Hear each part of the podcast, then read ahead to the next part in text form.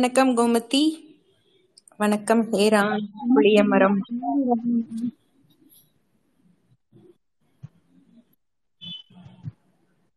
Jaishankar shop. ஹேரான்.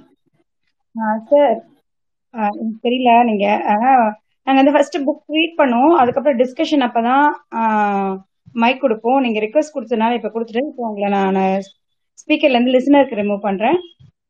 Read பண்ணதுக்கு அப்புறம் கருத்துக்கள் சொல்ல வரும்பொழுது நீங்க ஸ்பீக்கர் வாங்கிக்கோங்க. சரிங்களா? நன்றி. Okay okay madam okay.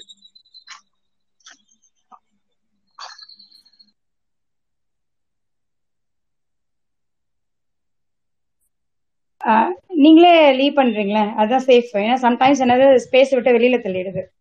நீங்க முடிஞ்சா லீவ் பண்ணுங்க. மேல போனீங்கன்னா ஒரு மூணு டாட் இருக்கும் அதுல leave the space leave as ஸ்பீக்கர்னு வரும். கோ டு லிசனர் இருக்கும். அது போயிடுங்க காளி வணக்கம். உமாய் வணக்கம். மற்ற எல்லோருக்கும் வணக்கம்.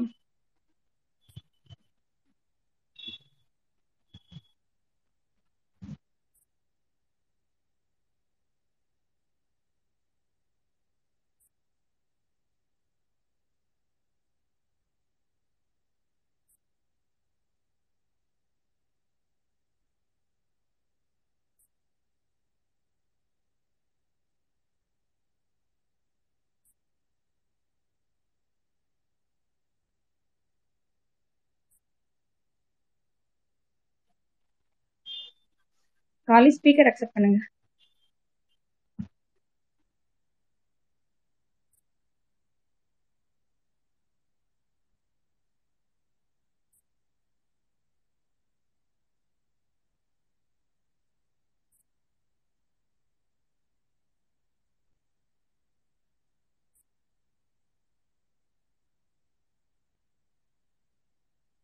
என்னாச்சு காலி ஜாயின் பண்ண முடியல.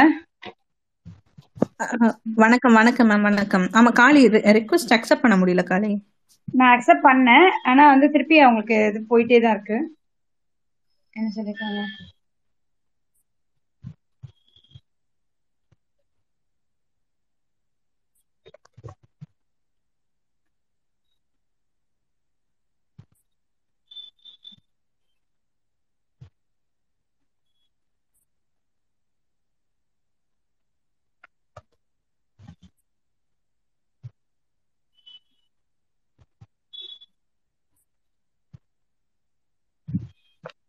காலி ஸ்பீக்கர் கொடுத்துருக்கேன். அக்செப்ட் பண்ண முடியுதான்னு பாருங்க. இல்லைன்னா நாகஜோதி ஸ்பீக்கர் ஆக்கிட்டு உங்களுக்கு கோ ஹோஸ்ட் ஆக்கி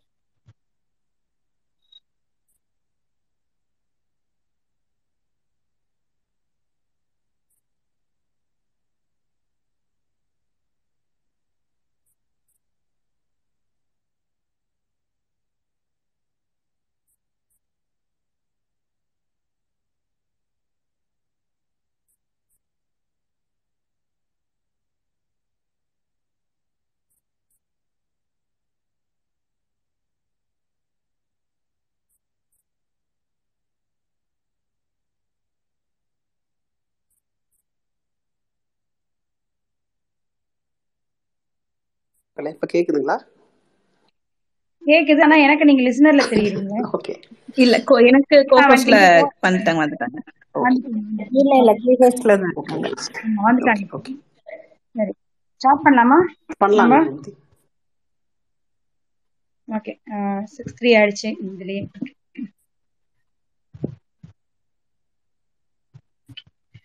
நண்பர்கள் அனைவருக்கும் வணக்கம்.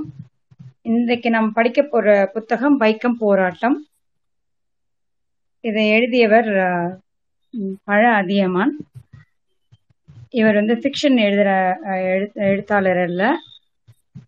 இவருடைய எழுத்துக்கள் எல்லாமே தமிழ் வரலாற்று சார்ந்தவையாகவே இருக்கும். இவர் நிறைய புத்தகங்கள் எழுதியிருக்கிறார் அவருடைய முதல் புத்தகம் பாரா ஆய்வாளர். தீஜாரா அறியப்படாத ஆளுமை ஜார்ஜ் ஜோசப். ஜார் ஜோசப் பத்தி ஒரு புக் எழுதியிருக்கிறார். அவரோட அந்த ரோசா பூ பேசினல காலி அவரை பத்தி ஒரு புத்தகம் எழுதியிருக்கிறார். அப்புறம் சென்னைக்கு வந்தேன் அப்படின்னு சொல்லிட்டு நிறைய எழுத்தாளர்கள் சென்னைக்கு வந்து இங்க வாழ்ந்த அவங்களுடைய அனுபவங்கள் பற்றி எழுதியிருக்கிறாரு. பெரியார் நண்பர் டாக்டர் வரலாறு வரதராஜுலு நாயுடு வரலாறு. அதுக்கப்புறம் சேரன் மாதாவி குருகுர போராட்டம் திராவிட எழுச்சியும். அப்புறம் பாரதி கவிதைகள் வந்து அந்த பழைய அஹ், நடையில இருக்கிறதுனால இந்த- நம்ம தலைமுறைக்கு படிக்க முடியலங்கனால சந்தி பிரிச்சு கமா ஃபுல் ஸ்டாப் இது மாதிரியான விஷயங்கள்லாம் சேர்த்து ஒரு புது ப- கொண்டு வந்திருக்காரு புத்தகமா கொண்டு வந்திருக்காரு. அது நிறைய பேரால வரவேற்கப்பட்டது. அது இது மாதிரி நிறைய புத்தகங்கள் எழுதியிருக்கிறாரு. அவர் வந்து வைக்கம் போராட்டம் பற்றி எப்பொழுதுமே இந்த தமிழ் ப- எப்பொழுதுமே இல்லை இப்போ கொஞ்சம் குறுகிய காலமா வந்து ஒரு சில சர்ச்சைகள் வருது. அதையும் தவிர அவர் வந்து வாரா பற்றி எழுதும் பொழுதுல இருந்து அவருக்கு ஒரு ஆதங்கம் இருந்திருக்கு. இந்த வைக்கம் போராட்டத்தை நம்ம சரியா ஆவணப்படுத்தாம விட்டுட்டோம் தமிழ் பரப்புல. ஆஹ் அங்க கேரளால ஆவணப்படுத்தின அளவுக்கு தமிழ் பரப்புல அதை ஆவணப்படுத்தாம விட்டுட்டோம் அப்படிங்கிற ஒரு சிந்தனை அவருக்கு அப்பையில இருந்து இருந்திருக்குது. கடந்த பத்து ஆண்டுகளாக உழைத்து பன்னிரெண்டு முறை வந்து ஒரு லாங் டேர்ம் லீவ் எடுத்து போய் அங்க இருந்து கேரளால பல்வேறு நூலகங்களுக்கு போயிட்டு டெல்லி வரைக்கும் நிறைய நூலகங்களுக்கு போய் அப்புறம் அவருடைய நண்பர்கள் கிட்ட இருந்து புத்தகங்கள் வாங்கி இல்ல அவரோட நண்பர்கள் வந்து இலங்கைக்கு செல்லும் பொழுது அங்கிருந்த தினசரிகள் இது மாதிரியான விஷயங்கள் எல்லாம் கலெக்ட் பண்ண வச்சு அப்புறம் அவரே அந்த நடந்த இடங்களுக்கு போய் அது சம்பந்தப்பட்ட ஒரு சில அதெல்லாம் வந்து பேசி இந்த அப்புறம் தமிழ் மலையாளம் டு தமிழ் டிரான்ஸ்லேஷனுக்காக ஒரு சிலவங்களை எடுத்துட்டு போயிட்டு அது மாதிரிலாம் இங்கிலீஷ் டிரான்ஸ்லேஷன் எல்லாத்துக்குமே வந்து அவரோட மகள் உதவி பண்ணியிருக்காங்க. ஒரு பெரும் உழைப்புக்கு அப்புறம் இந்த நூல் வந்திருக்குது. இந்த நூல் வந்து 640 நாற்பது பக்கங்கள் கொண்ட ஒரு நூல் இது. இந்த ஏன் அவ்வளவு பெருசா இன்னும் நிறைய ஆவணங்கள் இருக்குது. அதெல்லாம் இதை சேர்க்கல. இன்னும் பெருசாயிடும் அப்படிங்கிறதுனால அப்படின்னு சொல்லியிருக்கிறாரு. அவருடைய ஆபீஸ் நேர வேலைகளை தவிர்த்து மற்ற எல்லா நேரத்தையும் அவர் வந்து இந்த புத்தகத்துக்காக கடந்த பத்தாண்டுகளாக செலவிட்டதாக சொல்லியிருக்கிறாரு. அவர் அகில இந்திய வா வானொலி அகில இந்திய வானொலியில வந்து உதவி இயக்குனரா பணியாற்றி ஓய்வு பெற்றிருக்கிறார். இப்போ சமீபத்தில் ஓய்வு பெற்றிருக்கிறார். இது வந்து ஆசிரியரை பற்றிய குறிப்புகள் அவர் அத்தனை புத்தகங்களும் வந்து வரலாற்று நூல்களாக இருந்தாலும் வாசிப்பதற்கு உரிய நடையில தான் எழுதப்பட்டிருக்கும். மற்ற நூல்களையும் முடிந்தவர்கள் படிச்சு பார்க்கலாம். சேரன் மாதேவியையும் அந்த இது சென்னைக்கு வந்தேன். ரொம்ப இன்ட்ரெஸ்டிங்கா அது கிட்டத்தட்ட ஒரு ஃபிக்ஷன் மாதிரி தான் இருக்கும். அதை நீங்க படிச்சு பார்க்கலாம். இந்த இந்த புத்தகம் வந்து காலச்சுவடு பதிப்பகம் வெளியிட்டிருக்காங்க. இந்த புத்தக புத்தகத்துக்கு நிறைய உறுதுணையா இருந்தவர் அவருடைய நண்பர் ஆ இரா வெங்கடாச்சலபதி. அவருக்கு இந்த புத்தகத்தை சமர்ப்பிச்சு வச்சிருக்காங்க இங்க இருக்கிற கொஞ்சம் பேருக்கு வந்து அட்லீஸ்ட் வெங்கடாச்சலபதி பத்தி தெரிஞ்சிருக்கும். நம்ம தோப்பா அவர்களை படிச்சிருப்போம். தோப்பா அவர்களை புத்தகம் எழுத சொல்லி உறுதுணையா நின்று தூண்டினவர்ல ஒரு வந்து வெங்கடாச்சலபதி முக்கியமானவர். அவர் தான் தோப்பாவோட முதல் புத்தகத்துக்கு வந்து முன்னுரையும் கொடுத்து அவர் அ- அணிந்துரை கொடுத்துருப்பாரு நினைக்கிறேன் அந் அந்த அவர் வந்து அஹ், வெங்கடாச்சலபதி அவர் வந்து இங்கே சென்னையில வேலை செய்கிறாரு அவர் வந்து அவரும் ஒரு பெரிய ஆய்வாளர். நிறைய புத்தகங்கள் அவரும் எழுதியிருக்கிறார். அவரை பற்றி இங்க இருக்கிறவங்களுக்கும் கொஞ்சம் பேர் தெரியும். நேற்று கூட வந்து பாரதி பற்றி ஹிந்து ஹிந்துல வந்து ஒரு ஆர்டிக்கல் எழுதியிருந்த பாரதியார பிறந்த நாள் ஒட்டி பாரதியாருக்கும் வஉசிக்கும் இருக்கிற ஒரு தொடர்பை பற்றி. இந்த இந்த விஷயங்கள்லாம் ஏன் சொல்றேன் அப்படின்னா இந்த நூல் வந்து வரலாற்று முக்கியத்துவம் வாய்ந்த விஷயத்தை அதுல ஒரு சில பிரச்சனைகளை கிளப்பி விடுறதுக்குன்னே வந்து பொய் பிரச்சாரங்கள் பண்ணக்கூடிய அவர்கள் இரு வதந்திகள் இதெல்லாம் கிளப்பி விடுறதுக்கு இருக்கிற கும்பலால் இந்த வரலாற்று கொஞ்சம் திரிவுக்குள்ளாகி இருக்கிறது. அந்த வரலாற்றை வந்து நமக்கு எதிராக கேள்வி கேட்பதாக மாற்றியம் அமைத்திருக்கிறார்கள். அப்படிப்பட்ட ஒரு இடத்துல இருக்கும் பொழுது எழுத்தாளருடைய ஆஹ், தகுதியும் திறமையும் அவரோட உழைப்பும் அதுல இருக்கிற நேர்மையும் நம்ம பார்த்தாக வேணும் அதனாலதான் எழுத்தாளர் பத்தி இவ்வளவு நீண்ட நெடிய ஒரு முன்னுரையை வந்து கொடுக்க வேண்டியதா இருக்குது.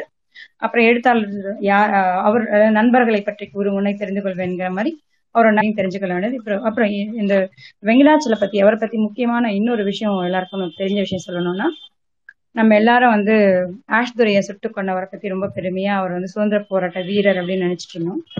இல்ல அவர் வந்து இந்த மாதிரி ஜாதிய பிரச்சனைக்காக தான் அவரை கொன்னாரு அப்படிங்கிற விஷயத்த வெளியில கொண்டு வந்த அவர் இவர்தான்.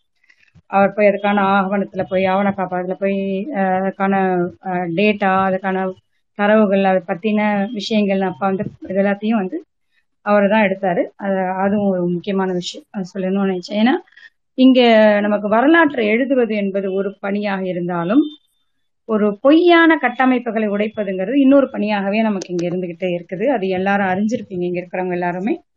அதனால இந்த விஷயங்களை சொல்ல வேண்டியதா இருக்குது. இப்போ நம்ம இந்த புத்தகத்துக்குள்ள போகணும்னா ஒரு அவருடைய முன்னுரையே ரொம்ப ஆஹ் முக்கியமான ஒரு முன்னுரையா இருக்குது. யாரெல்லாம் அதுக்கு ஹெல்ப் பண்ணியிருக்காங்க அப்படிங்கிற லிஸ்ட்டை படிக்கிறதுங்கிறது ஒரு நாலு பேஜ்க்கு வந்திருக்குது. அந்த அளவுக்கு அவ்வளோ பெரிய விஷயம். அத்தனை பேர் அவரை காண்டாக்ட் பண்ணிருக்காரு. அத்தனை இடங்களுக்கு அவர் தேடி போயிருக்கிறாரு. அந்த அளவுக்கு வந்து இது வந்திருக்குது. அப்புறம் இதுல முக்கியமான ஒரு விஷயத்த வந்து என்ன சொல்றாருன்னா இதுல வந்து நிறைய பேர்கள் வந்து எப்படின்னா ஒரு ஒரே மாதிரி பேர் மாதவன் அந்த அந்த மாதிரி பேர்களே இருக்கிறதுனால இனிஷியல்ஸ் வச்சுதான் புரிஞ்சுக்கணும். கேசவன் மாதவன் அந்த ரீஜன்ல வந்து அப்படி இருக்கிறது. அதை கொஞ்சம் ஜாக்கிரதையா பார்த்துக்குங்க அப்படிங்கறதும் இதுல சொல்லியிருக்கிறாரு. அப்புறம் பெரியார் வந்து இதுல வட்டத்துல அவருடைய பங்கு அப்படிங்கிறது தான் இதோடைய இந்த புத்தகத்துடைய ஒன் ஆஃப் த இம்பார்ட்டன்ட் அஜெண்டான்னு வச்சுக்கோங்க. அதுல அவரை வந்து மாத்ரு பூமிக்காக பிவி மாதவன் வந்து பெரியார வந்து வரைஞ்சிருக்கிறார் நேர்ல. அவர் அவர் வரைஞ்ச அந்த ஓவியத்தை வந்து ஆஹ், அவர்கிட்ட போய் கேட்டு வாங்கிட்டு வந்து இதுல சேர்த்திருக்கிறாரு. அந்த ஓவியமும் இதுல இடம் இடம்பெற்றிருக்குது. ஓகே அது இதெல்லாம் யாராவது கேட்டாங்கன்னா நம்ம அதுக்கப்புறம் அதை பத்தி பேசலாம். இல்ல ரெண்டு விஷயம் இருக்குது. வைக்கம் போராட்டம்ங்கிறது ரெண்டு கட்டமா நடந்திருக்குது. ஒண்ணு வந்து வைக்கம் கோயிலை ஒட்டி இருக்கிற தெருக்கல்ல அவர்ணர்கள் உள்ள நுழையக்கூடாது அப்படிங்கிற ஒரு சட்டம் இருந்திருக்கு. அதை தகர்ப்பதற்காக அவர்கள் அந்த தெருக்களில் நுழையணும் அப்படிங்கிறதுக்கான ஒரு போராட்டம் ஆயிரத்தி தொள்ளாயிரத்தி இருபத்தி நான்காம் ஆண்டு நடந்தது. அது ஒன்று அதுக்கப்புறம் வைக்கம் கோயிலுக்குள்ள நுழையிறதுங்கிறது ஆயிரத்தி தொள்ளாயிரத்தி முப்பத்தி ஏழு நடந்திருக்குது. அந்த போராட்டம் அதுக்கப்புறம் நடந்த போராட்டம். இப்போ கோயில் தெருக்குள்ளேயே நீங்க வந்து நம்ம படிச்சாதான் அடுத்து வேலைக்கு போக முடியும். கவர்மெண்ட் வேலைக்கு போக முடியும். ஒரு நல்ல ஐ- ஒரு ஐஏஎஸ் ஆஃபீஸரோ ஏதோ ஆகணும்னா நீங்க அதுக்குரிய பேசிக் எஜுகேஷன் வேணும். அந்த பேசிக் எஜுகேஷனுக்கே நீங்க போக முடியாதுன்னும் பொழுது அப்புறம் ஐஏஎஸ் ஆஃபீஸர் ஆகிறத பத்தி அதுக்கப்புறம் தான் நம்ம பேச முடியும் இல்லையா? இங்க வந்து என்ன பண்றாங்க? கோயிலுக்குள்ள போறதை பத்தி தான் வைக்கம் போராட்டம் அப்படின்னு நினைச்சிட்டு இருக்காங்க. அந்த போராட்டத்துல அந்த கோயிலுக்குள்ள போன போராட்டத்துல பெரியாருடைய பங்களிப்பு இல்லை அப்படிங்கறத சொல்லிதான் இங்க வந்து பேசிட்டு இருக்காங்க. இந்த முதல்ல நம்ம இந்த பு- காலகட்டத்தை புரிஞ்சுக்கணும். இந்த நூறு ஆண்டுகளுக்குள்ள நடந்த விஷயத்துல திரிபுன்னா பழைய விஷயங்களுக்கு இருக்கும் வந்து நம்ம இதுலயே வந்து கற்பனையில ஓட்டி பார்த்துக்கலாம். இந்த ஆயிரத்தி தொள்ளாயிரத்தி இருபத்தி நான்குல மார்ச் முதல் தேதி இந்த போராட்டம் அறிவிக்கிறாங்க. ஒரு மாத காலம் அந்த போராட்டம் வந்து அந்த அளவுக்கு நான் அடக்கல அது எல்லாமே இந்த இந்த புத்தகத்துல கால வாரியாக எந்தெந்த தேதியில என்னென்ன நடந்தது அப்படிங்கறது அந்த இருபது மாதங்கள் நடந்த போராட்டம் போராட்டத்துல வேறு இதழ்கள்ல என்னென்ன வந்திருக்குது அப்படிங்கறத எழுதியிருக்கிறார். ஏதோ தமிழ்ல வந்து அந்த சுதேசி மித்திரன் இந்த சுதேசி மித்திரன் ஓகே. இவரு நம்மளுடைய பெரியார் அவருடைய இதழை மட்டுமே நீங்க நீங்க கோட் பண்ணிருக்கீங்க அப்படின்னு சொல்றதுக்கு சொல்லு அப்படிங்கிறதுக்காக ஆங்கில பத்திரிகைகள் அதுக்கு எதிராக எழுதின ஆங்கில பத்திரிகைகள்ல கூட எழுதியிருக்கிறாரு. அதையும் எடுத்து போட்டிருக்கிறாரு. அதுக்கு காந்தி அவருடைய இதுல எழுதினது. அப்ப சுவராஜ்யத்துல வந்த கட்டுரைகள் எல்லாத்தையுமே சேர்த்து எழுதியிருக்கிறார் இவர் இதுல. இதுல வந்து ஏதோ பெரியாரோட பெரியாருடைய ப- பத்திரிகையில வந்தது மட்டுமே இங்க எழுதல அதையும் முதல் இயல் வந்து அந்த இருபது மாதங்கள்ல என்னென்ன நடந்ததுன்னு எவ்ரிடே ஈவெண்ட் அப்ப வந்து யாருமே அது வந்து ஒரு டைரியா போடல. ஆனா இவர் வந்து அந்த டைரிய தொகுக்க முற்பட்டிருக்கார் தொகுத்திருக்கிறார். எந்தெந்த காலகட்டத்துல எந்த செய்திகளும் இல்லாம இருந்ததோ அதுக்கும் அதுக்கு முந்தின காலகட்டத்துக்கும் நடந்த விஷயங்கள் அதாவது ஒரு நான்கு நாட்கள் ஐந்து நாட்கள் அவங்க இவரு இளையராஜா யுவராஜா வந்து பதவி ஏற்க போறாருன்னா அந்த மூன்று நாட்கள் வந்து எந்த எதுவும் நடக்காம இருந்திருக்கும். அப்ப அந்த எந்த நியூஸ் வரல. அந்த மாதிரியான விஷயங்கள் எல்லாம் தொகுத்து சேர்த்து அப்படிலாம் வந்து ஒரு லிங்க் பண்ணி கொண்டு வந்திருக்கிறார். அதையும் சொல்லிடணும். அதுக்கப்புறம் இரண்டாவது இயல் வந்து யார் யாருடைய பங்களிப்பு என்னென்ன அப்படிங்கறத பத்தி. இன்னைக்கு வந்து முதல்ல வந்து ஒரு ஒரு தொடக்கத்துல நடந்த விஷயங்கள் பற்றி முன்முயற்சிகள் பற்றியும் அதுக்கப்புறம் பெரியார் வந்து அங்க போய் சேர்ந்ததுக்கான விஷயங்கள் பற்றியும் அதனுடைய ஒரு பகுதியை மட்டும் நம்ம இன்னைக்கு படிப்போம். இந்த ஐந்து நாட்களும் இந்த புத்தகத்தை படிக்க போறோம். ஏன்னா அறுநூத்தி நாற்பது பக்கங்கள் நம்மளால படிக்க முடியாது. ஆனா நம்ம படிக்க வேண்டிய பக்கங்கள் எடுத்து இருநூறு பக்கங்களாவது சாலிடா நம்ம படிச்சாதான் இந்த விஷயங்கள் நமக்கு புரியும். அந்த பின்னிணைப்புகள் நம்ம படிக்க போறது கிடையாது. காந்தி வந்து இந்த மகாராஜாவோட நடந்த உரையாடல் ரொம்ப முக்கியமானது. நமக்கு நேரம் இருந்தால் அதை படிப்போம். அது வந்து த- இது ஆஹ், மொழிபெயர்த்து கொடுத்துருக்காங்க. அப்படி இல்லாதவங்க புத்தகம் கிடைக்கும் பொழுது படி படிக்கணும் படிச்சுக்கலாம்னு நான் சொல்றேன். காந்தியாரோட அறிவுத்திறன் வந்து அதுல தெரியுது அப்படின்னு ஆதர் சொல்லியிருக்கிறாரு. அதனால அதை படிக்க வேண்டியிருக்கும். அதுக்கப்புறம் அவரை போய் பார்த்த இடங்கள்ல பெரியார் வைக்கத்துல வந்து இறங்கின படகுத்துறை அவர் போராடிய இடம் அங்க வந்து அவங்களுக்கு வந்து சாப்பாடு அந்த அத்தனை பேர் போராடும் போது சாப்பாடு கொடுக்கறதுக்காக எடுக்கப்பட்ட அந்த சத்தியாகிரக அது வந்து இன்னைக்கு வந்து எஸ்என்டிபி உடைய யோகா பயிற்சி பள்ளியர். எஸ்என்டிபி வந்து கேரளாவில் இருக்கிறவங்களுக்கு எல்லாருக்கும் தெரிஞ்சிருக்கும். அந்த அப்புறம் நாராயணகுரு வந்து இவங்களுக்கு ஹெல்ப் பண்ணது. எல்லா இடங்களுக்கும் போய் போட்டோ எடுத்திருக்காரு. அதுல சம்பந்தப்பட்டவர்களுடைய எல்லாருடைய புகைப்படங்களும் தேடி பிடிச்சி நிறைய அதுக்காக மெனக்கட்டிருக்கார். முடிஞ்ச வரைக்கும் அதையும் தேடி பிடிச்சி எல்லாருடைய டி கே மாதவன் கேசவ மேனன் ஜார்ஜ் ஜோசப் தான் ஒரு பெரிய மூளையா இருந்திருக்கிறாரு. படிக்கும்போது அது நம்மளுக்கு தெரியும். குரூர் நீலகண்ட நம்பூதிரி கிருஷ்ணசாமி ஐயர் கேலப்பன் கேளப்பன் கோவிந்தன் சானார் மன்னாத்து பத்மநாபன் சத்தியாகிரகிகளுடைய ப- புகைப்படம் செபாஸ்டியன் குமாரன் அவங்களுடைய படங்கள் எல்லாம் போட்டிருக்காரு. அப்புறம் பெரியார் அவங்களுடைய தங்கை அவருடைய அவருடைய ஒய்ஃப் நாகமையார் அவங்களும் அதுல ஈடுபட்டிருக்காங்க. அதுக்கப்புறம் குடும்பம் குடும்பமா நிறைய பேர் இதே மாதிரி ஈடுபட்டிருக்காங்க. எம்பெருமாள் நாயுடு கோவை ஐயா முத்துக்கவுண்டர் சந்தானம் காந்திகிராம் நாகர் காந்தி காந்திராமன் நாகர்கோயில் பாகியம் தானுமலையான் பெருமாள். அவங்க வந்து கப்பிலாவே அவங்களோட போட்டோ போட்டிருக்காரு. இவங்க எல்லாருமே வந்து அந்த போராட்டங்களில் ஈடுபட்டிருக்காங்க. குடும்பமாகவே அந்த நலங்களில் ஈடுபட்டிருக்காங்கிறதும் இதுல முக்கியமா நான் பார்க்க வேண்டியிருக்குது. இப்போ வந்து நான் மீராவை முன்முயற்சிகள் அப்படிங்கிற வைக்க முன்முயற்சிகள்ங்கிற தலைப்பை படிக்க சொல்றேன். இந்த உண்மையான போராட்டம் தொடங்குறதுக்கு முன்னாடி என்னென்ன முன்முயற்சிகள் நடந்தது இந்த ஹிஸ்டரியை தெரிஞ்சுக்கிறது ரொம்ப முக்கியம். அதுக்காக மீரா அதை படிக்கணும். மீரா நீங்க வாசிங்க. நன்றி கோமதி.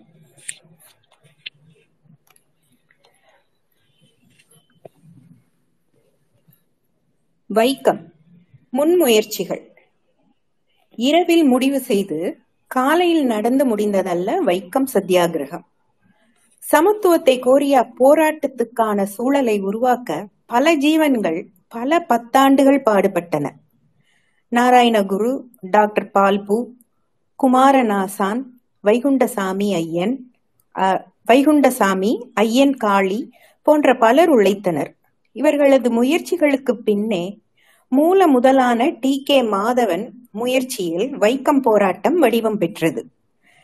ஈழவரின் எழுச்சியில் முதலடியை எடுத்து வைத்தவராக டாக்டர் பால்பு பத்மநாபன் ஆயிரத்தி எண்ணூற்றி அறுபத்தி மூன்றிலிருந்து ஆயிரத்தி தொள்ளாயிரத்து ஐம்பது வரை. அவர்களையே சொல்ல வேண்டும். மரி மருத்துவம் படித்தவராயினும் தீண்டாமை கடைபிடிக்கப்பட் திருவாங்கூரில் பணி செய்ய முடியாமல் சென்னையிலும் பின்னர் மைசூரிலும் பணியாற்றியவர் இவர். இவரும் பி. வேலாயுதனும் இணைந்து ஆயிரத்தி எண்ணூற்றி தொண்ணூத்தி ஒன்றில் தயாரித்த மலையாளி மெமோரியல் என்பதில் முதல் கோரிக்கை எனலாம். மகாராஜாவிடம் அளிக்கப்பட்ட மனுவில் மலையாளி அல்லாதவர்களுக்கு அரசு பதவி வழங்கப்படுவதை நிறுத்தக் கோரினர். ஈழவருக்கு இழைக்கப்படும் பாகுபாடு போலவே இம்மனுவில் கூறப்பட்டிருந்தது. ஆயிரத்தி எண்ணூற்றி தொண்ணூத்தி ஐந்தில் டாக்டர் பால்பு மீண்டும் ஒரு மனுவை திவான் எஸ். சங்கர சுப்பையரிடம் அளித்தார்.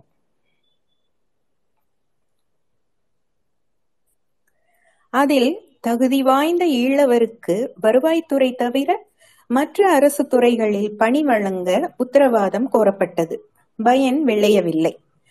மனந்தளராத விக்ரமாதித்யனைப் போல ஆயிரத்தி எண்ணூற்றி தொண்ணூத்தி ஆறில் மீண்டும் ஒரு மனுவை டாக்டர் பால்பு அனுப்பினார்.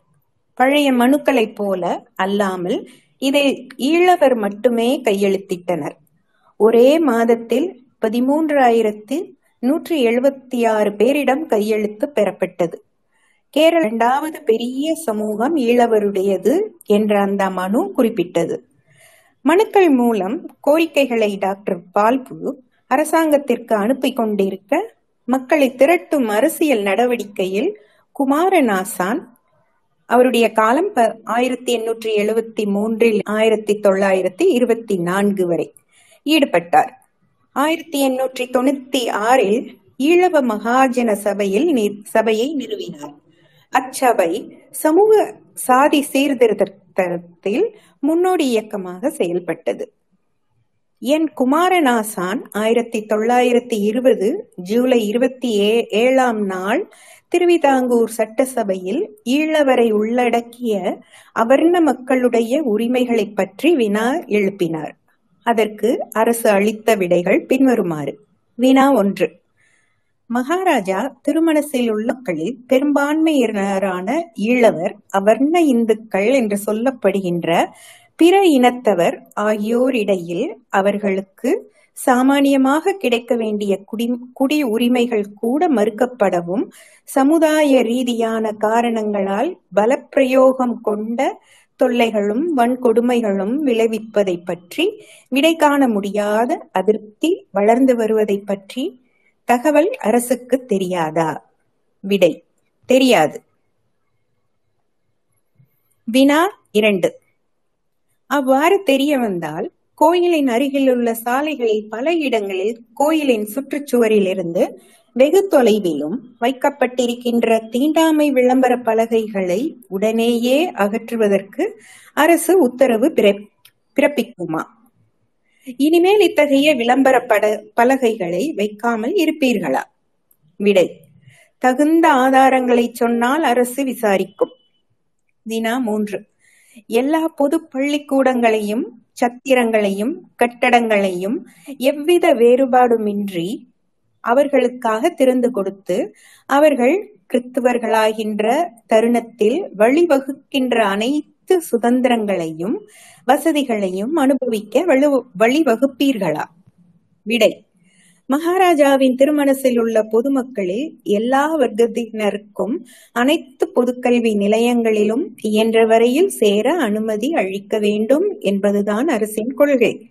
கோயிலின் அருகில் இருப்பதாலோ பிற காரணங்களாலோ பொது பள்ளி பள்ளிக்கூடங்கள் சம்பந்தமாக இந்த கொள்கையை பின்பற்ற இயலாத நிலை ஏற்பட்டிருக்கின்ற இடங்களில் எல்லாம் அனைத்து வர்க்கத்தினரும் செல்லக்கூடிய இடங்களில் அவற்றை மாற்றி நிறுவுவதற்கு அரசு ஏற்பாடு செய்து வருகின்றது. சத்திரங்களை பற்றிய வினாவுக்கு உறுப்பினர் ஆயிரத்தி தொள்ளாயிரத்தி பதிமூன்று ஏப்ரல் எட்டாம் நாள் வெளியிட்ட ஒன்னாம் பாகம் அரசாணையில் ஐநூற்றி எண்பத்தி ஐந்து ஐநூற்றி எண்பத்தி ஆறு பக்கங்களில் வெளியிடப்பட்டுள்ள பி டபிள்யூ ஆயிரத்தி எழுநூற்றி தொண்ணூறு ஏ அரசு உத்தரவை பார்க்கவும். மேற்கோள் வைக்கம் சத்தியாகிரக நினைவலைகள் பக்கம் பத்திலிருந்து பன்னிரண்டு வரை. சமூக தளத்தில் பால்பு அரசியல் தளத்தில் குமாரநாசான் என இவர்களோடு ஆன்மீக தளத்தில் இருந்த நாராயணகுருவும் இவ்வுரிமை மீட்கும் போராட்டத்தில் இணைந்து கொண்டார். ஈழவரான நாராயணகுரு அவருடைய காலம் ஆயிரத்தி எண்ணூற்றி ஐம்பத்தி நான்கிலிருந்து ஆயிரத்தி தொள்ளாயிரத்து இருபத்தி எட்டு வரை. ஆயிரத்தி தொள்ளாயிரத்தி இரண்டு டிசம்பரில் ஆளுக்கு பத்து நூறு ரூபாய் வீதம் பத்து பேர் சேர்ந்து அளித்த தொகையில் ஸ்ரீ நாராயண தர்ம பரிபாலன யோகத்தை அதாவது எஸ்என்டிபி தோற்றுவித்தார். ஈழவ சமூகத்தில் மதமாற்றும் மதச்சார்பற்ற கல்வியையும் நன்னடத்தையையும் வளர்க்க அது உருவாக்கப்பட்டது. இவ்வமைப்பு தோன்றிய இருபது வருடங்களில் குறிப்பிட்டு சொல்லும்படியான மாற்றத்தை ஈழவ சமூகத்தில் ஏற்படுத்திவிட்டது. இவ்வமைப்பில் டி. கே. மாதவன் செயலாளர் ஆன பின் அது சமய சார்பற்றதாகவே மாறிவிட்டது. தெளிவாகவும் உறுதியாகவும் சாதிக்கு எதிராகவும் செயல்படவும் தொடங்கிவிட்டது. நாராயணகுரு பால்பு குமாரநாசான் ஆகிய சான்றோரின் பணிகள் தந்த பயனைப் போலவே பிற சான்றோரின் செயல்களும் பெரும் அழுத்தத்தை தந்தன. அவர்களுள் வைகுண்ட சாமிகள் ஆயிரத்தி எண்ணூற்றி ஒன்பதில் ஆயிரத்தி எண்ணூற்றி ஐம்பத்தி ஒன்று வரை. ஐயன்காளி ஆயிரத்தி எண்ணூற்றி அறுபத்தி மூன்றிலிருந்து ஆயிரத்தி தொள்ளாயிரத்தி நாற்பத்தி ஒன்று வரை. முக்கியம் தென் திருவிதாங்கூர் பகுதியில் சாணார் இன இளம் பெண்கள் தோல் சீலை அணிவதற்கு எதிராக இருந்த சட்டத்தை எதிர்த்து போராட உதவியது வைகுண்ட சாமிகள் உருவாக்கிய சமத்துவ சமாஜம். புலையரான ஐயன்காளியின் வீரமிக்க செயல்பாடு புனையரிடம் இருந்த அச்சத்தை அசைத்தது. வெங்கானூரில் இருந்து விழிஞ்சத்துக்கு இவர் ஓட்டிச் சென்ற வண்டி புலையர் தடை செய்யப்பட்ட பல தெருக்களில் ஓடியது. இவ்வீரர்களை தவிர டி. கே. மாதவனுடன் இணைந்து செயல்பட்ட சமகுடி உரிமைக்கான கூட்டமைப்பை ஆயிரத்தி தொள்ளாயிரத்தி பதினெட்டு league for equal civil rights சேர்ந்த E J John T. K. மாதவனுக்கு சமூக உணர்வை ஊட்டியவராக கருதப்படும் உயர்நீதிமன்ற நீதிபதி சி. ராமன் தம்பி ஆகியோரையும் ஈழவ எழுச்சிக்கு உதவியோராக வ- வரலாறு குறித்து வைத்துள்ளது. பால்பு உள்ளிட்ட ஈழவ முன்னோடிகள் முன்னோடி தலைவர்களின் முயற்சிகள் என்பவை தீண்டாமை கொடுமைகளை பொதுவாக ஒழிக்க முயல்வன. டி. கே. மாதவனது முன்னெடுப்புகள் குறிப்பாக கோயில் தொடர்பான இடங்களில் சமத்துவம் கோருவதாக இருந்தன. தீண்டாதாருக்கான சமத்துவம் வேலைவாய்ப்பு போன்றவற்றுக்கான முயற்சிகள் ஆயிரத்தி தொள்ளாயிரத்தி பத்தொன்பதிலேயே தொடங்கி விட்டன சமக்குடி உரிமைக்கான கூட்டமைப்பு என்ற அமைப்பு தீண்டாமையை ஒழிக்க முயற்சி எடுத்தது. ஆயிரத்தி தொள்ளாயிரத்தி இருபது பிப்ரவரியில் திவான் எம். கிருஷ்ணன் நாயரிடம் இவ்வமைப்பு இதன் பொருட்டு ஒரு விண்ணப்பத்தை அளித்தது. அதில் முக்கியமான ஐந்து கோரிக்கைகள் இருந்தன. ஒன்று அரசு விடுதிகள் விடுதிகளில் சாகி சாதி பாகுபாடு இல்லாமல் அனைத்து மாணவரையும் சேர்த்து கொள்ள வேண்டும். இரண்டு அனைத்து சத்திரங்களிலும் அனைவரையும் அனுமதிக்க வேண்டும். மூன்று தீண்டாமை நீக்கப்பட வேண்டும். நான்கு. திருவாங்கூர் அரசு படையில் ஜாதி இன பாகுபாடில்லாமல் அனைவருக்கும் வேலை தர வேண்டும். ஐந்து. நில வருவாய்த்துறையிலிருந்து அறநிலையத்துறையை பிரித்து விட வேண்டும் என்பன அவை. ஐந்தாவது கோரிக்கை தவிர ம- மற்றவற்றில் இருக்கும் தீண்டாமை ஒழிப்பு நோக்கம் விளக்கமின்றி புரிந்து கொள்ளக்கூடியது. அறநிலையத்துறையே கேரள கோயில்களை நிர்வகித்தது. கோயிலின் எல்லா நடவடிக்கைகளில் இருந்தும் அவ்வர்ணர்கள் ஒதுக்கி வைக்கப்பட்டிருந்தனர். அறநிலையத்துறையோடு இணைந்து இருந்ததால் நில வருவாய் துறையிலும் தீண்டாதாரும் இந்து அல்லாதாரும் நுழைய முடியாமல் இருந்தது. அறநிலையத்துறையிலிருந்து நில வருவாய்த்துறையை பிரித்து விட்டால் நில வருவாய்த்துறையிலாவது தீண்டாதார் நுழைய வாய்ப்பு கிடைக்கும் அல்லவா? இக்கோரிக்கைகளுக்கு எந்த பதிலும் கிடைத்திருக்காது.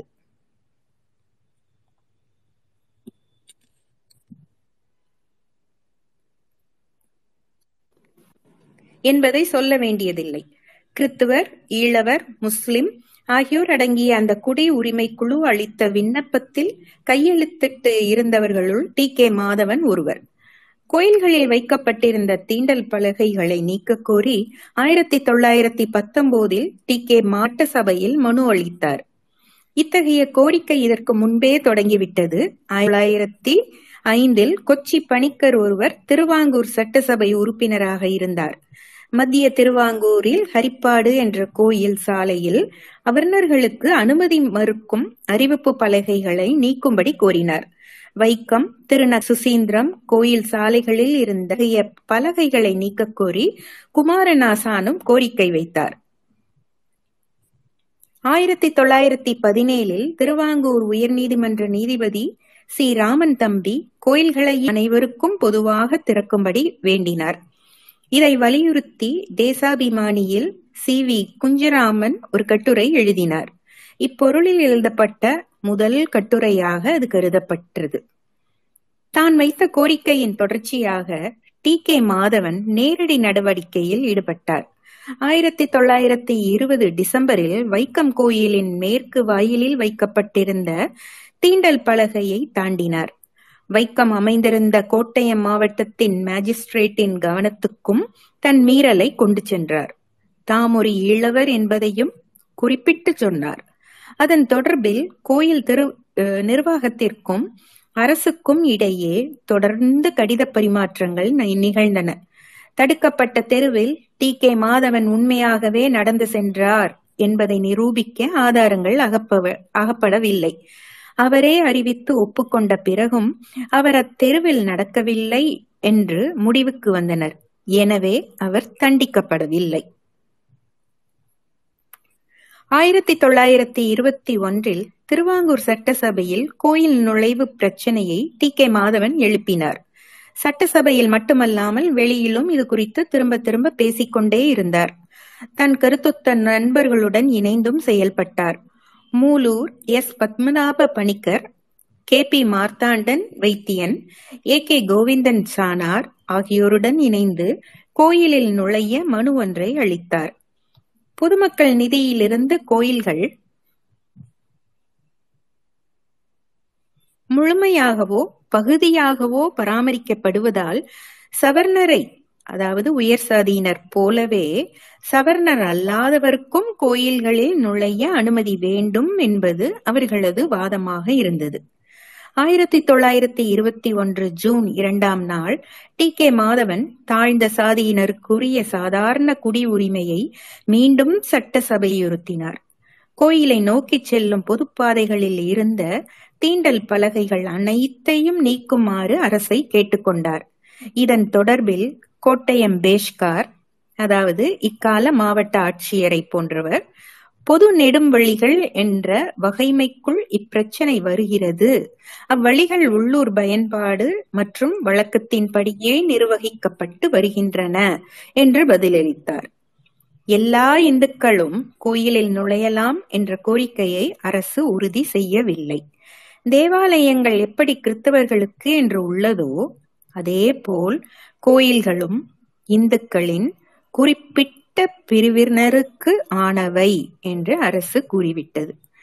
கோயில் நுழைவு உரிமை வேண்டும் என்று ஆயிரத்தி தொள்ளாயிரத்தி இருபதில் மூலம் சட்டசபையில் தீர்மானம் கொண்டு வந்ததைப் போலவே ஆயிரத்தி தொள்ளாயிரத்தி இருபத்தி ஒன்றில் ராகவையா திவானாக இருந்த போதும் தீர்மானம் கொண்டுவர டி கே மாதவன் விரும்பினார்.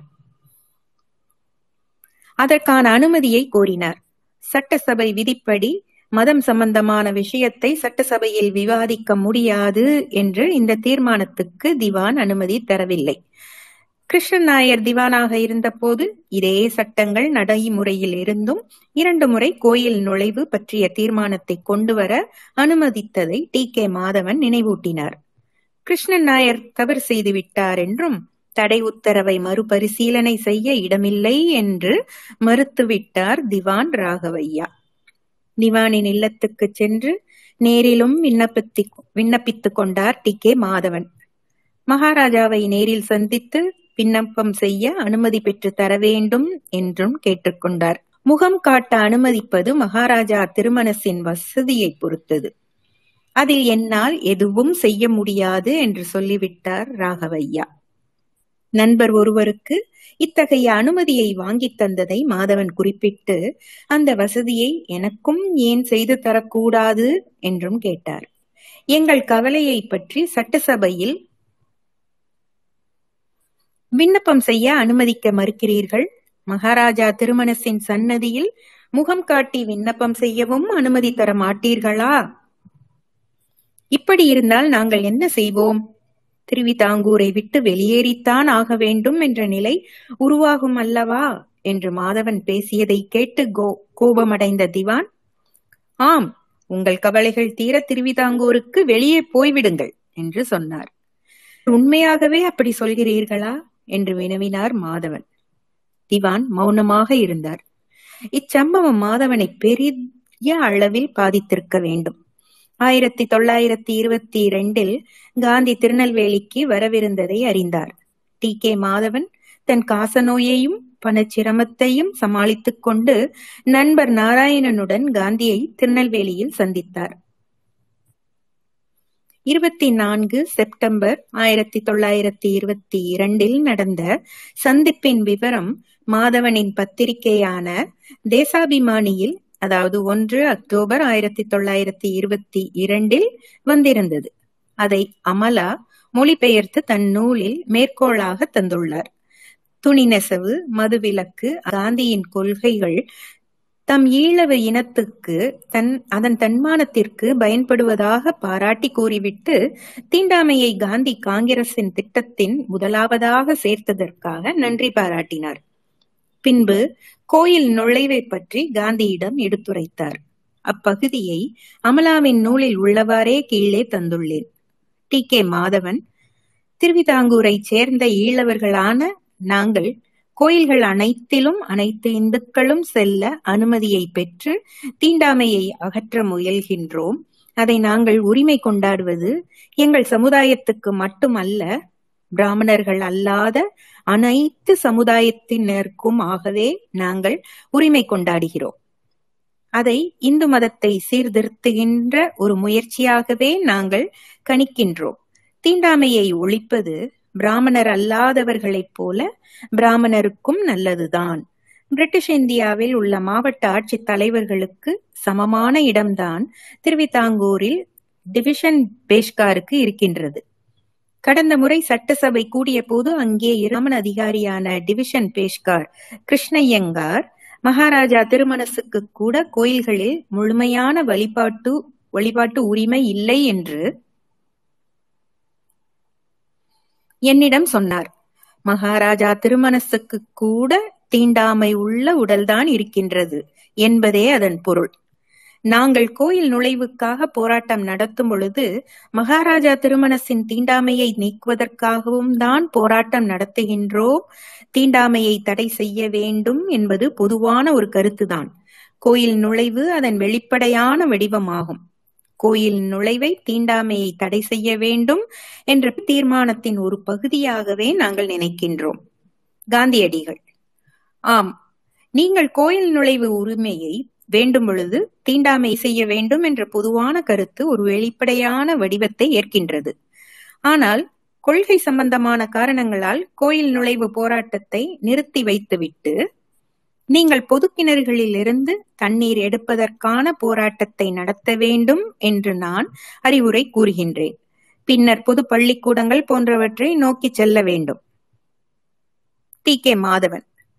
பிரிட்டிஷ் இந்தியாவில் வாழும் பஞ்சமர்களுடைய நிலைமையை போன்றதுதான் எங்கள் சமுதாய நிலைமையும் என்று மகாத்மாஜி நினைப்பதைப் போல் தெரிகின்றது.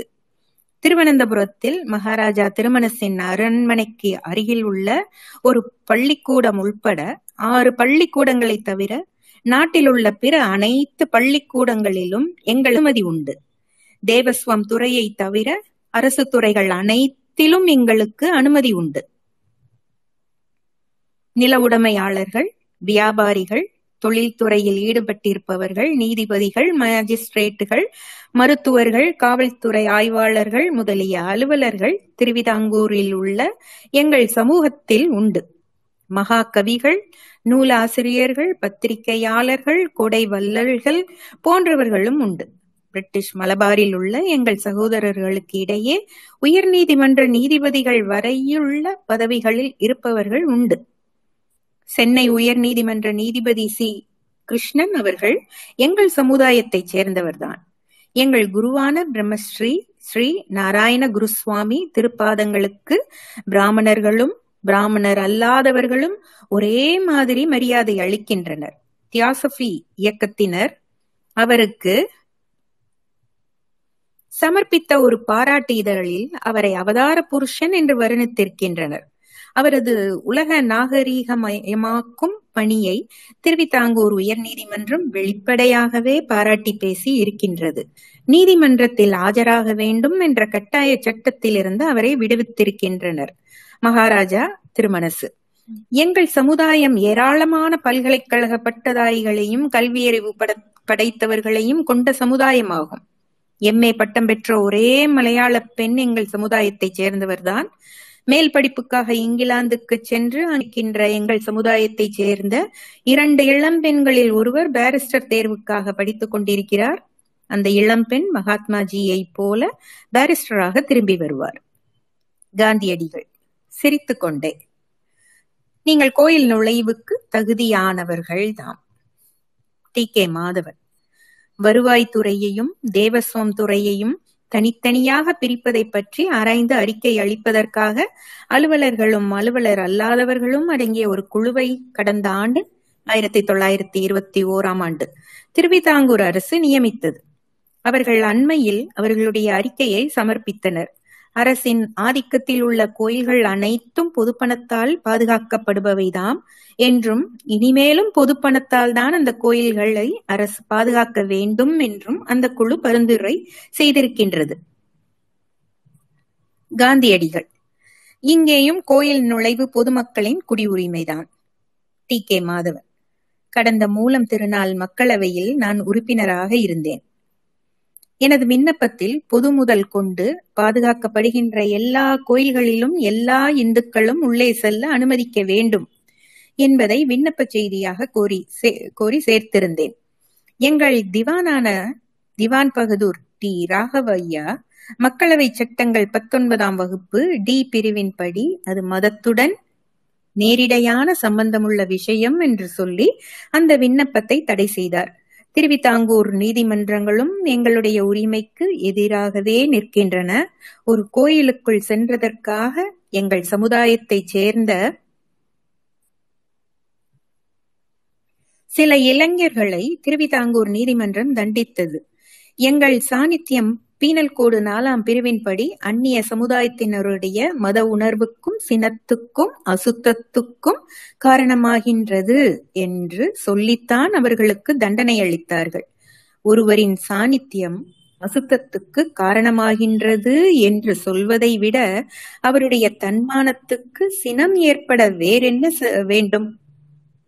உயர்நீதிமன்றத்தில் இந்த கருத்தை நாங்கள் எதிர்க்கின்றோம். சட்டசபையில் வைத்தும் நாங்கள் உயர்நீதிமன்றத்தின் கருத்தை எதிர்க்கவும் சுதந்திர தாகமும் நாட்டுப்பற்றும் கொண்ட ஜப்பான் அரசு செய்ததைப் போல் தீண்டாமை தடை செய்யப்பட்டிருப்பதாக ஓர் அறிக்கையை வெளியிட வேண்டும் என்று அரசிடம் வேண்டுகோள் விடும் செய்தோம்.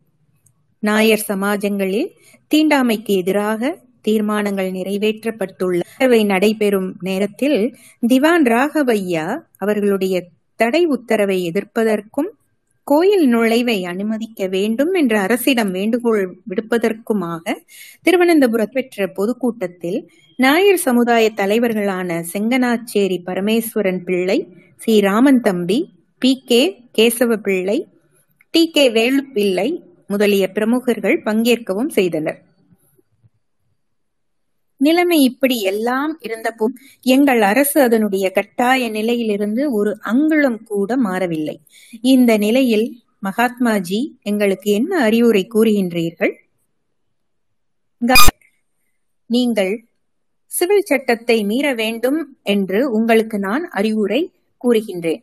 முழுமையாக மனக்கட்டுப்பாட்டுடன் இயங்க முடியும் என்ற தைரியம் உங்களுக்கு உண்டு என்றால் நீங்கள் கோயிலுக்கு சிறைக்குள் புக வேண்டும். நீதிமன்றங்கள் எதிராக நின்றால் சிறைக்கு செல்ல தயாராக இருக்க வேண்டும். இந்து மதம் உங்கள் கோயில் நுழைவைத்தது என்று சொல்வது அபத்தமாகும். நீங்கள் அகிம்சை கொள்கையை முழுமையாக கடைபிடிக்க வேண்டும். நீங்கள் கூட்டமாக சேர்ந்து கோயில்களுக்குள் நுழையக்கூடாது. ஒவ்வொரு கோயிலுக்குள் செல்ல வேண்டும். இதுதான் நான் உங்களுக்கு சொல்லக்கூடிய அறிவுரை. இந்த கொள்கை குறித்த காங்கிரசின் நிலை பற்றி பேசிய பிறகு காந்தியின் கோயில் நுழைவு பற்றிய கருத்தை எழுத்துப்பூர்வமாக மாதவன் வாங்கிக் கொண்டார். மேற்கோள் வைக்கம் சத்தியாகிரக நினைவலைகள் பக்கம் பதினாறிலிருந்து இருபத்தி ஏழு வரை. தொடர்ந்து தன் பத்திரிகையான தேசாபிமானியில் டி. கே. மாதவன் தீண்டாமை கொடுமையை ஒளி கட்டுரைகள் எழுதி வந்தார். அதற்கிடையில் ஆயிரத்தி தொள்ளாயிரத்தி இருபத்தி மூன்றில் திருவனந்தபுரத்தில் முறை ஜெபம் நடந்து கொண்டிருந்தது. காங்கிரஸ் கூட்டத்தில் பி. சி. ராய் அவர்களின் கேள்வி ஒன்றுக்கு பதில் அளிக்கையில் டி. கே. மாதவன் அது பற்றி பேசியுள்ளார். முறை ஜெபம் நடைபெற்ற கோட்டை வளாகத்திலேயே நீதிமன்றமும் அமைந்திருந்தது. மாவட்ட மேஜிஸ்ட்ரேட் சீலம்பிள்ளை முறை ஜெபத்தை நடத்துவதற்குரிய தனி அதிகாரியாகவும் பொறுப்பு வகித்து வந்தார்.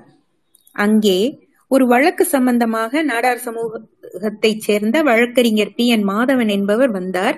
தீண்டாத ஜாதியை சேர்ந்த அவரது வருகையால் அந்த இடம் தீட்டாகிவிட்டது என்று சொல்லி நீதிமன்றத்தை விட்டு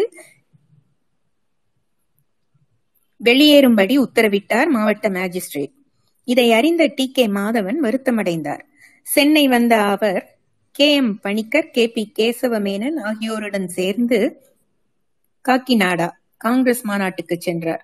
இந்திய தேசிய காங்கிரசிடம் இந்தியாவில் உள்ள தீண்டாமை ஜாதி மக்கள் விடுகின்ற வேண்டுகோள் என்ற தலைப்பில் தான் தயாரித்த ஒரு குறு நூலை அனைத்து காங்கிரஸ் செயற்குழு உறுப்பினர்களிடமும் பத்திரிகையாளர்களுக்கும் அளித்தார். காங்கிரஸ் கூட்டத்திற்கு வந்திருந்த Maulana C. R. Das Motilal Nehru B. C. Roy உள்பட பலரையும் சந்தித்து இவ்விஷயத்தில் காங்கிரஸ் அதிக கவனம் செலுத்த வேண்டிய அவசியத்தை விளக்கினார்.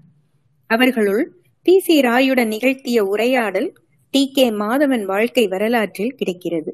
நம்பூதிரிகளின் பார்வையில் கேரள பூமியின் தோற்றம் நம்பூதிரிகளின் செல்வாக்கு அதை தக்க வைக்க தொடர்ந்து எடுக்கப்படும் ஏற்பாடுகள் கோயில் நுழைவை எதிர்க்கும் நம்பூதிரிகளின் கருத்துக்கு ஆதரவாக உள்ள நூல் அரசு நீதிமன்றங்களின் செயல்பாடு போன்றவற்றை பேசுகிறது. அவற்றுள் இரண்டு அம்சங்களை மட்டும் இங்கு குறிப்பிடலாம். பி சி ராய் நம்பூதிரிகளின் சிறப்பு தேவைகளுக்கான அடித்தள காரணங்களாக மது சம்பந்தமான பிராமண நூல்கள் உண்டென்று கூறினீர்கள் அல்லவா? அவை எவை? டி. கே. மாதவன். சில பிரமாணங்கள் உண்டு. சங்கர ஸ்மிருதி கேரள மகாத்மியம் இவை இரண்டும் பற்றில் முக்கியமானவை என்று தெரிகின்றது. இவற்றுக்குள்ளும் அதிக முக்கியத்துவம் சங்கர ஸ்மிருதிக்குத்தானாம். மலபாரில் திருமண முறையை சீர்திருத்துவதற்காக நீதிபதி சர் டி முத்துசாமி ஐயரின் தலைமையில் சென்னை அரசு அமைத்திருந்த மலபார் மேரேஜ் கமிஷன் பற்றி அறிந்திருப்பீர்கள். Sir C P Sankaran Nair இந்த கமிஷனில் ஓர் உறுப்பினர். இந்த நூல் இருநூறு ஆண்டுகளுக்கு முந்தைய பழமை உடையது அல்ல என்பதுதான் இவர்களுடைய கருத்து. அந்த நூலின் ஆசிரியர் ஒரு நம்பூதிரிதான் என்றும் அந்த நம்பூதிரி திட்டமிட்டே பொய்ச்சரக்கை புகுத்தி எழுதியதே இந்த நூல் என்றும் அந்த அறிஞர்கள் குழு கருத்து தெரிவிக்கிறது. கேரள கேரளத்தின் நாலா பாகங்களிலிருந்தும் அழைத்து வரப்பட்ட நம்பூதிரி பிராமணரின் உதவியுடன் ஆறு ஆண்டுகளுக்கு ஒரு முறை திருவிதாங்கூர் அரச நடத்துகின்ற ஒரு சடங்கு முறைதான் முறை ஜெபம். இந்த சடங்கை நடத்துவதால் தான் அரச குடும்பம் நாட்டின் இயற்கை ஆன்மீகம் செழுமை அடைவதாக ஒரு நம்பிக்கை. ஏறத்தாழ நூற்றி ஐம்பது ஆண்டுகளுக்கு முன் அரசாட்சி புரிந்த ஒரு மன்னர் நாட்டை பற்றி ஆட்சியை வலுப்படுத்துகின்ற காலத்தில் பிராமணர்கள் உள்பட பலரை கொன்றுவிட்டார். அந்த பாவத்துக்கு பரிகாரமாக ஆறு ஆண்டுகளுக்கு ஒரு முறை முறை ஜெபம் நடத்தலாம் என்ற நேர்ச்சை செய்யவும் தொடங்கினார். அந்த நேர்த்திக்கடன் நிகழும்போது கேரளத்து நம்பூதிரிகள் அனைவரும் அரசு விருந்தினர்களாக அழைக்கப்படுகின்றனர். அதற்கேற்ப தகுதிகளுடன் அவர்களை வரவேற்கவும் செய்கின்றனர். முறை ஜெபம் ஏறத்தாழ அறுபது நாடுகள் நாட்கள் நடைபெறும். இந்த அறுபது நாட்களும் ஒவ்வொரு பிராமணனின் தேவைகளும் தனியாக விசாரித்து நிறைவேற்றப்படும். தினமும் பணம் பணம் தட்சணையாக அளிக்கப்படும். இந்த சடங்கின் முக்கிய நிகழ்வு என்னவென்றால் தினமும் மூன்று முறை நம்பூதிரிகள் அனைவரும் ஒன்று சேர்ந்து வைதீக மந்திரங்களை ஜெபிப்பதுதான். காலை வேளையில் பத்மநாப சுவாமிக்கு கோயிலுக்கு அருகில் உள்ள பத்ம தீர்த்தத்தில் இடப்பளவு நீரில் இறங்கி நின்று ஜெபம் செய்வார்கள் என்று பிறர் சொல்ல கேட்டிருக்கிறேன் இந்த சமரித்த மன்னர் இருபத்தைந்து முறை நடத்திவிட்டு முடித்துவிட வேண்டும் என்று நினைத்தாராம். பொழுது நடைபெறுவது இருபத்தி எட்டாவது முறை ஜெபம் என்று அறிகிறேன். முதலில் ஒரு சப ஒரு சமயம் ஜெபத்துக்கு அனுமதித்த தொகை வெறும் எழுபத்தி ஐந்தாயிரம் ரூபாய். இன்றைய முறை ஜெபத்திற்கு பொது முதலிலிருந்து ரூ ஆறு லட்சத்தை அனுமதித்திருக்கிறார்கள். பி சி ராய் கோயில் நுழைவு பற்றி சர் சதாசிவ ஐயரின் கருத்து என்ன? T. K. Madhavan. Sir Sadasiva ஐயரின் தலைமையில் திருவனந்தபுரத்தில் அண்மையில் நடைபெற்ற சமுதாய மாநாட்டில் அனைத்து இந்துக்களுக்கும் கோயில் நுழைவை அனுமதிக்க வேண்டும் என்று ஒரு தீர்மானத்தை நிறைவேற்றி இருக்கின்றார்கள். பிராமணர் அல்லாதாரின் சாநித்தியம் கோயில்களில் அசுத்தியை உண்டாக்குமா என்ற வினா நீதிபதி சர் முத்துசாமி ஐயர் தலைமை நீதிபதியாக இருந்த காலத்தில் ஆயிரத்தி எண்ணூற்றி எண்பத்தி ஐந்தில் தான் சென்னை உயர் நீதிமன்றத்தின் முன்பு வந்தது. ஆசாரி ஒருவர் கோயிலுக்குள் சென்று அவரே அபிஷேக பிராமணர்கள் ஆசாரி சிவலிங்கத்தை அசுத்தப்படுத்தி விட்டார் என்று அநியாயமாக பழி சுமத்தினார்கள். வழக்கு விசாரணைக்கு வந்தபொழுது இந்தியன் பீனல் கோடு மதம் சம்பந்தமான குற்றங்களை விவரிக்கின்ற வகுப்புகளில் பயன்படுத்தப்பட்ட டிஃபைல் என்ற சொல்லுக்கு இயற்கையான அசுத்தி என்றுதான் பொருள் கொள்ள வேண்டும் என்றும் ஆங்கில அகராதிகளில் சாதாரணமாக கொடுக்கப்படுகின்ற பொருள் அதுதான் என்றும் ஐரோப்பிய நீதிபதி போர்ட்டர் கருத்து தெரிவித்தார். ஆனால் சர் முத்துசாமி ஐயர் அச்சொல்லுக்கு பிராமணர்கள் எந்த பொருளில் அதை எடுத்துக் கொள்கிறார்களோ அதற்கிணங்கதான் பொருள் கொள்ள வேண்டும் என்று கருத்து தெரிவித்தார். அதன் அடிப்படையில் தாந்திரீகமான அசுத்தி என்று அதற்கு பொருள் கொள்ளப்பட்டது. நீதிபதி முத்துசாமி ஐயரின் பொருளை ஏற்க ஆசாரிக்கு தண்டனை வழங்கினார்கள். ஆசாரிக்கு தண்டனை வழங்கினார்கள். அதற்கு பிறகு உயர் நீதிமன்றத்திலோ கீழ் நீதிமன்றத்திலோ இதை போன்ற வழக்குகள் வந்தால் நீதிபதி முத்துசாமி ஐயரின் கருத்தை பிரம்மாண்டமாக காட்டி பிராமணல்ல பிராமணர் அல்லாதாரை தண்டித்து வருகின்றனர். நீதிபதி போர் கருத்துதான் அறிவுக்கு பொருந்தக்கூடியது என்பது வெளிப்படையான உண்மை. அதற்கிணங்க அன்று தீர்ப்பு வழங்கி இருந்தால் கோயில் நுழைவுக்காக ஒரு போராட்டம் உருவாகி இருக்காது மூன்று நான்கு ஆண்டுகளுக்கு முன்பு தீயர்கள் சிலர் திருவிதாங்கூரில் கோயிலுக்கு சென்ற பொழுதும் திருவிதாங்கூர் உயர் நீதிமன்றத்திலும் இந்த தீர்ப்பை பிரம்மாண்டமாக எடுத்துக்காட்டி தீயர்களுக்கு தண்டனை வழங்கினார்கள். வாணியரின் கோயில் நுழைவுக்கான உரிமையை பற்றி சதாசிவ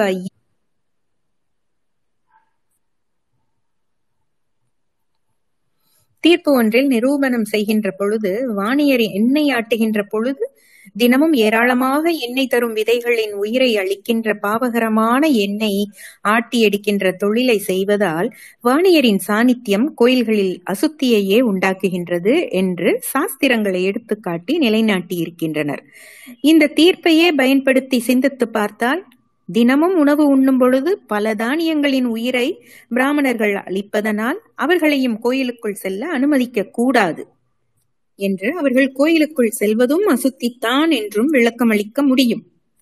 வைக்கம் சத்தியாகிரக நினைவலைகள் பக்கம் முப்பத்தி எட்டிலிருந்து நாற்பத்தி ஒன்பது வரை. ஆயிரத்தி தொள்ளாயிரத்தி இருபத்தி மூணு காக்கிநாடா காங்கிரஸில் T K Madhavan K M Panicker K P Kesava Menon ஆகியோர் கலந்து கொண்டு கேரளத்தில் தீண்டாமை ஒழிப்பு பற்றி பேசினர். டி. கே. மாதவன் கேட்டுக்கொண்டபடி காங்கிரசின் தலைவர் முகமது அலி தீண்டாமைக்கு எதிராக தீர்மானம் கொண்டு வர அனுமதி அளித்தார். ஆனால் அதற்கு தேவையில்லாதபடி C. V. Vaidya M. Abdul Hameed ஆகியோர் தீண்டாமைக்கு எதிரான திட்டத்தை வேலை திட்டத்துக்குள் ஒன்றாகவே கொண்டு வந்துவிட்டனர் கேரளம் திரும்பிய மாதவன் தீண்டாமைக்கு எதிராக குழு ஒன்றை கேரள மாநில காங்கிரசின் ஆதரவுடன் ஏற்படுத்தினார். அதன் அமைப்பாளர் K. Kelappan Nair T. K. Madhavan Kurur Neelakantan Namboothiri ஆகியோர் உறுப்பினர்கள். தீண்டாமைக்கு எதிரான இக்குழு கொல்லத்தில் சுயராஜ்ய ஆசிரமத்தில் ஆயிரத்தி தொள்ளாயிரத்தி இருபத்தி நான்கில் பிப்ரவரியில் கூடியது. K. P. Kesava Menon Kurur Neelakantan Namboothiri K. A. K. Pillai K. Kelappan Nair M. R. Madhava Warrier ஆகியோர் அடங்கியதாக குழு விரிவாக்கப்பட்டது. அவர்கள் தீண்டாமைக்கு எதிராக திருவாங்கூர் முழுவதும் பயணம் செய்து இயக்கமாக தீண்டாமை எதிர்ப்புணர்வை பரப்பினர். இவ்வாறு டி. கே. மாதவன் தீண்டாமைக்கு எதிரான எண்ணத்தை இயக்கமாக மாற்றினார். தீண்டாமை எதிர்ப்புணர்வு எவ்வாறு செயல்படுகிறது என்பதையும் அவர் நிரூபித்து உணர விரும்பினார். ஒரு முன்னோட்டமாக ஆயிரத்தி தொள்ளாயிரத்தி இருபத்தி நான்கு மார்ச் பதினேழாம் நாள் டி கே மாதவனும் கண்ணன் தேவனும் அவர் புலையர் இனத்தை சேர்ந்தவர். பூந்தோட்டம் என்னும் வைக்கத்திற்கு அருகே எல்லைக்குள் நுழைய முயன்றனர். நாளலம்பலத்தில் நுழைவதற்கு முன் கோயில் நிர்வாகம் தடுத்துவிட்டது. இச்செய்தி பரவி அரசாங்கம் வரை எட்டிவிட்டது. கோயில் தீட்டுப்பட்டு விட்டதாய் சொல்லி தூய்மை பணிகள் செய்ய முயன்றனர். கோயில் நுழைவு நோக்கமல்ல. நிலைமை எப்படி போகிறது என்று பார்ப்பதே நோக்கம் என்று மாதவன் தரப்பில் சொல்லப்பட்டது. ஆயிரத்தி தொள்ளாயிரத்தி இருபத்தி நான்கில் நடைபெற்ற டி. கே. மாதவனின் மீறல் நடைபெற்றதற்கு முன் இத்தகைய மீறல்கள் இத்தகைய நோக்கமின்றி இயல்பாய் நடந்தபோது ஏற்பட்ட விளைவுகள் பற்றி இரண்டு தகவல் தகவல்கள் கிடைக்கின்றன. அவை ஈழவர் மட்டுமல்ல இந்துவல்லாத அனைவருக்குமே கூட வைக்கம் கோயில் தெருக்களில் நடக்க அனுமதி இல்லை என்பதை தெரிவிக்கின்றன.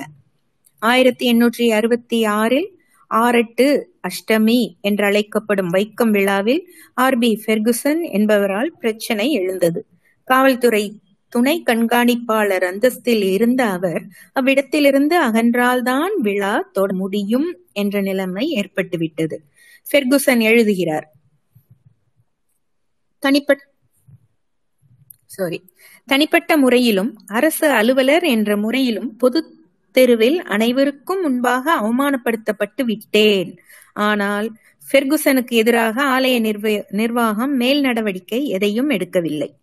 ஆயிரத்தி எண்ணூற்றி அறுபத்தி எட்டில் நிகழ்ந்த இதே போன்ற இன்னொரு சம்பவத்தில் பிரிட்டிஷ் ஸ்தானிகர் தலையிட்டார். வைக்கத்திற்கு கிழக்கே உள்ள ஏட்டுமானூர் சிவன் கோயிலில் குறிப்பிட்ட எல்லையை தாண்டியதாக மேத்யூ சாக்கோ என்ற உள்ளூர் கிறித்துவர் மீது ஆலய நிர்வாகம் பாய்ந்தது. இச்சம்பவம் தொடர்பாக வழக்கு பதிவானது மரபான வழக்கத்தை மீறியதற்காக தாஸ் தண்டத்தொகை வசூலிக்க முயற்சி எடுத்தார். பிரிட்டிஷ் ஸ்தானிகர் தண்டனைக்குரிய உள்ளூர் சட்டங்களை விசாரித்தார். திருப்திகரமான பதிலை அளிக்க தாசில்தாரால் முடியவில்லை. அதனால் சாக்கோ தண்டனையிலிருந்து தப்பினார். ராஜையன் மலர் பக்கம் இருநூற்றி ஏழு மேற்கொண்ட மேற்கண்ட இரு சம்பவங்களிலும் தொடர்புடைய இரு இந்து அல்லாதவர்களுக்கும் விதிகளை மீறி மீற வேண்டும் என்ற நோக்கமில்லை. இவர்கள் தண்டனை பெறாமல் தப்பிப்பதற்கு இது காரணமாயவில்லை மாதவனை தண்டிக்காமல் விட்டதற்கு என்ன காரணம் என்றும் தெரியவில்லை. மேலே சொன்ன இந்த இரு கிறிஸ்தவர்களமாவது ஆளும் வர்க்கத்தை சாராதவர்கள் என்ற காரணம் சொல்லலாம். என்றவரை கடைபிடிப்பது என்பதே இவர்களின் விதிகளை அனுசரிக்கும் நடைமுறை. இத்தகைய முன்முயற்சிகளுக்கு பின்னேதான் மார்ச் முப்பது ஆயிரத்தி தொள்ளாயிரத்தி இருபத்தி நான்கில் வைக்கம் சத்தியாகிரகம் தொடங்கியது. நாராயணகுரு டாக்டர் பால்பு குமாரநாசான் ஆகியோரின் தொடர் முயற்சிகள் கேரள நிலத்தை பண்படுத்திய பிறகு டி. கே. மாதவன் எடுத்த முயற்சி செடியாய் வளர்ந்தது. ஆயிரத்தி தொள்ளாயிரத்தி பத்தொன்பதிலேயே டி. கே. மாதவன் முயற்சிகள் எடுத்திருந்தாலும் ஆயிரத்தி தொள்ளாயிரத்தி இருபத்தி இரண்டில் காந்தியை பார்த்த பிறகே வேகம் பெற்றது எனலாம். ஒரு மனிதர் அவமானத்தின் வலியை எவ்வளவு உணர்ந்திருந்தாலும் முற்றிலும் எதிரான சூழலில் இத்தகைய தொடர் முயற்சியை எடுத்திருப்பார். திருவாங்கூரை விட்டு வெளியே போய்விடுங்கள் என்ற திவானின் சொற்கள் அவராலேயே மீண்டும் திருப்பி சொல்ல முடியாத சொற்கள். ஏற்படுத்தியிருக்கக்கூடிய அவமானத்தை வலியை நினைத்தால் கண் கலங்குகிறது. நன்றி மீரா. ரொம்ப அருமையான வாசிப்பு. கொஞ்சம் தண்ணி கொடுங்க ரொம்ப லாங்கான டாபிக் இந்த புத்தகமே ஒரு பெரிய புத்தகம். நிறைய பக்கங்கள்லாம் நம்ம வாசிச்சாகலாம் வேற வழியே கிடையாது. கேட்டுட்டு இருக்க எல்லாரும் கொஞ்சம் பொறுமையாக கேட்கணும். வேற வழி இல்லை. இது ஒரு வரலாற்று பதிவு. அதுவும் வந்து விஷயங்கள் நடந்த ஒரு இடம். ஒரு வரலாற்று முக்கியத்துவம் வாய்ந்த ஒரு இடமும் கூட. மீராவோட தெளிவான வாசிப்பும் அவங்களோட இனிமையான குரலும் கண்டிப்பா அவங்களை கட்டி போட்டிருக்கோம்னு நினைக்கிறேன். அடுத்த போர்ஷன் வந்து பெரியார் அந்த வைக்கம் போராட்டத்துல எப்ப உள்ள வரார் அப்படிங்கறத பத்தின ஒரு டாபிக் வைக்கமும் பெரியாரும். இதுதான் படிக்க போறது. இதுல ஒரு முக்கியமான விஷயம் இது தொடங்குறாங்க. அந்த மார்ச்ல தொடங்கும் பொழுது வந்து ஃபர்ஸ்ட் ஒன் ஒரு டைம் கேட்குறாங்க நாங்க பேசிட்டு சொல்றோம் அப்படின்னு சொல்லிட்டு அப்போ ஓகே அந்த அந்த ஃபர்ஸ்ட் மந்த்ல கடைசியில மார்ச் கடைசியில அவங்க இந்த பேசி உள்ள போறாங்க. தொடங்கணும் அப்படின்னும் போது ஒரு ஒருத்தரா அரெஸ்ட் ஆகிறாங்க. அப்போ காந்திக்கும் தந்தி அனுப்புறாங்க. ராஜகோபாலாச்சாரியருக்கும் தந்தி அனுப்புறாங்க. பெரியாருக்கும் தந்தி அனுப்புறாங்க. தேதிய வாரியாவும் அதை கொடுத்துட்டு இருக்காங்க ஒரே ஒரு நிமிஷம். தேதியோட உங்களுக்கு நான் சொல்லிடுறேன் அப்போ வந்து எல்லாரும் பெரியாருக்கு வந்து இங்க நிறைய வேலை இருக்கு. அதனால நான் அங்க வரணுமா அப்படின்னு ஒரு கேள்வி கேட்கிறாரு ஆமா நீங்க வரணும் அப்படின்னு சொல்றாங்க. ஏப்ரல் ஆறாம் தேதி அது.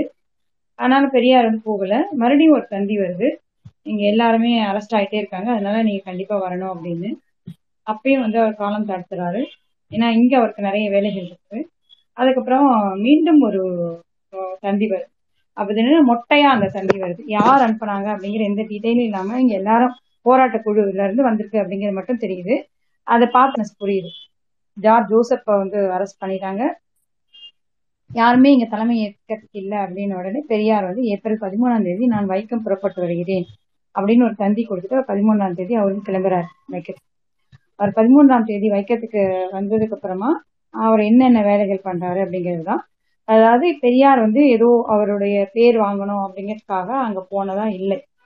அப்புறம் பெரியார் அங்க கிளம்பி வரார் அப்படின்ன உடனேயே வந்து ஒரு அரசு அரசர்கிட்ட வந்து நீங்க எங்களோட விருந்தினரா வாங்க ஆனா பெரியார் போகிற வேலை வந்து வேற அரசுக்கு எதிரான வேலை. அது பெரியாரே பலமுறை பல இடங்களில் குறிப்பிட்டிருக்கிறார். அதுதான் இவங்க திருப்பி திருப்பி சொல்லிட்டு இருக்காங்க அவர் வந்து ஒரு அரசருடைய ஒரு அவர் வந்து ஒரு இதுவா போனாரு? ஒரு விருந்தாளியா போனாரு அப்படிங்கிற மாதிரி இல்லை. அவர் போனது வந்து இவங்க ஜார்ஜ் ஜோசப்போட தந்தியினால மாதவன் அவர்களுடைய தந்தியினாலையும் அவர் போறாரு. பதிமூணாம் தேதி வைக்க போறாரு. முதல்ல அவர் வந்து என்ன சொல்றாரு? நீங்க இங்க வாங்க நம்ம கொல்லம்ல கொச்சின்ல வாங்க இறங்குங்க. நம்ம முதல்ல பேசலாங்கிறாரு. அதுக்குள்ள ஜார்ஜ் ஜோசப் வந்து அரெஸ்ட் ஆயிரு. அதனால அவரால் வர முடியல. பெரியார் நேரம் வைக்கமுக்கு தான் போறாரு. இறங்கிட்டு அதுக்கப்புறம் என்ன நடக்குது அப்படிங்கறதான் படிக்க போறோம் இப்போ. இன்னும் கொஞ்சம் டீட்டெயில் வேணும்னா சொல்லலாம். ஆனா நேரம் சொல்லலை சொல்லல. நம்ம டிஸ்கஷன் அப்போ வேணா சொல் ஆட் பண்ணிக்கலாம். இப்போ வந்து நாகஜோதி அவர்கள் வந்து பெரியாரும் வைக்கவும் பத்தி ஒரு போர்ஷன் படிப்பாங்க தோழர்களுக்கு வணக்கம். கட்டுரையின் தலைப்பு வைக்கமும் பெரியாரும். கைது செய்யப்பட்டு விட்டேன். சத்தியாகிரகம் நடந்தாக வேண்டும். பொதுஜன ஆதரவுக்கு குறைவில்லை. தொண்டர்களும் வேண்டியவரை இருக்கிறார்கள். தலைவர்கள்தான் தேவை. தேவதாஸ் அல்லது மகாதேவ தேசாயை அனுப்புங்கள். சுதேசி மித்ரன் பதினான்கு ஏப்ரல் ஆயிரத்தி தொள்ளாயிரத்தி இருபத்தி நான்கு. இது வைக்கம் சத்தியாகிரக தலைவர்களில் ஒருவரான ஜார்ஜ் ஜோசப் காந்திக்கு அனுப்பிய தந்தி. முப்பது மார்ச் ஆயிரத்தி தொள்ளாயிரத்தி இருபத்தி நான்கில் தொடங்கிய வைக்கம் போராட்டத்தில் ஏப்ரல் பத்துக்குள் தலைவர்கள் அனைவரையும் திருவாங்கூர் அரசு கைது செய்துவிட்டது. தவித்துக் கொண்டிருந்த சத்தியாகிரகத்தை தொடர்ந்து நடத்த காந்தியிடம் தலைவர்களை அனுப்ப மேற்கண்டவாறு வேண்டினார் சத்தியாகிரகத்தின் மூளையாய் போன்ற மூளையை போன்ற ஜார்ஜ் ஜோசப். மேற்கண்ட தலைவர் வேண்டுதலுக்கும் வைக்கம் போராட்டத்தை அனைத்திந்திய இயக்கமாக மாற்ற வைக்கப்பட்ட கோரிக்கைக்கும் சேர்த்து பேட்டி ஒன்றில் காந்தி பதிலளித்தார். வைக்கம் சத்தியாகிரகத்துக்கு இந்தியாவில் எல்லா பாகமும் உடனுணர்ச்சி காட்ட வேண்டும் என்பது எனக்கு தெளிவு. அந்த உடனுணர்ச்சி வைக்கம் போராட்டத்திற்கு எதேஷ்டமாக ஏற்பட்டிருக்கிறது. ஆனால் பல மாகாணங்களில் உள்ள தலைவர்களை ஒரு ஊரில் ஒரு இயக்கத்தில் தங்கள் கவனத்தை முழுவதும் செலுத்துவதென்பது அத்தியாவசியமில்லாவிட்டாலும் சிரம சாத்தியமானது ஆயினும் தலைவர்களால் வழிகாட்டப்படாத காரணத்தினால் இயக்கம் இறந்து போகாமல் சென்னை மாகாண தலைவர்கள் பார்த்துக் கொள்வார்கள் என்று நம்புகிறேன். சுதேசி மித்ரன் பதினான்கு ஏப்ரல் ஆயிரத்தி தொள்ளாயிரத்தி இருபத்தி நான்கு. களத்தில் தலைவர்கள் இல்லை. வடநாட்டு தலைவர்களையும் அனுப்ப முடியாது என்று காந்தியும் கைவிரித்து எனினும் சென்னை மாகாண தலைவர்கள் பார்த்துக் கொள்வார்கள் என்று யாரையும் குறிப்பிட்டு சொல்லாமல் பொதுப்படையாக கூறி முடித்துவிட்டார். இந்த சூழலில் ராமசாமி நாயக்கர் நாளை அதாவது ஏப்ரல் பதிமூன்று காலை மெயிலில் வைக்கத்திற்கு புறப்படுவதாக தந்தி கொடுத்திருக்கிறார் என்ற செய்தி சுதேசி மித்ரன் பனிரெண்டு ஏப்ரல் ஆயிரத்தி தொள்ளாயிரத்தி இருபத்தி நான்கு இதழில் வெளியானது. வைக்கம் சத்தியாகிரகத்தில் தலைமை வகித்து நடத்தி வந்த கனவான்கள் ஒருவர் பின் ஒருவராக கைதாகி சிறை தண்டனை விதிக்க பெற்றிருக்கிறார்கள். ஜோசப் நாயர் செபாஸ்டியன் இவர்கள் தண்டனை அடைந்த பிறகு ராமசாமி நாயக்கரும் நாயுடுவும் வைக்கம் சென்று சத்தியாகிரகத்தை மேல் நடத்தி வருகிறார்கள் என்று அறிகிறோம். இது பதினைந்து ஏப்ரல் ஆயிரத்தி தொள்ளாயிரத்தி இருபத்தி நான்கு என்று வெளி இன்று வெளியிலிருந்து சத்தியாகிரகத்தை பார்த்து வந்த சுதேசி மித்ரன் தலைமையை விளக்கியிருந்தது. ஆம் பதிமூன்று ஏப்ரல் ஆயிரத்தி தொள்ளாயிரத்தி இருபத்தி நான்கு அன்று பெரியார் வைக்கம் சேர்ந்தார். அது போராட்டம் தொடங்கி பதினைந்தாவது நாள் புறப்படும் முன் ஈரோட்டிலிருந்து அவர் அறிக்கை ஒன்றை வெளியிட்டார். அதன் சாரம் வருமாறு. கே. நீலகண்ட நம்பூதிரிபாத் ஆயிரத்தி தொள்ளாயிரத்தி இருபத்தி நான்கு ஏப்ரல் நான்காம் தேதியிட்டு அனுப்பிய தந்தியில் என்னை உடனே புறப்பட்டு வரும்படி கேட்டுக்கொண்டிருந்தார். குளித்தலையில் கூடிய திருச்சி மாநாட்டிற்கு செல்ல வேண்டியிருந்ததால் புறப்பட முடியவில்லை. நான் முக்கியமாக அங்கு வந்ததுதான் வந்துதான் ஆக வேண்டும் என்றால் நான் வருவதாக தந்தி கொடுத்தேன். பிறகு அனுப்பிய கடிதத்திலும் இதே விஷயத்தை தெரிவித்திருந்தேன். ஆறாம் தேதி ஜார்ஜ் ஜோசப்பும் எழுதியிருந்தார் நான் வர வேண்டும் என்று தாங்கள் நினைத்தால் நான் வர சித்தம் என்று பதிலளித்தேன். பனிரெண்டாம் தேதி இன்னொரு தந்தியை நம்பூதிரிபாத் அனுப்பியிருந்ததில் வைக்கம் சத்தியாகிரக நிலைமையை பற்றி யோசிக்க பொதுக்கூட்டம் திங்கட்கிழமை கூடுவதாக விஜயம் செய்ய வேண்டும் என்றும் குறிப்பிட்டிருந்தார். அதே சமயத்தில் டி ஆர் கிருஷ்ணசாமி ஐயர் கொச்சியிலிருந்து அனுப்பியுள்ள தந்தியில் நான் அங்கிருக்க வேண்டியது மிகவும் அவசியம் என்றும் உடனே புறப்பட வேண்டும் என்றும் ஜோசப் கைதியானார் என்றும் கொச்சியில் தாம் காத்திருப்பதாகவும் குறிப்பிட்டிருந்தார். நான் இன்று அதாவது பதிமூன்று ஏப்ரல் ஆயிரத்தி தொள்ளாயிரத்தி இருபத்தி நான்கு மெயிலில் வருவதாகவும் திரிஷூரில் என்னை நம்பூதிரிபாத் சந்திக்கும்படிக்கும் பதில் தந்தி கொடுத்தேன். இரவு ஏழு மணிக்கு மூன்றாவது தந்தி கொடுத்தேன். இரவு ஏழு மணிக்கு மூன்றாவது தந்தி கிடைத்தது. வைக்கத்தின் நிலைமை பயங்கரமாக இருக்கிறது. தலைவர்கள் எல்லோருமே கைது செய்யப்பட்டு விட்டனர் பதினெட்டு சத்தியாகிரகிகள் உண்ணாவிரதம் உண்ணாவிரதத்துடன் இருக்கிறார்கள். நானும் வைக்கத்திற்கு புறப்பட்டு கொண்டிருக்கிறேன். உடனே நான் கைது செய்யப்படுவேன் என்பது நிச்சயம். இயக்கத்திற்கு தலைமை வகித்து நடத்துங்கள். தந்தி மூலம் யோசனை கூற வேண்டும் என்பது அந்த தந்தி வாசகம். இதற்கப்பால் நான் புறப்பட்டேயாக வேண்டும் என்று எண்ணம் ஏற்பட்டுவிட்டது. இந்த நிலைமையை நானே வலுவில் விரும்பியதாக நினைக்க வேண்டாம். அத்தகைய எண்ணம் இல்லாமல் தடுக்கும் பொருட்டே நான் மேற்கண்ட சமாச்சாரத்தை வெளியிட்டேன். தமிழ்நாட்டில் நான் செய்யவிருக்கும் வேலை அபரிவிதமாக இருக்கிறதென்பது தெரிந்த விஷயம். அதிலுள்ள பொறும் கஷ்டங்களையும் அறிந்து கொண்டிருந்தேன். மிகவும் உபத்திரவமற்ற கதர் வேலைக்கு ஏற்படும் தடைகளும் இயக்கத்திலுள்ள இதர கஷ்டங்களும் என் மனதிற்கு தெரிந்தவைகளே. ஆனால் கேரள மாகாணத்திலிருந்து எனக்கு வந்திருக்கும் ஆக்ஞையை மீறி நடப்பதற்கில்லை. இது சுதேசி மித்ரன் பதினைந்து ஏப்ரல் ஆயிரத்தி தொள்ளாயிரத்தி இருபத்தி நான்கிலும் தி இந்து பதினைந்து ஏப்ரல் இருபத்தி நான்கில் பெரியார் ஈவேரா சிந்தனைகள் இதழ் பதிப்பு பக்கம் ப எழுபத்தி மூன்றிலிருந்து எழுபத்தி நான்கு வரை. இதில் சுதேசி மித்ரன் பதினாறு ஏப்ரல் ஆயிரத்தி தொள்ளாயிரத்தி இருபத்தி நான்கு என்று உள்ளது. காங்கிரஸ் கமிட்டி தலைவர் பொறுப்பை ராஜ் ராஜாஜியை பார்த்து கொள்ள ஏற்பாடு செய்துவிட்டு பெரியார் வைக்கத்துக்கு விரைந்தார். தமிழ்நாட்டிலிருந்து மற்ற தலைவர்கள். பெரியாரை தவிர தமிழ்நாட்டிலிருந்து சீனிவாஸ் ஐயங்கார் கோவை ஆ. ஐயாமுத்து கவுண்டர் ஆகியோரும் அப்போது வைக்கம் சென்றனர். போராட்டத்தை நடத்த தலைவர்கள் தேவை என்ற ஜார்ஜ் ஜோசப்பின் கோரிக்கை காந்தி பெரியார் ஆகியோருக்கு மட்டுமல்ல ராஜாஜிக்கும் வந்தது. அவ்வேண்டுகோளை ராஜாஜி நிராகரித்தார். இது பற்றிய ஒரு சர்ச்சை ஏற்பட்டது. அதன் விவரங்களை முதல் இயலில் காணலாம். இங்கிருந்து வரும் முக்கியஸ்தர்களான ஊழியர்களை திருவாங்கூர் சத்தியாகிரக இயக்கத்திற்கு தள்ளிவிட வேண்டும் என்பதைத்தான் ஒப்புக்கொள்ள முடியாது. திருவாங்கூர் அரசாங்கத்தார்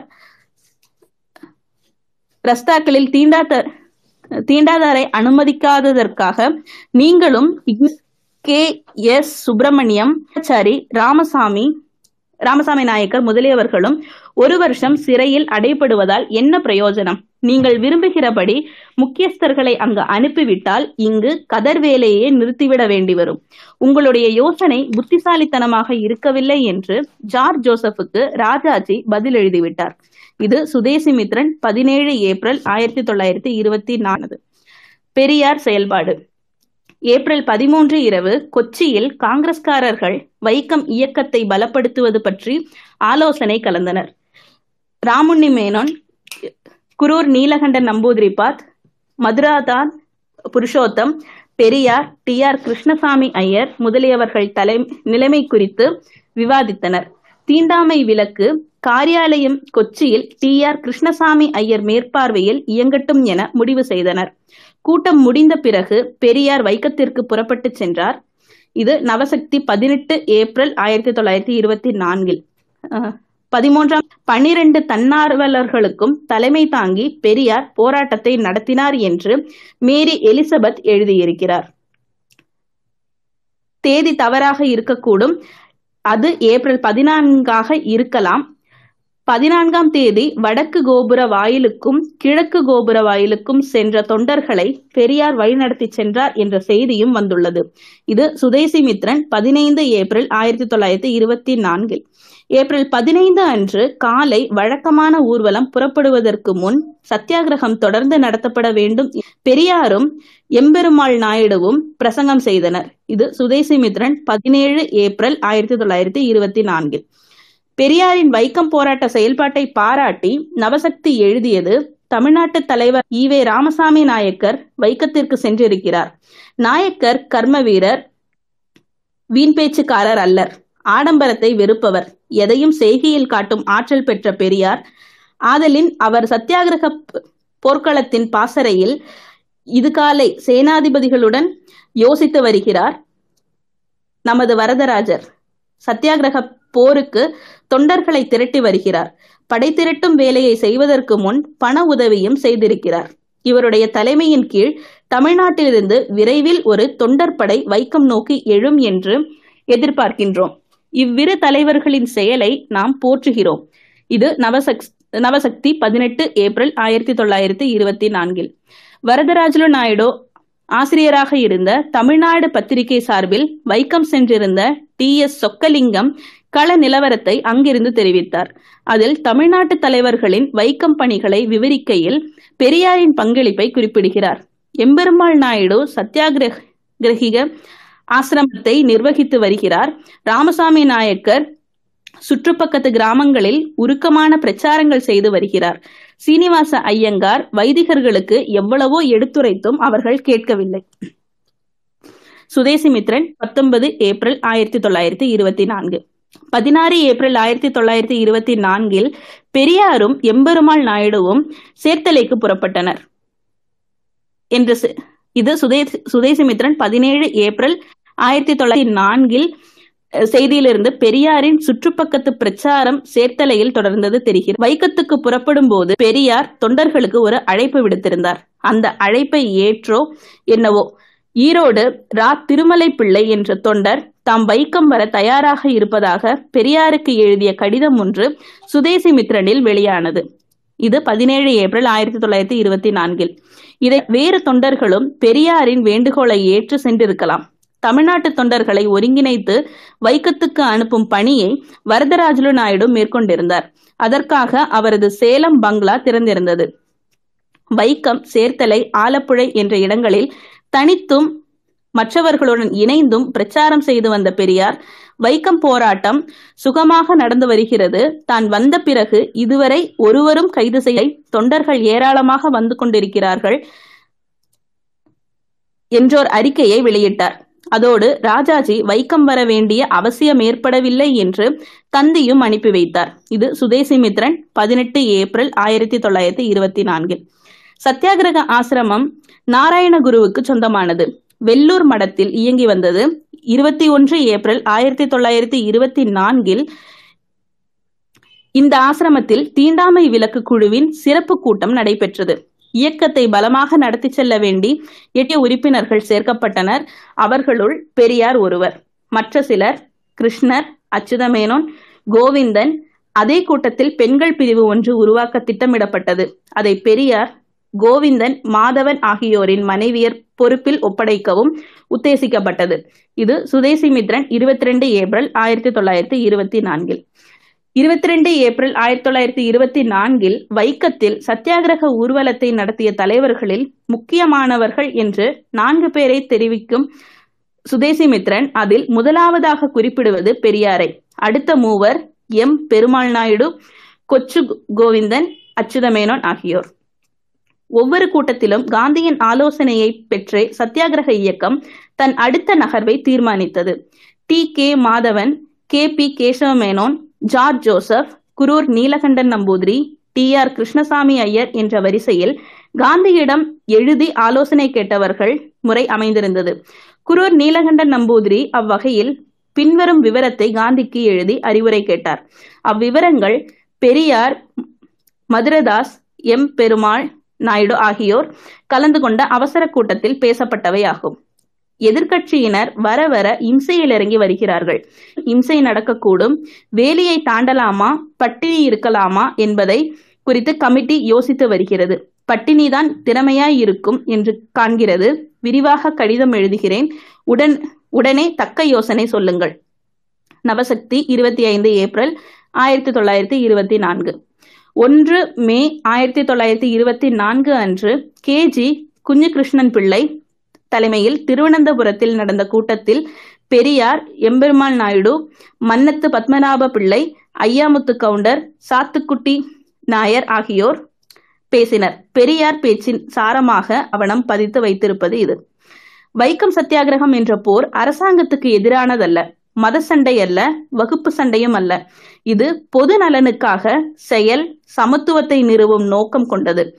இந்த பணியில் நாம் நல்ல நிலையில் இருக்கும் எவரையும் நம்பி இருக்கக்கூடாது. வேகமாக மறைந்து வருகிற மற்ற மதங்கள் எல்லாம் மக்கள் தொகையில் ஐந்து பத்து பதினைந்து சதவிகிதம் வளர்ந்து வருவதா புள்ளி விவரங்கள் கூறுகின்றன. இந்து மக்கள் தொகையில் ஆறு சதவீதம் குறைந்து விட்டது. கடந்த பத்து ஆண்டுகளில் இது இந்துக்கள் கல்யாணம் செய்து கொள்ளவில்லை குழந்தைகளை பெற்றுக்கொள்ளவில்லை என்பதை காட்டுகிறதா? இந்துக்களில் ஒரு பகுதியினரை நடத்தும் மோசமான முறை அவர்கள் மற்ற மதங்களில் சேரத்தும் இந்த நிலைமை நீடிக்குமானால் இந்துக்கள் இல்லாமல் போய்விடுவர். ராஜபக்திக்கு எதிராக இருப்பினும் மதபக்தி கடைபிடிக்கப்பட வேண்டும். ஒரு இந்து மற்ற ஒருவரை தீண்டத்தகாதவர் என கருதுகையில் முகமதியர்களும் கிறிஸ்தவர்களும் அவர்களது மதத்தைச் சேர்ந்த ஒவ்வொருவரையும் அவர்கள் அம்மதத்தில் பிறந்திருந்தாலும் மாறியவராக இருந்தாலும் சமமாக கருதுகின்றனர். அரசாங்கம் சமாதானத்துக்காக அளித்த பல்வேறு யோசனைகளும் ஒப்புக்கொள்ளத்தக்கவை அல்ல. அதில் ஒன்று சாலைகள் சொத்து என்பது. மகாராஜாவுக்கு ஏதாவது சொத்து இருக்கிறதா? முழு ராஜ்யமே ஸ்ரீ பத்மநாபனுக்கு சொந்தமானது என்பதால் ராஜ்யமே கோவில் சொத்துதான். இது அவரது தாத்தாவின் சொத்தல்ல முகமதியர்களையும் கிறிஸ்தவர்களையும் அச்சாலைகளில் நுழைய விடாமல் தடுத்துவிட்டால் உங்களுக்கு திருப்தியா என்று கேட்கிறது. இது ஒரு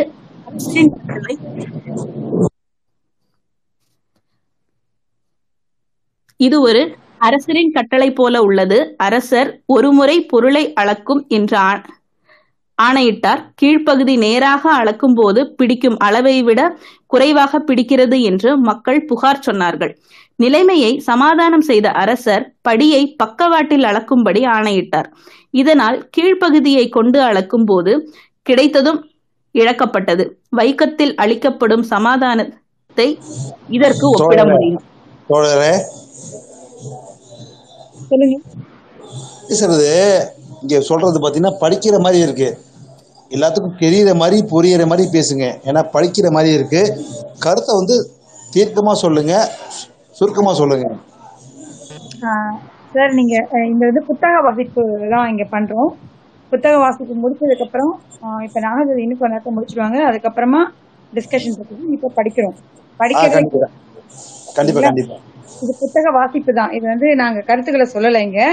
வைக்கம் நீங்க முதல் முறையா வந்திருக்கீங்கன்னு நினைக்கிறேன் இந்த ஸ்பேஸ்க்கு இது புத்தக வாசிப்பு பகுதி தான் முச்சத்து மன்றம். இது வந்து தொடர்ந்து நாங்க நடத்திட்டு வரோம். கிட்டத்தட்ட ஒரு இருநூறு நாட்களாக நடத்திட்டு வரோம். ஓகேங்களா? நீங்க வந்து புத்தகமா வாசிக்கிறாங்க அவங்க. ஆ இருக்கேன் இருக்கேன். லைவ்ல லைவ்ல இருக்கேன். ஓகே சரி. நீங்க கண்டினியூ பண்ணுங்க. ஓகே. நாங்கள் பசியாக இருக்கிறோம் என்று சொன்னால் பசியாக இருக்கிறோம் என்று நீங்கள் ஏன் சொல்கிறீர்கள் என்றால் மற்றவர் சாப்பிடுவதை நீங்கள் பார்க்கிறீர்கள் என்று அரசாங்கம் சொல்கிறது. சாப்பிடும் மற்றவர் உணவை பறித்து விடுகிறோம் என்கிறது. திருவாங்கூர் வரும்போது பிரிட்டிஷ் அரசாங்கம் மோசமான அரசாங்கமாக இல்லை என்ற எண்ணத்தில் இருந்தேன். ஏனெனில் இவர்கள் நோக்கத்தை அடைய பொய் சொல்லவும் தந்திரத்தை கையாளவும் தயங்க மாட்டார்கள். இந்த நாட்டு நடைமுறைகளை பார்க்கும்போது பிரிட்டிஷ் அரசாங்கம் தேவலாம் என்று நினைக்கிறேன். பிரச்சனைக்குரிய சாலையில் ஓரத்தில் நின்றிருக்கும் மரங்களில் எழுதப்பட்டிருந்த பிடபிள்யூடி என்ற எழுத்துக்களை இந்த அரசாங்கம் நீக்கியுள்ளது. இது மோசடி இல்லையா? இந்த அரசாங்கத்தை நம்பினால் நமது நுழைவது சாத்தியமா? வருணங்களில் இருப்பை மதிக்கும் ஒருவர் என இவ்வரசர் பேசப்படுகிறார். அரசின் உயர் பதவிகளுக்கு தாழ்ந்த சாதியினர் என்று சொல்லப்படுபவரை நியமிக்கும் போது இத்தகைய எண்ணங்களை கொண்டிருக்கிறாரா? ஒரு தீயர் மாவட்ட நீதிபதியாக நியமிக்கப்படுகிறார். அவரது ஏவலர்கள் பிராமணர்கள். இது வருணாசிரம தர்மத்திற்கு எதிரானது இல்லையா? வருணாசிரம தர்மத்தை மதிப்பவர் என்று மகாராஜாவை எப்படி கருத முடியும்? சில இந்துக்கள் சில குறிப்பிட்ட வேலையை செய்வதால் தீண்டத்தகாதவராகி விடுவர் என்பது உண்மையா?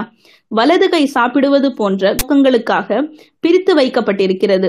உடம்பின் கழிவுகளை சுத்தப்படுத்துவது போன்ற குறிப்பிட்ட பணிகளுக்காக இடது கை இருக்கிறது. ஒவ்வொரு கைக்கும் தனி தந்தை தாய் உண்டா? இடது கையை தேடும் தொடும் போதெல்லாம் வலது கை குளித்து முழுக வேண்டும் என்று நினைக்கிறதா? நாம் கடவுளை தொழும்போது வலது கையுடன் மட்டும் செல்கிறோமா? கோயிலுக்கு செல்லும் போது நமது இடது கையை விட்டு விட்டு செல்கிறோமா? வலது பக்கம் இடது பக்கத்தை விட உயர்வானது என்றால் இடது கண்ணால் நம்மை பார்ப்பவரை குற்றம் சொல்கிறோமா? அல்லது வலது காலால் உதைப்படும் உட- உதைப்படும் போது சந்தோஷப்படுகிறோமா? வெவ்வேறு வேலைகளை செய்தாலும் சமத்துவமாக அல்லவா எல்லா விரல்களையும் கருதுகிறோம். அதுபோலவே ஒவ்வொரு இந்துவும் சமத்துவமாக நடத்தப்பட உரிமையுடையவர்கள் அவர் பிராமணனாக இருக்க இருக்கட்டும் புலையராக இருக்கட்டும் இறந்த கால்நடைகளை அறுக்கும் பறையர் தீண்டத்தகாதவர் எனில் மனித உடலை அறுக்கும் பிராமண டாக்டர்களிலும் நாயர் டாக்டர்களிலும் எவ்வளவு அதிகமான தீண்டத்தகாதவர் உள்ளனர்? கல்லை இறக்குவதால் தீயர் தாயினர் எனப்படுகிறார் எனில் அதை குடிப்பவர் எந்த அளவு மோசமானவர்? கல்லை இறக்க மரங்களை வாடிக்கை விடுபவர் இவர்களை விட எந்த அளவு கூடுதல் மோசமானவர்? கள்ளிலிருந்து வருவாயை அதிகரிக்கும் அரசாங்கம் இவர்களையெல்லாம் விட கூடுதல் மோசமானது அல்லவா? உயர்வு என்பது ஒருவர் செய்யும் வேலையிலா இருக்கிறது கையூட்டு பெறும் காவல் அதிகாரியும் தவறான சாட்சியம் சொல்லும் வக்கீலும் பிறப்பினால் உயர்ந்தவர்கள் என்று எந்த சாஸ்திரம் சொல்லுகிறது? சத்தியாகிரகிகள் வெற்றிக்கு சில நல்ல குணங்கள் அவசியமாகின்றது. நம்மை உயர்ந்தோர் என்று கருதி கொள்பவரிடம் சம அந்தஸ்து கோருவோர் முதலில் தம்மை விட கீழ் உள்ளோர் என வகைப்படுத்தப்பட்டவருடன் சமம் என்று கருத வேண்டும். வைசியன் சூத்திரனுடன் தன்னை சமமாக கருதாத ஒரு சத்திரியன் பிராமணனுடன் சமத்துவம் கோர முடியாது. நாம் அகிம்சைவாதியாக இருக்க வேண்டும். சிறிய வன்முறை கூட நம் முயற்சிகளை வீணாக்கிவிடும். யாராவது ஒருவர் வன்முறையை உபயோகித்தால் மகாத்மா காந்தி சத்தியாகிரகத்தை நிறுத்திவிட தந்தி கொடுத்து விடுவார். காவல் அதிகாரிகளின் சிரித்த முகங்களாலும் அன்பான வார்த்தைகளாலும் நாம் ஏமாந்து விடக்கூ சிறிய அளவு வன்முறை கூட துப்பாக்கிகளையும் மற்ற கருவிகளையும் கொண்டு வந்துவிடும் திருவாங்கூர் அரசாங்கம் இந்த நிலைமையை வெற்றிகரமாக சமாளிக்கவில்லை எனில் பிரிட்டிஷ் படை விமானங்களுடன் எந்திர துப்பாக்கிகளுடன் உதவிக்கு வந்துவிடும் போது நாம் நிராதரவாக நிற்போம். சிறிய வன்முறை கூட நமது போராட்டத்துக்கு தோல்வியை கொண்டு வந்துவிடும். எனவே நம்முடைய ஆயுதமாக தர்மத்தையும் பொறுமையையும் மட்டுமே கொள்ள வேண்டும். எடப்பாடம் என்றொரு காங்கிரசின் வேலைகளை முழுமையாக வெற்றியடைந்த ஊர் இருக்கிறது. அங்கே இருக்கும் கள்ளுக்கடைக்கு போலீஸை தவிர போவர் யாரும் இல்லை அனைவரும் கதர் அணிகிறார்கள். அங்கு முழுவதும் நிலவுகிறது. நிர்வாகத்தினருக்கு நிலைமையை சமாளிப்பது கஷ்டமாகிவிட்டது. ஒரு சண்டைக்கார உதவி காவல் ஆய்வாளரை நியமித்தது. அவர் வந்ததும் ஊரின் வம்புக்கார மனிதரிடம் போய் சண்டை போட்டார். அம்மனிதன் அமைதி இழந்து அவரை அடித்து நொறுக்கிவிட்டார் செய்தி பரவி ஆயுத ஆயுத போலீஸ் வந்து ஊரை முழுவதும் தாக்கிவிட்டது. சௌரி சௌராவில் சௌராவே மாதிரி தான் நடந்தது. அகாலி சம்பவம் முழு வெற்றி பெற்றதற்கான அடையாளம். அமைதி மற்றும் அஹிம்சையின் வெற்றி. நாம் பிறந்தால் ஒரு நாள் இறப்போம் என்பது தெரிந்த ஒன்று. நல்ல நோக்கத்துக்காக நமது உயிரை தியாகம் செய்ய தயாராக இருக்க வேண்டும். சத்தியாகிரக இயக்கத்திற்கு பணமும் தொண்டர்களும் சேர்க்காக பிரச்சாரம் மேற்கொண்டிருந்த பெரியார் வைக்கம் சுற்றுப்பக்கத்து ஊர்களை முடித்துக்கொண்டு தென் திருவாங்கூருக்கு சென்று சென்ற தகவல் வெளியானது அவருடன் ஐயாமுத்து சங்குபிள்ளை நாதமுனி பத்மநாப பிள்ளை ஆகியோர் சென்றனர். சுதேசமித்ரன் இருபத்தி நான்கு ஏப்ரல் ஆயிரத்தி தொள்ளாயிரத்தி இருபத்தி நான்கு பெரியார் தென் திருவாங்கூர் சென்ற பெரியார் இருபத்தி ஆறு ஏப்ரல் ஆயிரத்தி தொள்ளாயிரத்தி இருபத்தி நான்கில் நாகர்கோயிலில் பி. சிதம்பரம் பிள்ளை தலைமை வகித்த கூட்டத்தில் பேசினார்.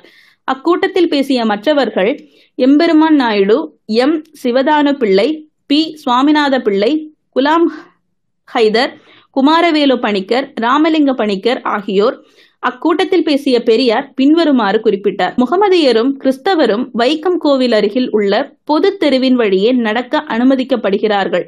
ஆனால் ஈழவர் அனுமதிக்கப்படுவதில்லை. புலையரும் பறையரும் அந்த சாலை வழியே நடக்க அனுமதிக்கப்படுவதில்லை. அந்த மனிதர்களை கிறிஸ்தவர்க கிறிஸ்தவராகவோ முகமதியராகவோ மாறினால் திருவாங்கூர் அரசாங்கம் அவர்களை அத்தெரு வழியே நடக்க அனுமதிக்க தயாராயிருக்கிறார்கள். கோட்டாறு காவல் ஆய்வாளர் அனுப்பிய அரசு அறிக்கை திருவனந்தபுரம் ஆவண காப்பகம் இருபத்தி ஏழு ஏப்ரல் ஆயிரத்தி தொள்ளாயிரத்தி இருபத்தி நான்கில் தக்கலையில் மாலை ஐந்து முப்பது எட்டு மணி வரை நடந்த பொதுக்கூட்டத்தில் பி. எஸ். மருதநாயகம் தலைமையில் பெரியார் பேசினார். அவருடன் ஐயாமுத்து கவுண்டர் சிட்டேடத்து சங்குபிள்ளை எம்பெருமாள் நாயுடு ராமகிருஷ்ணதாஸ் பேசினர். பெரியார் தமிழில் பேசுகையில் தாழ்த்தப்பட்ட மக்கள் தடை செய்யப்பட்ட பகுதியில் நடக்க அனுமதிக்கப்படும் நாய்களை விட மிருகங்களை விட கீழானவை என்றார். இது தக்கலை காவல் ஆய்வாளர் அனுப்பிய அரசு அறிக்கையில் உள்ளது ஆயிரத்தி பதினாறு ஏப்ரல் ஆயிரத்தி தொள்ளாயிரத்தி இருபத்தி நான்கு அன்று சேர்த்தலையில் சங்கனாச்சேரி பரமேஸ்வரன் பிள்ளை தலைமையில் Mannathu Padmanabhan K. K. Kuruvila C. V. Kunjuraman போன்ற கேரளத்தின் புகழ்மிக்கத்தோடு பெரியார் பேசினார்.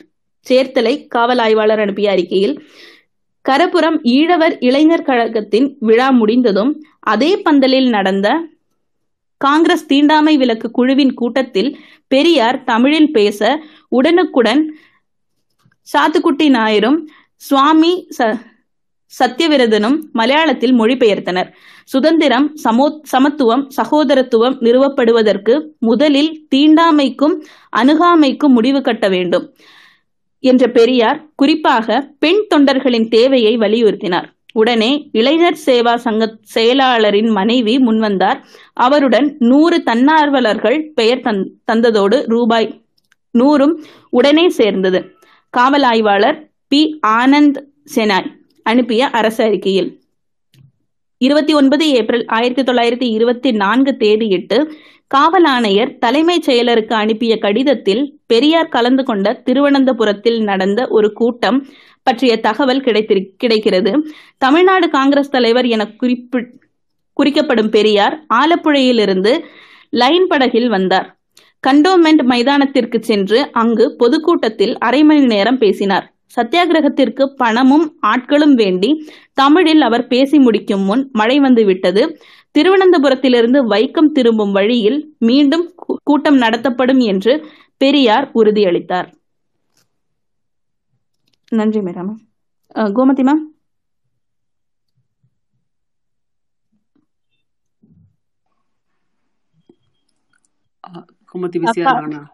Okay Kali நீங்க. பெரியாருக்கு. இல்ல இல்ல இல்ல சாரி இருக்கேன் காளி ஒரே நிமிஷம். இதுவே வந்து நமக்கு ஒன் ஹவர் ரீடிங் ஆயிடுச்சு. பேச ஆரம்பிச்சிடலாமா நாளைக்கு படிக்கலாமா பெரியாருடைய பெரியார் பேச தடை? தாராளமா தாராளமா. ஏன்னா எல்லாருக்குமே வந்து கொஞ்சம் இது லிசனிங் ஸ்பேன் வந்து ரொம்ப குறைஞ்சிட்டு இருக்கும் அதனால நம்ம பேச ஆரம்பிச்சிடலாம். ஓகேவா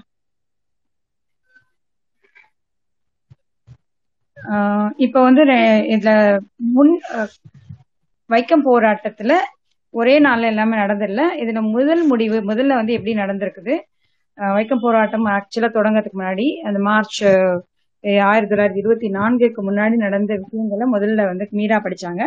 அதுக்கப்புறம் நாகஜோதி வந்து வைக்கம் போராட்டத்துல பெரியார் போக ஆரம்பிச்சதுக்கு அப்புறம் என்ன நடந்தது அந்த நான்கு நாட்களுக்கு அப்படிங்கறத சொல்லியிருக்கிறாங்க இன்னும் வந்து பெரியார் வந்து அரெஸ்ட் ஆகல. அவர் போனதுல இருந்து என்ன பேசியிருக்கிறார் என்ன நடந்தது அப்படிங்கிறது மட்டும் அதுக்கு முன்னாடி தலைவர்கள் அரெஸ்ட் ஆனதை நான் வந்து ஒரு சுருக்கமா சொல்லியிருக்கேன் இதுல நீங்க பேசுறவங்கள நீங்க வந்து யார் பேசணுமோ அவங்க மைக் ரெக்வஸ்ட் கொடுங்க.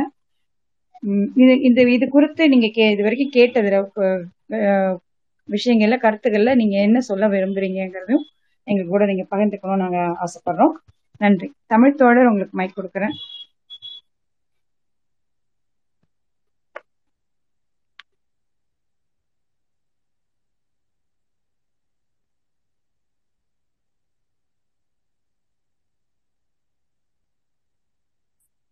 கலெக்ட் பண்ணியிருக்கீங்க அருமையான ஒரு புத்தகம்.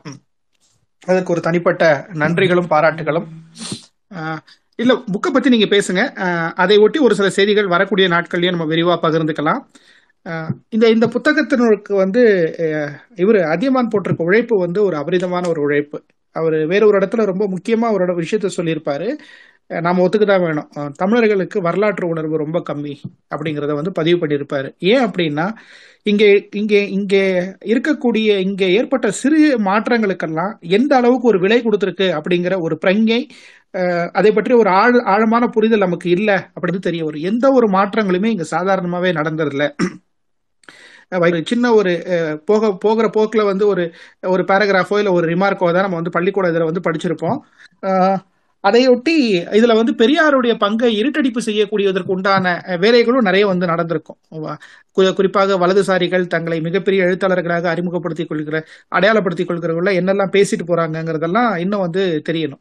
ஸோ இந்த புக்ல அவரு அவருடைய அப்ரோச் என்னன்னா ரொம்ப மெட்டிகுலஸா ஒரு ஒரு கேலண்டரைஸ்டு டேட் வைஸ் என்னென்ன விஷயங்கள்லாம் நடந்திருக்கு அப்படிங்கிறத வந்து எதிர்ப்பாரு. சேரன்மாதேவி போராட்டம் வைக்கம் போராட்டம். தமிழகத்துல நடந்த அதாவது என்ன சொல்றது நம்முடைய வரலாற்றுல இரண்டு முக்கியமான ஒரு நிகழ்வுகள்.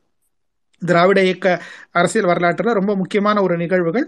இது இது ரெண்டுத்தையுமே அவர் ரொம்ப அழகா கேப்சர் பண்ணியிருப்பாரு. அதியமான் அப்படிங்கிறவர். அதனால இது இது வந்து ரொம்பவே ஒரு தேவையான ஒரு பு- ஒரு ஒரு புத்தகம். நண்பர்கள் எல்லாருமே இது கொஞ்சம் ஃபாலோ பண்ணி கேட்டுக்கணும் அப்படிங்கிறது ஒரு ரிக்வஸ்ட் இந்த புக்கை அவங்க செலக்ட் பண்ண உடனே நானும் அதுதான் வந்து ரொம்ப எக்ஸைட் ஆனேன். நிறைய நிறைய நிறைய சுவாரஸ்யமான விஷயங்கள் இருந்துட்டு இருக்கு ஒரே ஒரு என்ன சொல்றது? ஒரு ட்ரிவியா அப்படின்னு சொல்ற மாதிரி ஒரே ஒரு சின்ன ஒரு இன்ஃபர்மேஷன் மட்டும் சொல்லணும் அப்படின்னு ஆசைப்படுறேன்.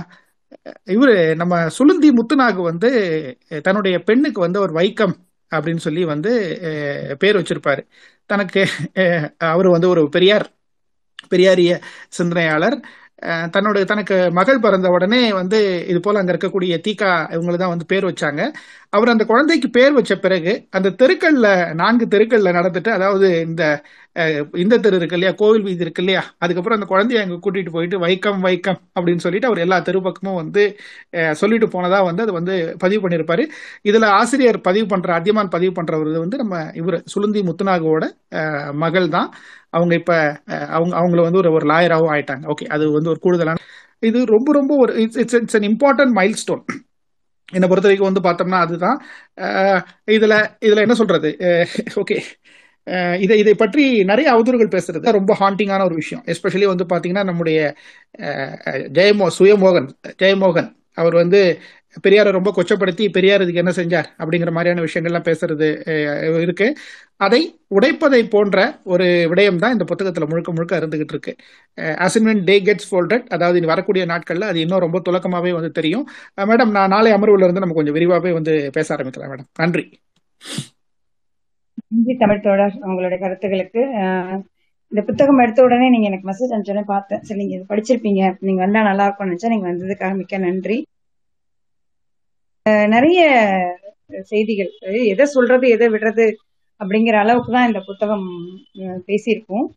அப்படி அதாவது இப்போ வர அது முழுசா நம்மளால படிக்க முடியாது. படிக்கணும்னா அட்லீஸ்ட் நம்ம ஸ்பேஸ்ல உட்காந்து படிக்கணும்னா இப்பயே வந்து ஒரு நாற்பது நாற்பத்தஞ்சு பேரா இருந்தவர்கள் வந்து குறைஞ்சிட்டாங்க.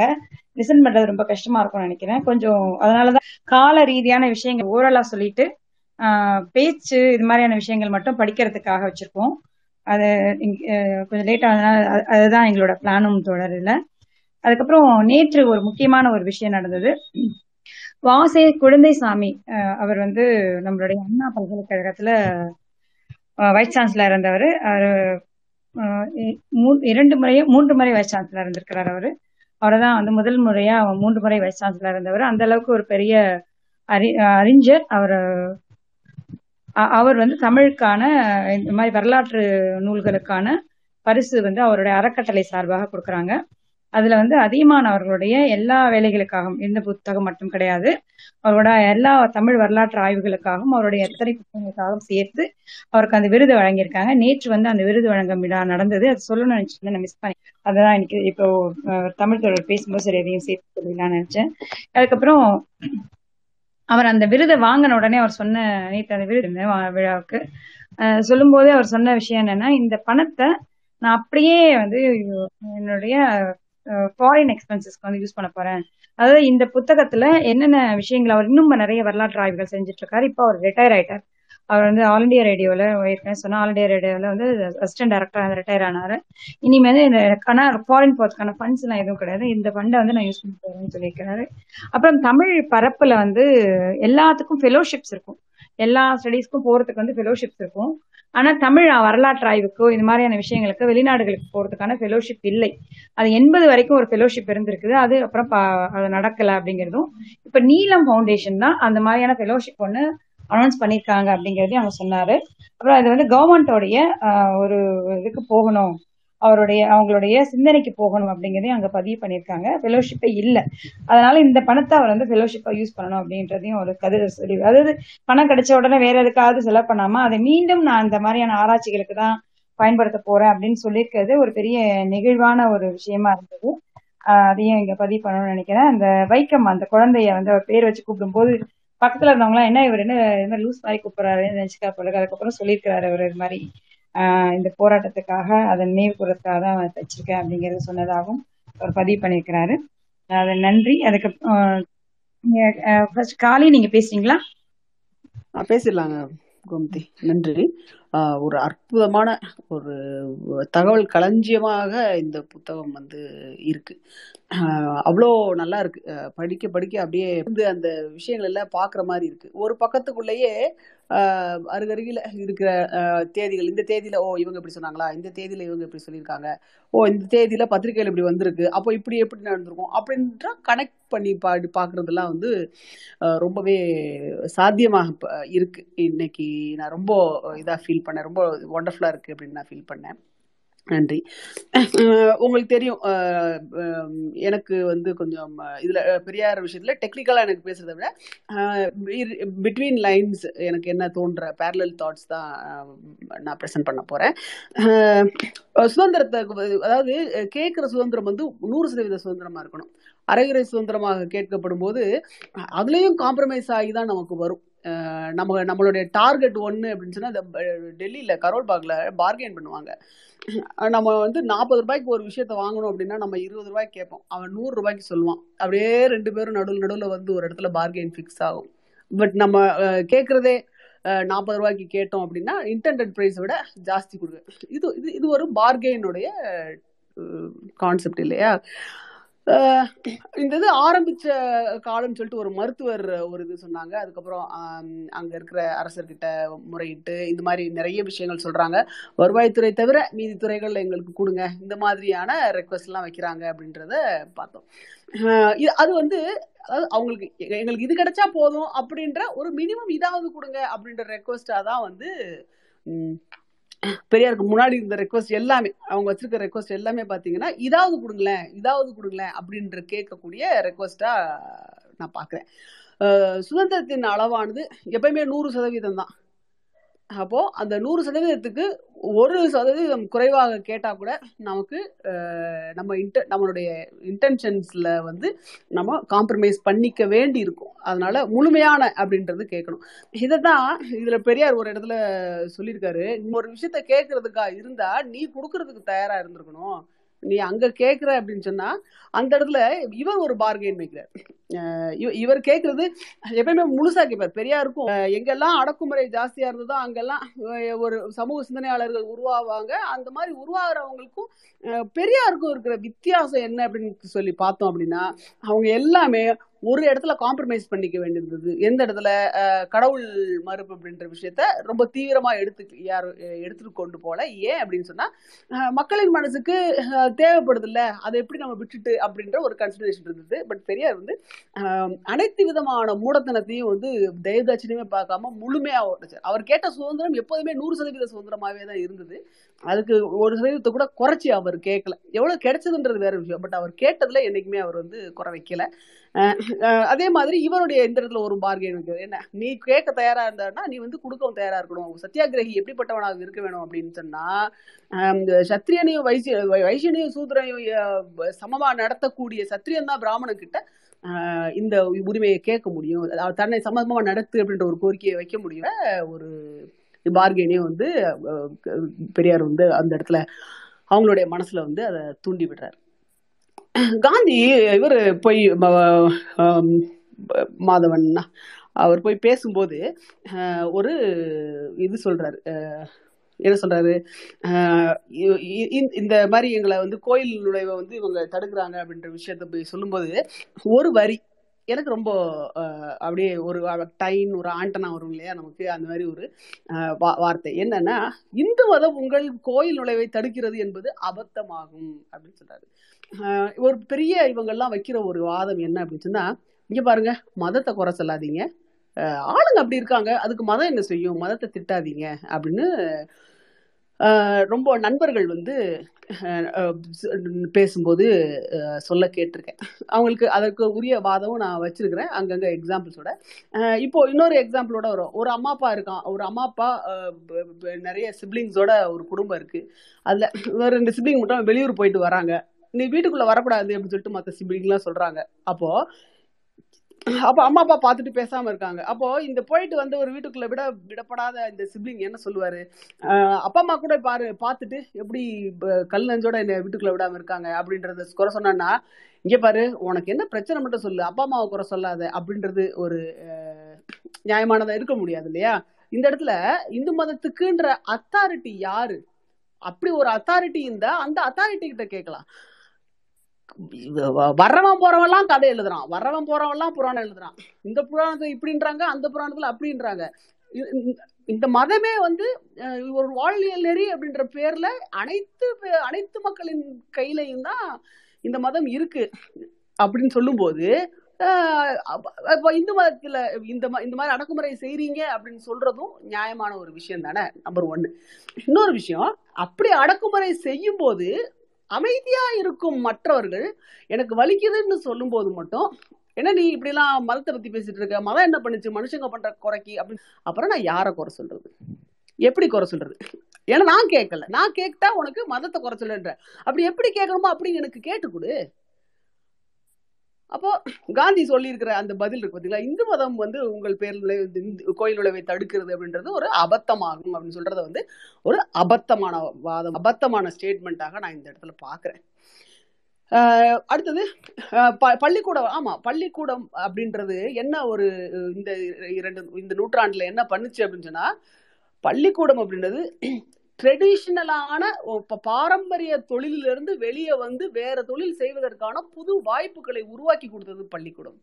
ஆனா அந்த பள்ளிக்கூடத்துக்குள்ள நுழைவதற்கு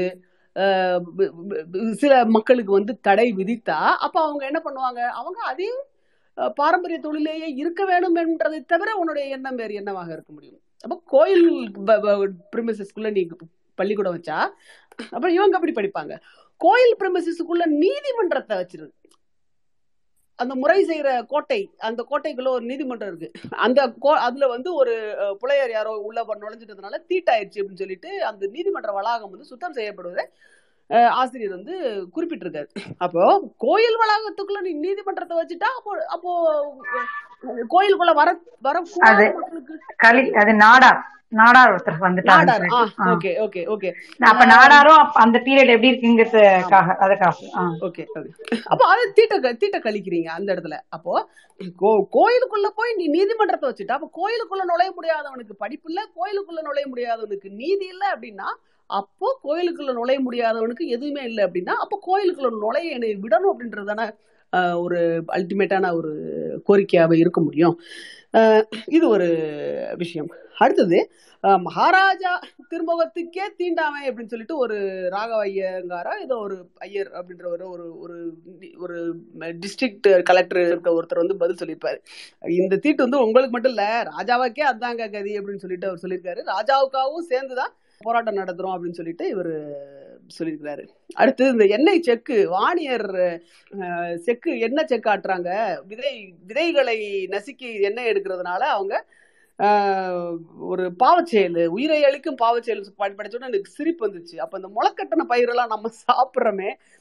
அது எல்லாருமே தானே சாப்பிட்றாங்க. அப்ப அவெல்லாம் எவ்வளவு பெரிய எத்தனை உயிர்களை நம்ம கொண்டுன்றதெல்லாம் வந்து ரொம்ப நகைச்சுவையான ஒரு விஷயமாவே இருந்தது. அடுத்தது தமிழ்நாட்டில் இருக்க தலைவர்கள் வந்து போக மறுக்குது ராஜாஜி சொல்றாரு எல்லாரும் அங்க போயிட்டா அப்புறம் இங்க கதர் வேலையை நின்று போயிரும்ல? எப்படி நான் அதை கலைக்கிறதுக்கு இது பண்ண முடியும்? வெட்டி வேலையெல்லாம் பார்க்காதீங்க அவ- அங்க அங்கெல்லாம் யாரும் போக தேவையில்லை அப்படின்னு சொல்லிட்டு அவர் வந்து உதவி கேட்ட அந்த இன்னொரு காங்கிரஸ் காரியதர்சி வந்து அவர் வந்து கடிஞ்சுக்கிறாரு. அப்போ எந்த களம் முக்கியம் அப்படின்றத யார் தீர்மானிக்கிறா? அந்த களத்தின் முக்கியத்துவம் அப்படின்றது எப்படி தீர்மானிக்கப்படுது? அப்போ அதாவது அஹ், மனிதர்கள் மனி மனிதர்களால் ஆனது சமூகம் சமூகத்தினால் ஆனது அரசு அரசு கூட ஒரு சண்டை. இது ஒரு மேல்மட்ட சண்டை.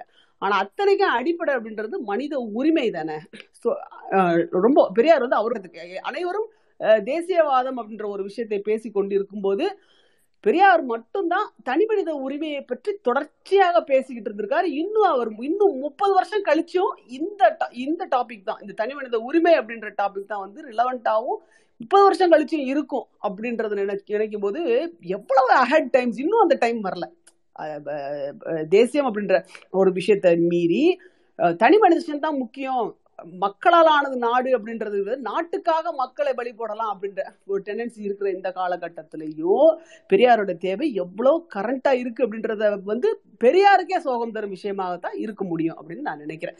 ஸோ இந்த இந்த விஷயங்கள்லாம் அடைபட்டு அப்போ யாரு எந்த களம் முக்கியமானது அப்படின்ற இடத்துல அப்போயும் கைவிடப்பட்ட களத்தை தனி மனிதர்களின் உரிமைக்கான களத்தை தேர்ந்தெடுத்து இந்த இந்த போராட்டத்துல கலந்து கொண்டவர் பெரியார் அப்படின்றது வந்து ஒரு மகிழ்ச்சியான எனக்கு பெரியாரை அறிந்து கொண்டதில் நான் ரொம்ப ரொம்ப மகிழ்ச்சி அடைகிறேன். நான் தொடர்ச்சியா சொல்லிட்டு வரேன். நான் நீ பெரியாரியவாதியா அப்படின்னு கேட்டா நான் பெரியாரியவாதின்னு நான் சொல்ல மாட்டேன். ஏன்னா பெரியாருடைய ஒர்க்ஸ்ல ஒரு ஒரு ஒரு துளி கூட நான் படிச்சதாக படிக்கல. எனக்கே இப்பதான் தெரியும். அப்போ பெரியார் போய்கிட்டு இருக்காரு. இந்த வழியா தான் போயிருக்காரு அப்படின்னு நினைச்சு அப்படியே அவர் போட்டு போன கல்லெல்லாம் பொறுக்கிட்டு பின்னாடியே ஓடிக்கிட்டு தான் நான் இருக்கனே ஒழிய பக்கத்துல பண்ண முடியாது. பெரிய பெரியாரிஸ்டுகளுடைய பக்கத்துல கூட ரீச் பண்ண முடியாது அப்படின்றது தான் வந்து என்னுடைய இது. அப்புறம் அந்த இந்த தீயர் மாவட்ட நீதிபதியாக இருந்து ஏவலர்கள் வந்து பிராமணர்களாக இருக்காங்க அப்படின்றது ஒரு இது. அப்ப அது வர்ணாசிரம தர்மத்துக்கு எதிரானது இல்லையா அப்படின்றாங்க. இளவாக்களும் வந்து இவங்க கிட்ட காந்தி கிட்ட பேசும்போது நாங்க எங்களை பஞ்சமர்கள் மாதிரி நினைக்காதீங்க. நாங்க வந்து வேற நான், இந்த கொச்சி இங்கெல்லாம் வந்து மாகாணங்கள்லாம் வந்து இங்கே இங்க திருவிதாங்கூர்லாம் நான் எங்களை இப்படி ட்ரீட் பண்றாங்க. அங்கெல்லாம் எங்க ஆளுங்க வந்து நீதிபதிகளாக இருக்கிறாங்க அப்படின்னு சொல்லிட்டு அவங்களுடைய இத அவங்க தரப்பு நியாயத்தை சொல்லுவதாக அமைவதும் வந்து இதை வந்து பெரியார் வந்து பயன்படுத்திக்கிறார் இங்க பாருங்க அதாவது முரண்பாடுகளே. எல்லா ரூல்ஸையும் போட்டுட்டு அந்த ரூல்ஸ் எல்லாம் முரண்படுறதுக்குன்னு ஒரு விதிவிலக்கு கதைகளையும் எழுதி உக்காந்துக்கிட்டு விதிவிலக்குகளை பிராக்டிஸ் பண்ற சனாதனிகளுக்கான சரியான ஒரு இதுவா வர்ணாசிரம தர்மம் அப்படித்தான் இருக்கணும்னு சொல்றான். ஆனா அவன் கொடுக்குற வேலை வேலை கொடுத்ததுலயே ஒருத்தன் நீதிபதியா இருக்கான் அவனுக்கு கீழே பிராமண வேலை பார்க்கறான். அப்பவும் மட்டும் அவன் அவன் வர்ண- வர்ணாசிரம தர்மத்துக்கு இழுக்கு நேராதா? அப்படின்னு நக்கலா வந்து பெரியார் கேட்கிறார் இந்த ஒரு விஷயம் இந்த விஷயங்கள் தான் இந்த இதை படிக்கும்போது பேரலா இது பண்ணுது. அடுத்த இது வாசிக்கிறதுக்கு ரொம்பவே ஆர்வமா இருந்தேன். ஆனா நிஜமாவே இந்த லிஸ்னிங் ஸ்பேன் ரொம்ப காம்ப்ரமைஸ் ஆகிட்டே தான் இருந்தது. எனக்கும் ஆகிட்டே தான் இருந்தது. வாசிக்க போறேன்ற ஆர்வத்தை தவிர இந்த லிஸ்னிங் இதுலயே நிறைய விஷயங்கள் டிஸ்கஸ் பண்ண வேண்டியிருக்கே அப்படின்ற கவனமும் எனக்கு தொடர்ச்சியா இது இருந்தது. தொடர்ந்து பேசுவோம். வாய்ப்புக்கு ரொம்ப நன்றி. நாளைக்கு பெரியாருக்கு அழி போட்டப்பட்ட தடையை பற்றி பேசுறதுக்கு ரொம்ப நன்றி கோமதி. நன்றி காளி. அடுத்து மீரா நீங்க பேசுறீங்களா? நீங்க நிறைய நீண்ட வாசிப்பு வாசிச்சிருக்கீங்க. நீங்களும் நாகஜோதியும். கொஞ்சம் டயர்ட்னஸ் போயிருக்கும்னு நினைக்கிறேன். நாகஜோதி வாசிப்புல பிரேக்ல நீங்க கொஞ்சம் படி நீங்க உங்களுடைய கருத்துக்களை பகிர்ந்துக்கீங்க. ஆஹ் நன்றி கோமதி. அந்த வாசிப்பே வந்து தெள்ள தெளிவா வந்து நிறைய விஷயங்களை வந்து சொல்லிட்டனால பேசுறதோட இப்போ காளி கூட நிறைய ஆங்கிள் அத நல்லா போட்டு இது பண்ணிட்டாங்க. பிரிச்சு பிரிச்சு பிரிச்சு சொல்லிட்டாங்க. சோ எனக்கு இதுல மனச தச்ச ரெண்டு ஒரு இதை மாத்திரம் நான் சொல்லலாம்னு பாக்குறேன். டி கே மாதவி காந்தியடிகள்கிட்ட காந்தி கிட்ட பேசுறாரு இல்லையா? அப்போ அவர் ஒரு லைன் சொல்றாரு. காந்தி வந்து பிரிட்டிஷ் இந்தியால இருக்கிற பஞ்சள் மாதிரி எங்களை நினைச்சிட்டார் போல் இருக்கு அப்படின்னு சொல்லிட்டு வரிசையா சொல்லுவார் நாங்க இங்கங்க இருக்கிறோம் நாங்க இதுல இருக்கிறோம் நாங்க படிச்சிருக்கிறோம் நாங்க நீதிபதிகளா இருக்கிறோம் நாங்க அப்படி இருக்கிறோம் இப்படி இருக்கிறோம்னு ஒரு ஒரு ஒரு பெரிய ரெண்டு பக்கத்துக்கு அடுக்கி இருப்பாரு அதுல. அப்போ இதுல டி. கே. மாதவன் வந்து என்ன சொல்ல வர்றாரு?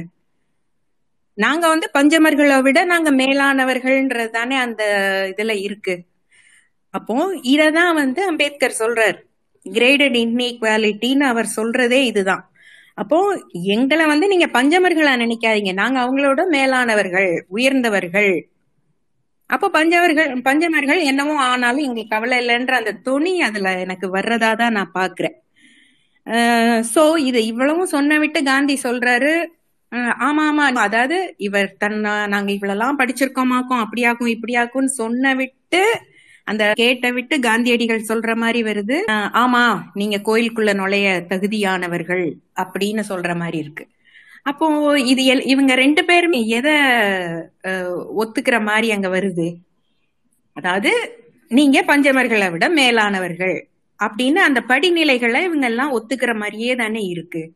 அப்போ ஒருத்தருக்கு நீதின்னு ஒருத்தர் பேசுறப்பவே இன்னொருக்கு இன்னொருத்தருக்கு அது அநீதி ஆகுறத இவங்க யாருமே உணரலையா அப்படின்றது எனக்கு கொஞ்சம் மனசு ரொம்ப தச்சதா தான் இருந்தது அந்த இடத்துல.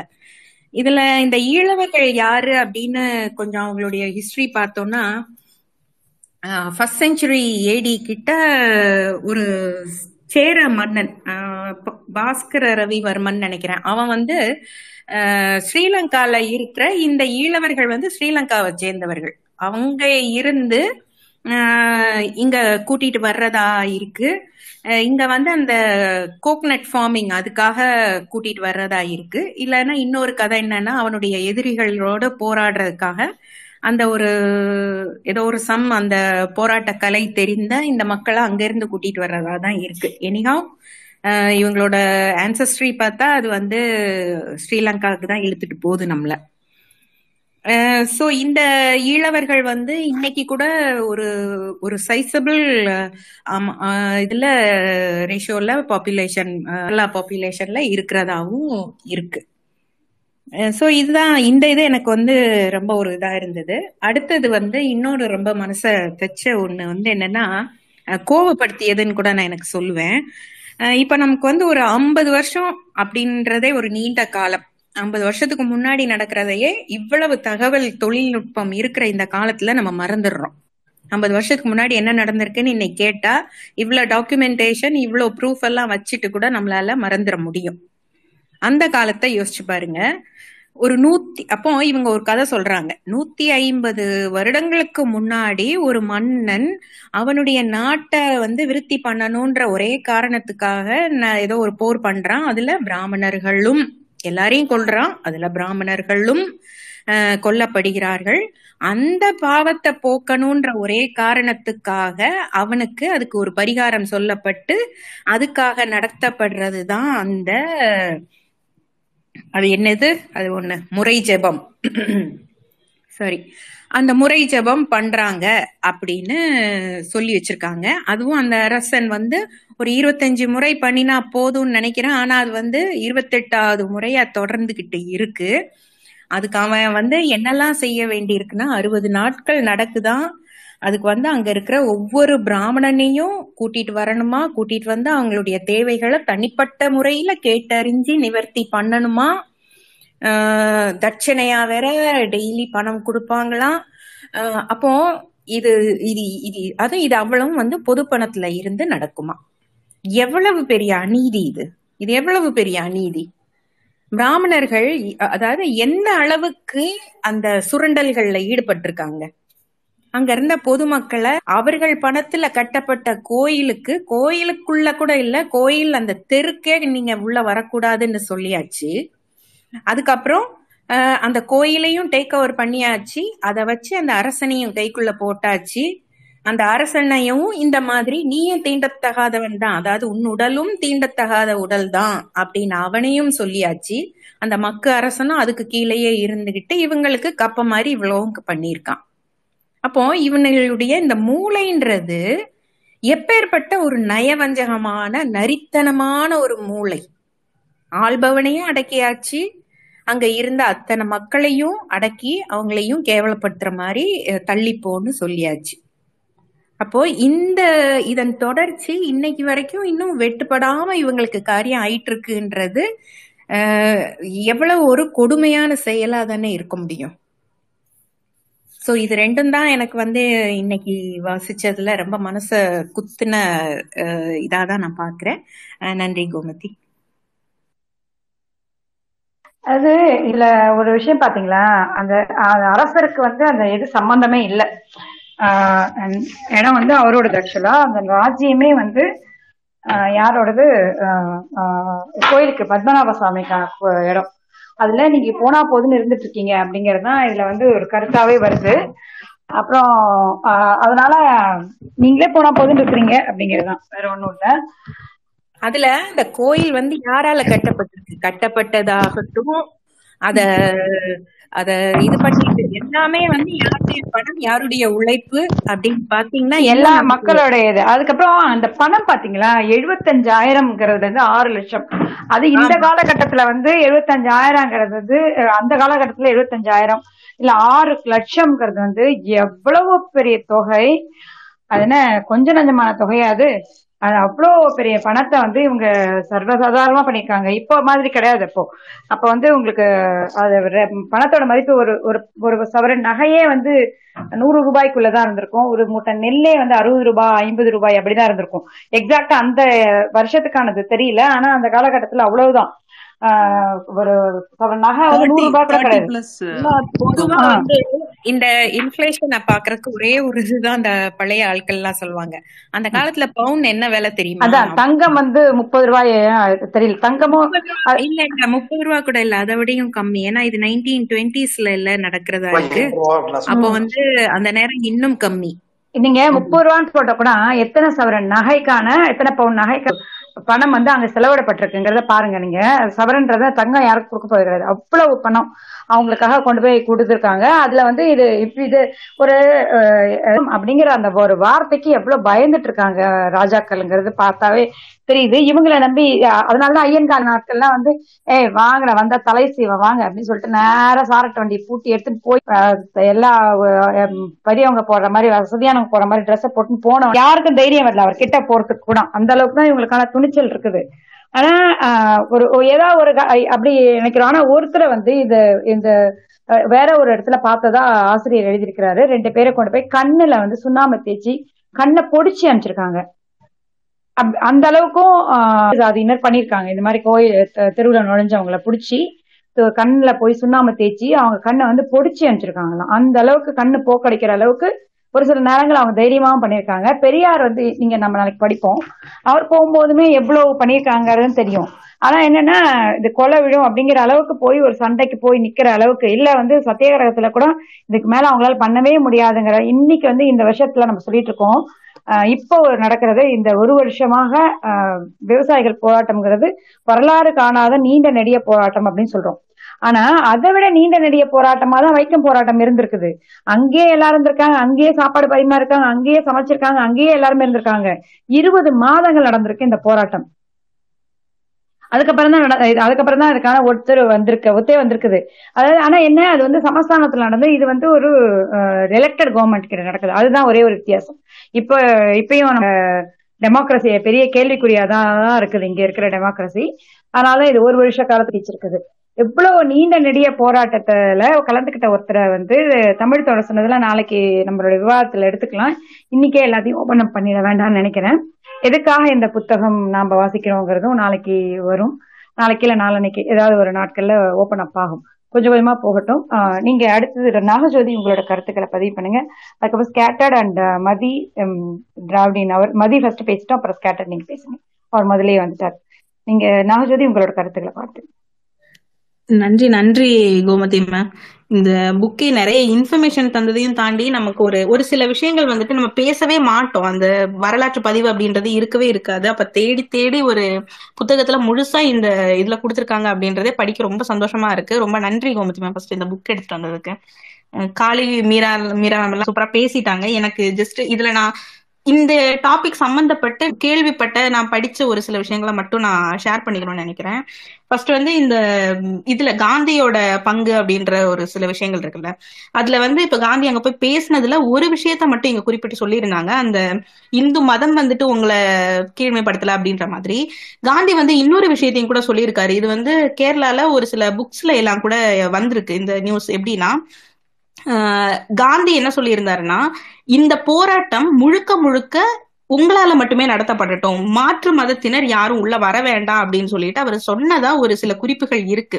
இது நான் எப்படி இதை பாக்குறேன்னா நாகஜோதி அது வந்து படிக்கல.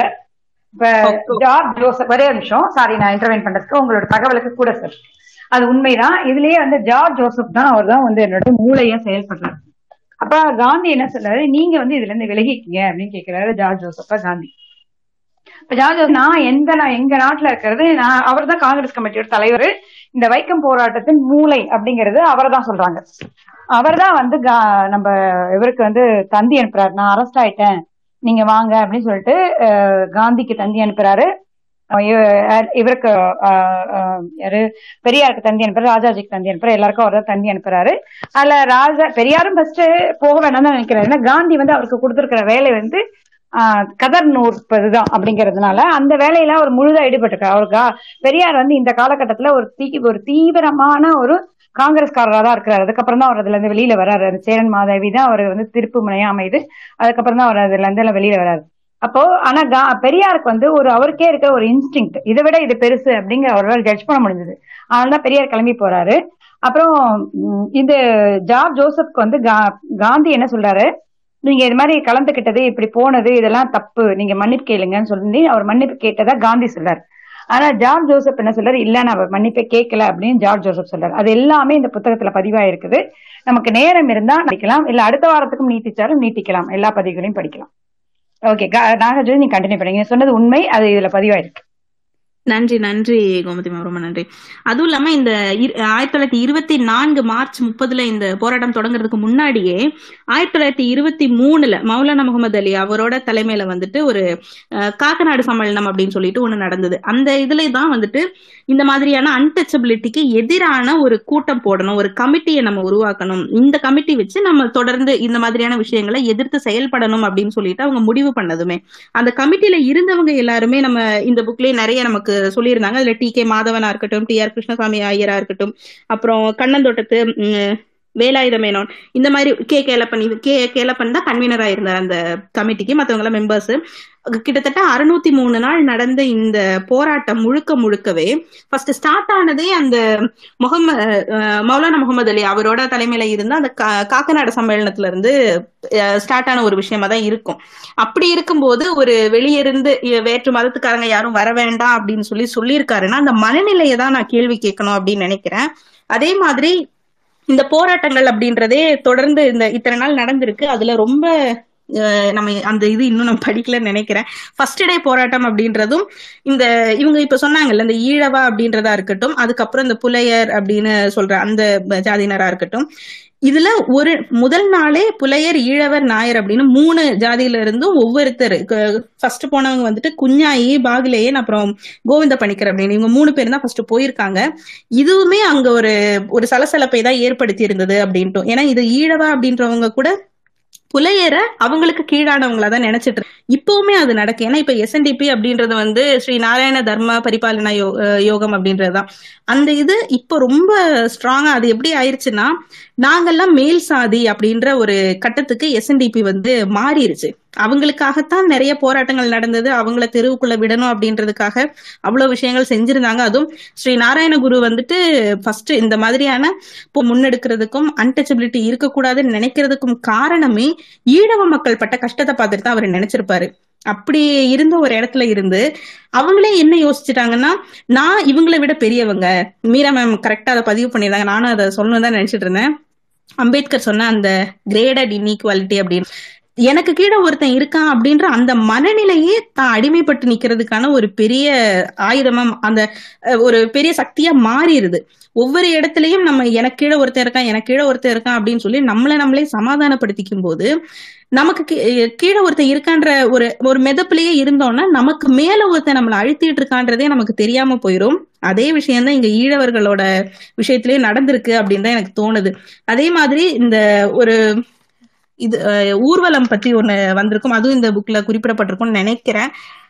அந்த ஊர்வலமும் ரொம்ப அஹ், முக்கியம் முக்கியத்துவம் வாய்ந்தது. ஏன்னா ஒவ்வொரு இடத்துலயும் இப்ப வந்து நாயர் சர்வீஸ் சொசைட்டி அப்படின்ற ஒரு இதுல இருந்து அஹ், மன்னத்து பத்மநாபன் வந்து ஒரு ஊர்வலம் நடத்துறாரு. வைக்கம் டு திருவனந்தபுரம் வந்து ஒரு ஊர்வலம் நடத்துறாரு. அந்த ஊர்வலம் ரொம்பவே பிரசித்தி பெற்றது. ஏன்னா இங்க நாகர்கோவில்ல இருந்தும் சரி அங்கிருந்தும் திருவனந்தபுரத்துக்கு ஒரு ஊர்வலம். அதே நாள் வந்து வந்துட்டு அதுக்கப்புறமா ஒரு கூட்டம் நடைபெறுது. இந்த கூட்டமும் ரொம்ப முக்கியத்துவம் வாய்ந்தது. ஏன்னா இது எல்லாம் சேர்ந்துதான் இந்த நா- நாடு முழுக்க இந்த மாதிரியான ஒரு போராட்டம் பெருசா நடந்துட்டு இருக்கு. இதை கண்டிப்பா முக்கியத்துவம் வாய்ந்தது அப்படின்னு சொல்லி அஹ், எடுத்துட்டு போன ஒரு விஷயமா இருக்கும். சோ ஒவ்வொரு இடத்துலயும் சின்ன நடந்த உகழ்வுகளும் அதுலயும் பெரியார் வந்துட்டு ஒவ்வொரு இடத்துலயும் பேசின பேச்சுக்கள் அப்படின்றது. ஏன்னா இதுல குறிப்பிட்டு சொல்லியிருக்காங்க ஒவ்வொரு பேச்சையும். அதுல அவர் சொல்லியிருக்கிற விஷயங்கள் இப்போ கிறிஸ்தவரா இருக்கட்டும் முகமதியரா இருக்கட்டும் அவங்களுக்குமே இவங்க இப்போ கீழானவர்கள் அப்படின்னு சொல்லும்போது மதம் மாறிட்டாங்கன்னா அவங்களை நீங்க நடக்க விட்டுருவீங்க. அப்ப இது என்ன மாதிரியான இருக்கும்? அதே மாதிரி இந்துக்களோட அந்த மக்கள் தொகை குறைஞ்சிட்டு இருக்கு அப்படின்னு சொல்லி குறிப்பிடுறதா இருக்கட்டும் ஒவ்வொரு இடத்துலயும் யாரை எந்த இடத்துல அடிச்சா கரெக்டா அவங்களுக்கு வலிக்கும் அப்படின்றத தேடி கண்டுபிடிச்சு பெரியார் பேசியிருக்காரு அப்படின்னு எனக்கு தோணுச்சு. ஒவ்வொரு இடத்துலயும் ஒவ்வொருத்தரையும் கரெக்டா குத்தி காட்டி ரொம்ப கம்ப்ளீட்டா பிரபு தோழர் தான் அதை அடிக்கடி சொல்லுவாரு. பெரியாரோட அணுகுமுறை அப்படின்றது ஒரு அப்சல்யூட்டான ஒரு அணுகுமுறை. அதுல எந்த இடத்துலயும் சமரசமே இருக்காது. முழுமையான ஒரு தீர்வை தான் அவர் நோக்கி போவாரு. அப்சல்யூட்டா அதை அணுகுவாரு அப்படின்னு சொல்லிட்டு அஹ், பிரபுத்தோட உங்களோட வார்த்தைகளை நான் கடன் எடுத்துக்கிறேன். இந்த மாதிரியான ஒரு விஷயம் தான் பெரியார் பண்ணிட்டே இருந்திருக்காரு. அதை தொடர்ந்து அங்கேயும் பண்ணியிருக்காரு. வேற ஒரு ஊர் தானே அவங்களோட போராட்டம் தானே அப்படிலாம் கிடையாது. சமத்துவத்தை நோக்கி போராடுற எல்லாருக்கும் எல்லா இடமும் ஒரே மாதிரி தான் எல்லா மக்களும் ஒரே மாதிரி தான் அப்படின்னு சொல்லிட்டு இதை ஆனா புரிஞ்சுக்காம இல்லைன்னா இதுக்கான முக்கியத்துவத்தை புரிஞ்சுக்காம தமிழ்நாட்டுல நிறைய பேரு அவதூறுகள் சொல்றதா இருக்கட்டும் ஒவ்வொரு இடத்துலயும் பெரியார வந்து இல்ல நீ இது இப்படி கிடையாது. அவர் போ அவரு சும்மா போயிட்டு வந்தாரு. அதுக்கு போய் இவ்வளவு பெரிய விஷயம் பண்ணணுமா? அப்படின்னு சொன்ன விஷயமா இருக்கட்டும். இப்படி பல பொய் பிரச்சாரங்கள் நடந்துட்டே இருக்கு. சோ இது நம்ம தொடர்ந்து பேசிக்கிட்டே இருப்போம். நம்ம நான்கு நாட்கள் இருக்கு. அதுவும் இல்லாம இந்த புத்தகம் ஒரு பெரிய புத்தகம். முழுசா நம்ம படிக்க வாய்ப்பு இருக்குமான்னு தெரியல. அப்படி முழுசா படிக்க முடிஞ்சுன்னா ரொம்ப சந்தோஷமா இருக்கும் கோமதி மேம் கண்டிப்பா. நம்ம கண்டிப்பா இந்த புத்தகத்தை முழுசா படிச்சு முடிக்கும் போது வைக்கம் போராட்டத்தை பத்தின தவறான தகவல்கள் எதெல்லாம் பரப்பப்பட்டிருந்ததோ எல்லாமே கட்டுடைக்கப்படும் அப்படின்னு சொல்லி நம்புறேன். ரொம்ப நன்றி கோமதி மேம் நன்றி நன்றி ஞாகஜோதி ஆஹ் நீங்க அந்த பாயிண்ட் நான் சொல்ல மாட்டேன். நாளைக்கு பேசலாம். ஓகே ஸ்கேட் மதி திராவிடியன் ஸ்டாக் நன்றி தொடர் இப்படி ஒரு புத்தகத்தை வந்து வாசித்து காட்டுவது அப்படிங்கிறது அதற்கும் ஒரு சிறப்பான நன்றிகள் உங்களுக்கு. தொடர்ந்து இதெல்லாம் நீங்க பதிவு செய்றீங்கன்னு நான் நினைக்கிறேன். இதை கண்டிப்பா பதிவு செய்து அதை யூடியூப்லயோ இல்ல வேற ஏதானும் ஒரு தளத்திலயோ கண்டிப்பா நீங்க போடுங்க. ஏன்னா இது வெறும் புத்தக படிப்பு மட்டும் இல்ல அதன் பிறகு பேசும்பொழுது மீரா அவர்களாகட்டும் காளி ஆகட்டும் கடைசியா நான் நாகஜோதி அவர்களாகட்டும் இல்ல நீங்களே கோமதி மேம் நீங்களே ஆகட்டும் நீங்க எல்லாருமே ரொம்ப அருமையா அதற்கு அதுக்கு உள்ளார என்ன அர்த்தங்கள் இருக்கிறது அப்படிங்கிறதையும் எல்லா ஆங்கிள் இருந்து நீங்க பேசுறீங்க. அதனால இது ரொம்ப முக்கியம்னே நான் நினைக்கிறேன். இந்த வாசிப்புல நான் பாக்குற விஷயங்கள் என்னென்ன அப்படின்னு சொன்னா முதல்ல இந்த ஆயிரத்தி தொள்ளாயிரத்தி இருபத்தி நாலு இருபத்தி ஐந்து அப்படிங்கிறது வந்து பெரியார் திராவிடத்திற்கு கிடைத்த ஆண்டுகள். இந்த ரெண்டு வருஷத்துல நடந்த பிரச்சனைகள்ல தான் பெரியார் வந்து காங்கிரஸ்ல இருந்து வெளியில வந்து தனி இயக்கம் வந்து தொடங்குறாரு. ஆயிரத்தி தொள்ளாயிரத்தி இருபத்தி ஐந்துல அவர் வெளில வர்றாரு நவம்பர்ல டிசம்பர்ல சுயமரியாதை ஆஹ் இயக்கத்தை தொடங்குறாரு. அப்ப அதுக்கு முக்கியமா முன்னாடி இருந்த விஷயங்கள் என்னென்ன அப்படின்னு சொன்னா காங்கிரஸோட எங்கெங்கெல்லாம் வந்து ஒரு ஒரு அவர் மீறினார் அப்படின்னு சொல்லி பாத்தீங்கன்னா ஒண்ணு இந்த வைக்கம் போராட்டம் அடுத்தது சேரன் மாதேவி குருகுலம் அதுக்கப்புறம் பாத்தீங்கன்னா காங்கிரஸ்ல வந்து இடஒதுக்கீட்டுக்கு ஆதரவான வகுப்பு வாரி இடஒதுக்கீட்டுக்கு ஆதரவான ஒரு தீர்மானத்தை நிறைவேற்ற முடியாமல் போறது. இந்த இடங்கள் வந்து ஒரு அவர் காங்கிரஸை முழுமையாக புரிந்து கொண்ட ஆண்டுகளாக அது இருக்குது. இதுல ரொம்ப முக்கியமானது இந்த வைக்கம் போராட்டம். அதுல இன்னொன்னு அதை படிக்கும்பொழுது சொன்னாங்க தெ- மேல கூட நீங்க வந்து காளி அவர்கள் வந்து அது ட்வீட் பண்ணிருக்கீங்க. மகாராஜா திரும மனசுக்கு கூட தீண்டாமை உள்ள உடல் தான் இருக்கிறது அப்படின்ட்டு. இது என்ன அப்படின்னு சொன்னா நம்ம இப்ப இந்த இப்ப கூட நீங்க பாத்தீங்கன்னா அதே ஒரு ஃபார்முலாவை பயன்படுத்துவாங்க. அனைத்து சாதியினும் அர்ச்சர் ஆகலாம் அப்படின்னு சொல்லிட்டு பேசிட்டு இருக்கப்ப கூட அவர்கள் கூட பார்ப்பனர்கள் தான். ஆனா நாங்க கூட வந்து என்ன கோயில் கருவறைக்குள்ள போக முடியாது. அப்படிங்கிற மாதிரி ஒரு உருட்டு உருட்டுவாங்க. அதே தான். அதை அதை வந்து நார்மலைஸ் பண்றது. அந்த மோட்டிவேட்ல தான் இது பண்றது. ஆஹ் இது இது ரொம்ப முக்கியமான ஒண்ணு. பழங்காலமாக அவங்க வந்து கடைபிடிச்சிட்டு வரக்கூடிய தவறுகள் எதா இருந்தாலும் உங்களுக்கு மட்டும் நடக்கல எல்லாருக்கும் அதுதான் அப்படிங்கிற மாதிரியான ஒண்ணு. ஆஹ் இ- இந்த இந்த இது இப்ப இந்த இடத்துலயும் நடைபெற்றிருக்கு. இது மாதிரியான ஒரு ஆஹ் உரையாடல் அப்படிங்கறத நினைக்கும் பொழுது ஆமா ஆஹ் நம்ம புரிந்து கொண்டது சரிதான் அப்படிங்கிறது தெரியுது. இன்னொன்னு பெரியார் சொன்ன அந்த வார்த்தைகள் நீங்க வந்து நீங்க கேட்கிற உரிமையை அடுத்தவர்கள் கொடுக்க தயாராக இருக்க வேண்டும் அப்படிங்கிறது. ஆக அவர் வந்து இந்த போராட்டத்தை சுருக்கி பார்க்கல. மொத்த சமூக விடுதலையோட சேர்த்துதான் யார் வந்து அப்பயே பார்த்திருக்கிறார் அப்படிங்கிறதும் அதுல வந்து ரொம்ப தெளிவா தெரியுது. இதுல இன்னும் நம்ம சொ- நிறைய சொல்லலாம். பெரியார் போய் இறங்குறப்போ அவருக்கு கொடுக்கப்பட கொடுக்கப்பட இருந்த அந்த மரியாதை எல்லாம் அவர் வேண்டாம் அப்படின்னு சொல்லிட்டாரு. அப்புறம் வந்து இப்போ நிகழ்காலத்துல நீங்க பாத்தீங்கன்னா பெரியார் வந்து அவரு என்னங்க போனாரு வந்தாரு இவரு அவர் போனாரு இவரோட சேர்ந்து இவரும் போயிட்டு வந்தார் அப்படிங்கிற மாதிரி அந்த சாட்டை துறை அப்படின்ட்டு ஒரு யூடியூப் சேனல் ஒருத்தர் நடத்துறாரு. அவர்கிட்ட ஒருத்தர் வந்து நாங்க அது கூட இப்போ அதுக்கு அது கூட கொஞ்ச நாள் ஓடிட்டு இருந்துச்சு. பெரிய அதுக்கப்புறம் தான் நாங்களாம் கூட ஒரு வீடியோ ஒன்று போட்டோம். பெரியார் வந்து உண்மையிலேயே என்ன செய்தார் அப்படின்னு சொல்லிட்டு அது நீங்க கடைசியா படிப்பீங்கன்னு நினைக்கிறேன். அதனால அந்த சஸ்பென்ஸ் எல்லாம் உடைக்க வேண்டாம்னு நினைக்கிறேன். காந்தி வந்து கடைசியா பெரியார்ட்ட தான் வந்து பேசுறாரு. எந்தெந்த முக்கியமான விஷயங்களா இருந்தாலும் அது பெரியார்ட்ட பேசிதான் முடிவெடுக்கிறேன் ஆஹ் அப்ப ஏன் பெரியார்ட்ட வந்து பேசுற மீதி பேர்ட்ட பேசின அப்படிங்கிற ஒரு இது இருக்கு. அப்புறம் முக்கியமா அந்த கா- ஆஹ் இப்ப தோழர்கள் நீங்க எல்லாருமே சொன்ன மாதிரி ஆஹ் காந்தியார் காந்தியாராகட்டும் இல்ல மற்றவர்கள் ஆகட்டும் எல்லாத்தையும் வந்து ஏதோ ஒரு இடத்துல வந்து அந்த டார்கெட் வந்து ஃபுல்லா இல்ல. ஆஹ் ஒவ்வொரு இடத்துல ஒவ்வொருத்தவங்க ஒன்றும் தவற விடுற அந்த ஒரு போக்கு வந்து இருக்குது. உதாரணத்துக்கு வந்து நான் பே- பேச போகிற அந்த நபர் வந்து நாங்கள் வந்து பஞ்சமர் இல்லை. நீங்க பஞ்சமர்னு நினைச்சிட்டீங்களா? அப்படிங்கிற மாதிரி கேக்குறது. காந்தியும் வந்து அதுக்கப்புறம் வந்து அப்புறம் வந்து தட்டி கழிக்கிறது மாதிரி சரியான முடிவு சொல்லாத மாதிரி அதுக்கு முன்பு வந்து என்ன சொல்றாருன்னா இது வந்து சென்னை மாகாணத்துல இருக்கவங்க பாத்துக்குவாங்க அப்படிங்கிற மாதிரி சொல்றது. இது இப்படி பல இடங்கள்ல போராட்டத்தை மழுங்கடிக்கிற வேலையும் இருக்குது. முழுமையான சமத்துவத்தை நோக்கி நகராமல் அங்கங்க சில பேருக்கு முட்டுக்கட்டை இருக்கிறதும் இன்றைய படிப்புல இருந்து அஹ், தெளிவாக இதுல புரியுது. நன்றி. தொடர்ந்து படி நன்றி.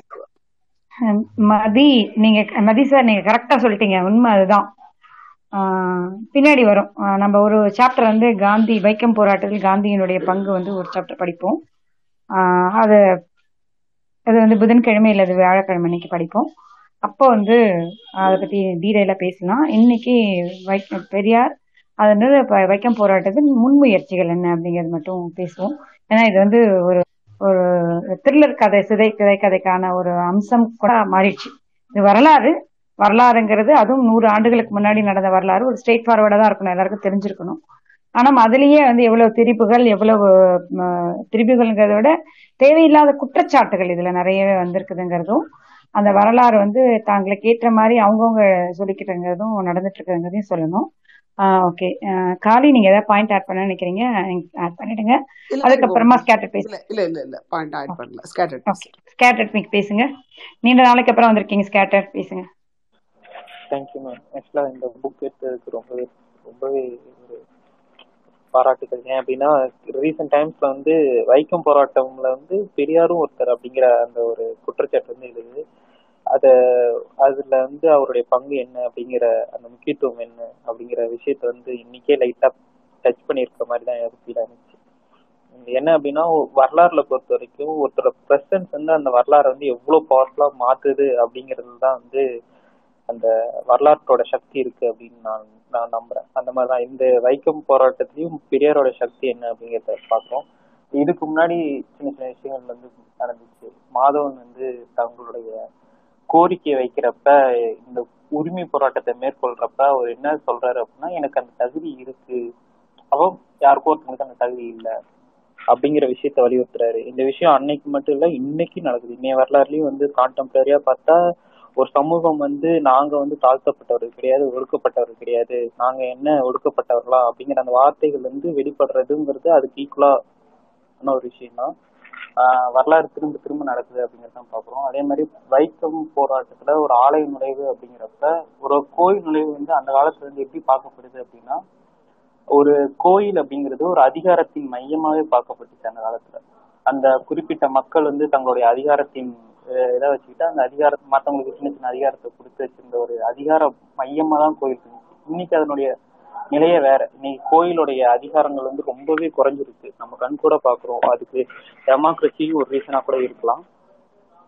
பட் ஆனா இந்த அதிகார மையமா அன்னைக்கு இருந்துச்சு. அப்ப வந்து இந்த ஆலய நுழைவு போராட்டம் ரொம்ப அவசியமா இருந்துச்சு. இன்னி டேட்டுக்கு ஆலய நுழைவு போராட்டம் எடுத்தாங்களே தேவையாங்கிறத வந்து அது வேற ஒரு கொஸ்டின் வச்சுக்கலாம். ஆனா அந்த டைம்ல ஏன் தேவைப்பட்டுச்சு அப்படின்னா ஒரு குறிப்பிட்ட பெரும்பான்மை மிக்க சமூகம் வந்து குறிப்பிட்ட மக்களை மட்டும் புறக்கணிச்சு தங்களோடய சேர்த்துக்காம அந்த கொண்டாட்டங்கள்லயே அவங்கள புறக்கணிக்கிறப்ப அது இயல்பாகவே ஒரு வழி ஏற்படும்.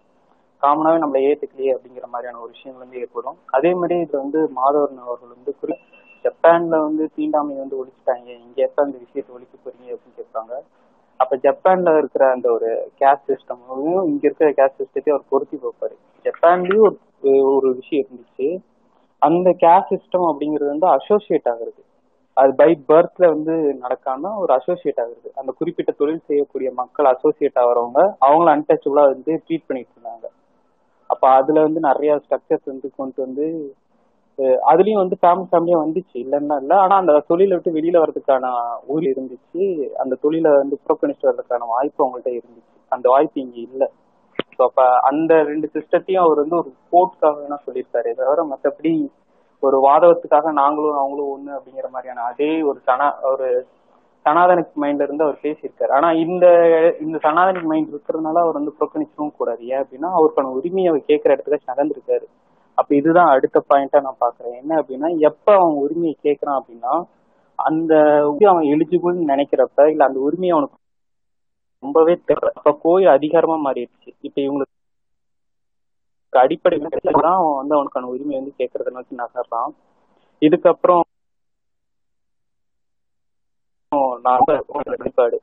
பெரியார் வந்து தொடக்கத்துல இருந்த நிலைப்பாடு உங்களோட வாய்ஸ் ரொம்ப பிரேக் ஆகுது. ஸ்கேட்டட் ஸ்கேட்டட் உங்க வாய்ஸ் ரொம்ப பிரேக் ஆகுது. கொஞ்சம் சிக்னல் இருக்க இடத்துல வந்து பேசுங்க ப்ளீஸ்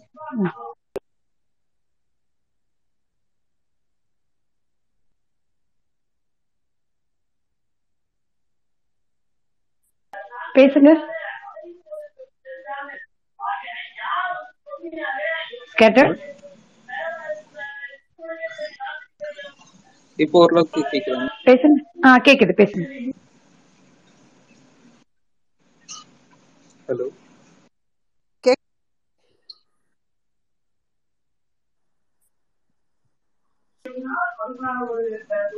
பேசுங்க தோழர்.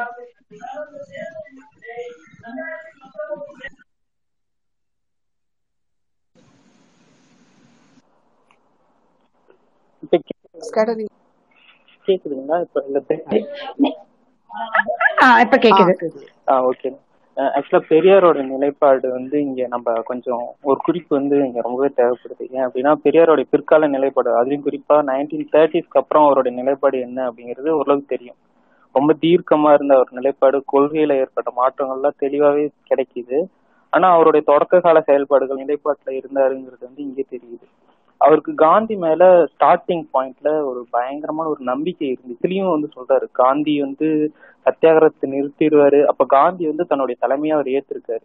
அப்ப காந்தியோடைய தீண்டாமை ஒழிப்புங்கிற இடத்த வந்து அவர் ஒட்டுமொத்தமா சனாதன ஒழிப்புங்கிறத நோக்கி அவர் ஒரு பார்வை இருந்திருக்கு அப்படிங்கிறது இங்க தெரியுது. ஏன்னா பிற்காலத்துல இருந்து காந்திய படுதீவிரமா எதிர்க்கிறாரு. அதுக்கு காரணம் என்ன அப்படின்னா அவருடைய நிலைப்பாட்டை மாத்திக்கல. காந்தி தன்னோட நிலைப்பாட்டை மாத்திக்கல எவால்வ் ஆகல. ஆனா பெரியார் எவால்வ் ஆகி அந்த நிலைப்பாட்டுல இருந்து ரொம்பவே டிராவல் ஆகி போயிருக்கிறதும் நம்ம இந்த மாதிரியான குறிப்புகள் வந்து நமக்கு தெரிய வருது. காந்தியோட தொடக்க கால நிலைப்பாட்டை பத்தியும் தெரியுது பெரியாரோட தொடக்க கால நிலைப்பாடுமே கொஞ்சம் ஓரளவுக்கு தெரிய வருது. ஒண்ணு ரெண்டாவது பெரியார் வந்து பேசுறப்பவே ஸ்டார்டிங்ல உரிமை போராட்டத்துல இப்படிதான் இதுதான் உரிமை இது எல்லாத்துக்குமான உரிமையா இருக்கணுங்கிற பார்வையும் அவர்கிட்ட இருந்திருக்கு ஏதோ அந்த சுயமரியாதை இயக்க ஆரம்பிச்சதுக்கு அப்புறத்தோடைய கொடூரமும் பார்ப்பனியத்தோடைய ஆதிக்கமும் தெரிஞ்சதுக்கு அப்புறம் தான் பெரியாருக்கு என்ன மாதிரியான ஒரு பார்வை அந்த மாதிரிலாம் தெரியல. அவருக்கு இயற்கையாவே பை பை பர்த்லயே அவருக்கு வந்து என்ன மாதிரியான ஒரு பார்வை இருந்திருக்கு அப்படின்னா ஒரு சமத்துவ பார்வை வந்து அவருக்கு பிறப்பிலே இருந்திருக்கு. அதாவது பிறப்பின் அப்படிங்கிறப்ப தொடக்க காலத்திலே இருந்திருக்கு அப்படிங்கிற அந்த வார்த்தையை தான் நம்ம டீச்சர்கள் வந்து மத்தவங்களுக்கு கொடுக்கணும். அப்பதான் மத்தவங்கள்ட்ட நீங்க எதிர்பார்க்கணும் அப்படிங்கிற அந்த வார்த்தைகள் வந்து நம்ம பார்க்கலாம். அப்ப பெரியாரோட தொடக்க கால பார்வை வந்து இது நல்லாவே தெரிஞ்சிருக்கு. தொடக்க கால நிலைப்பாட்டிலயும் அவர் வந்து அந்த ஒரு ஏர்லியர் பொலிட்டிக்கலும் ஓரளவுக்கு தெரிஞ்சதுக்கான ஒரு வாய்ப்பா இந்த இது இருக்கு. தேங்க்யூ தேங்க்யூ கோமதி மேம்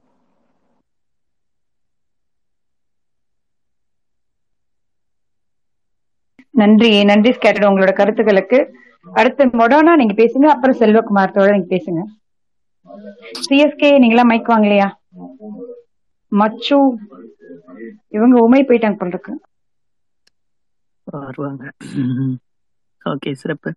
அஹ் ஆமா இங்க ஒரு பெரியார் பத்தி ஸ்பேஸ் நடந்தாலும் எனக்கும் ரொம்ப முழுமையாலாம் படிக்கல அறிஞ்சிக்கல அது லேர்னிங் கர்வ் தான். ஆனாலும் தெரிஞ்ச விஷயத்த வந்து பேசிடணும் இல்லை அவரை பத்தி சொல்லிடணும் அப்படிங்கிற ஒரு உந்துதல் இருந்துகிட்டே இருக்கு. இது நான் வைக்கமுக்கு நேரா போயிருக்கேன். நான் அது வரேன். இங்க வந்து இந்த கட்டுரையில இன்னும் நிறைய இன்ஃபர்மேஷன்ஸ் வரும்னு நினைக்கிறேன். அதனால நான் இன்னைக்கு வாசிச்சதை வச்சு அதுல தொடர்புடைய சில விஷயங்கள் மட்டும் சொல்லணும்னு பார்த்தேன். முக்கியமா இந்த பாயிண்ட் இவங்க சொன்னாங்க. இந்த டி கே மாதவன் அஹ், கேசவ மேனன் அஹ், ஜார்ஜ் ஜோசப்ல வந்து இந்த மற்ற மதத்துல இருக்கிறவங்கள அதாவது ஜார்ஜ் ஜோசப் மட்டும் நீங்க வந்து செயல்பட வேண்டாம் அப்படின்னு காந்தியின் அறிவுறுத்தல் பேர்ல வந்துட்டாங்க.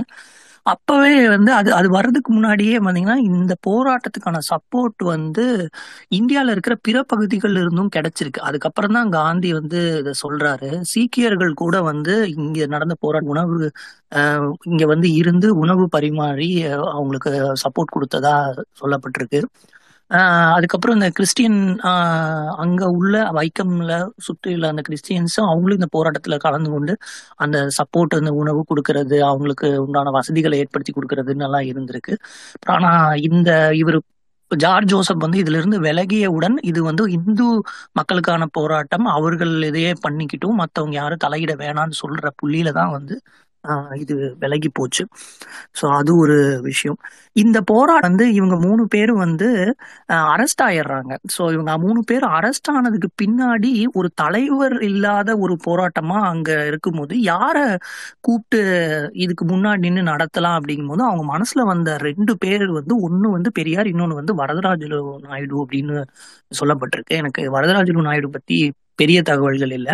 இவங்க ரெண்டு பேர் முன்னாடி நின்று இதை நடத்தினா நல்ல- ஆஹ் சரியா இருக்கும் அப்படின்னு சொல்லி கடிதம் எழுதினது வந்து ஆஹ் கேசவ மேனன் ஆஹ் பெரியாருக்கு. அந்த உந்துதலின் பேர்ல தான் வந்து இவர் வந்து ஆஹ் வர்றாரு.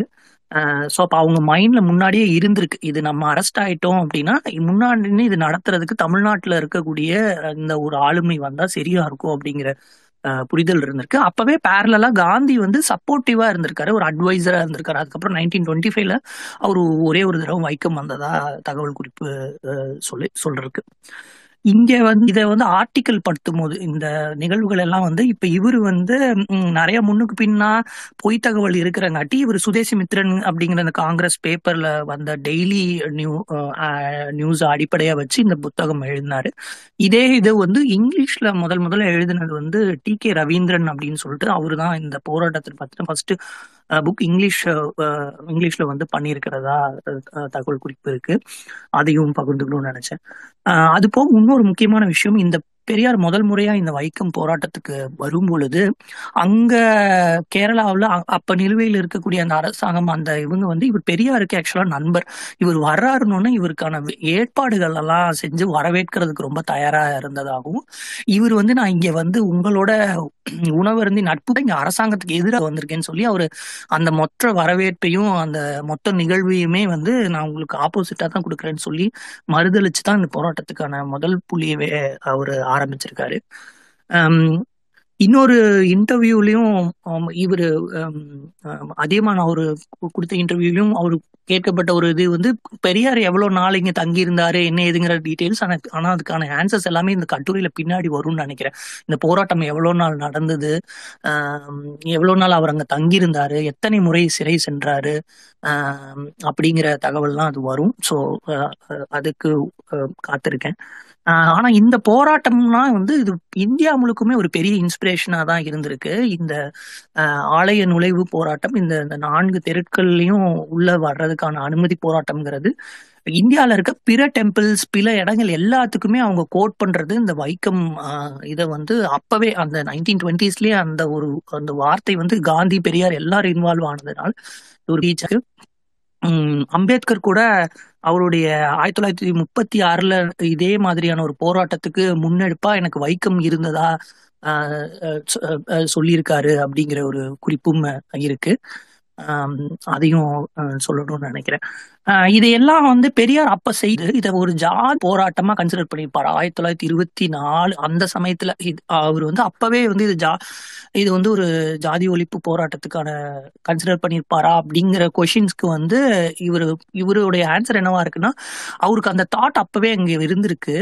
அதை தான் வந்து ஆயிரத்தி தொள்ளாயிரத்தி ஐம்பத்தி மூணுல பெரியார் வந்து ஜாதி ஒழிப்பு பற்றி எழுதுற முதல் அந்த கட்டுரையிலோட ஃபர்ஸ்ட் ஃபர்ஸ்ட் முதல் லைனே வந்து வைக்கம் போராட்டத்தை தான் நோட் பண்ணி எழுதியிருக்காரு. ஸோ ஜாதி ஒழிப்புக்கான முதல் ஆதார புள்ளியாக தான் ஆஹ் இந்த போராட்டம் இருந்திருக்குன்னு பெரியாருடைய கட்டுரையிலேயே இருக்கிறதா சொல்லப்பட்டிருக்கு. ஸோ இது எல்லாம் சொல்லணும்னு நினைச்சேன். இந்த வைக்கம் பத்தினா நான் ஒரு கல்யாணத்துக்கு போக வேண்டியது இருந்தது. அப்போ வைக்கம்ல நான் நான் போறேன்.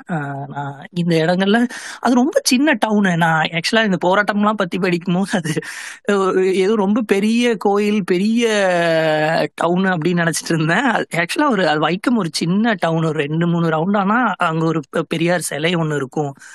வலியக்காவல் அந்த இதில் டவுன்ஷிப்பில் டவுன்ஷிப்ல வந்து ஒரு பெரியார் சிலை ஒன்று இருக்கும். அப்புறம் அங்க ஒரு மியூசியம் ஒன்று இருக்கு.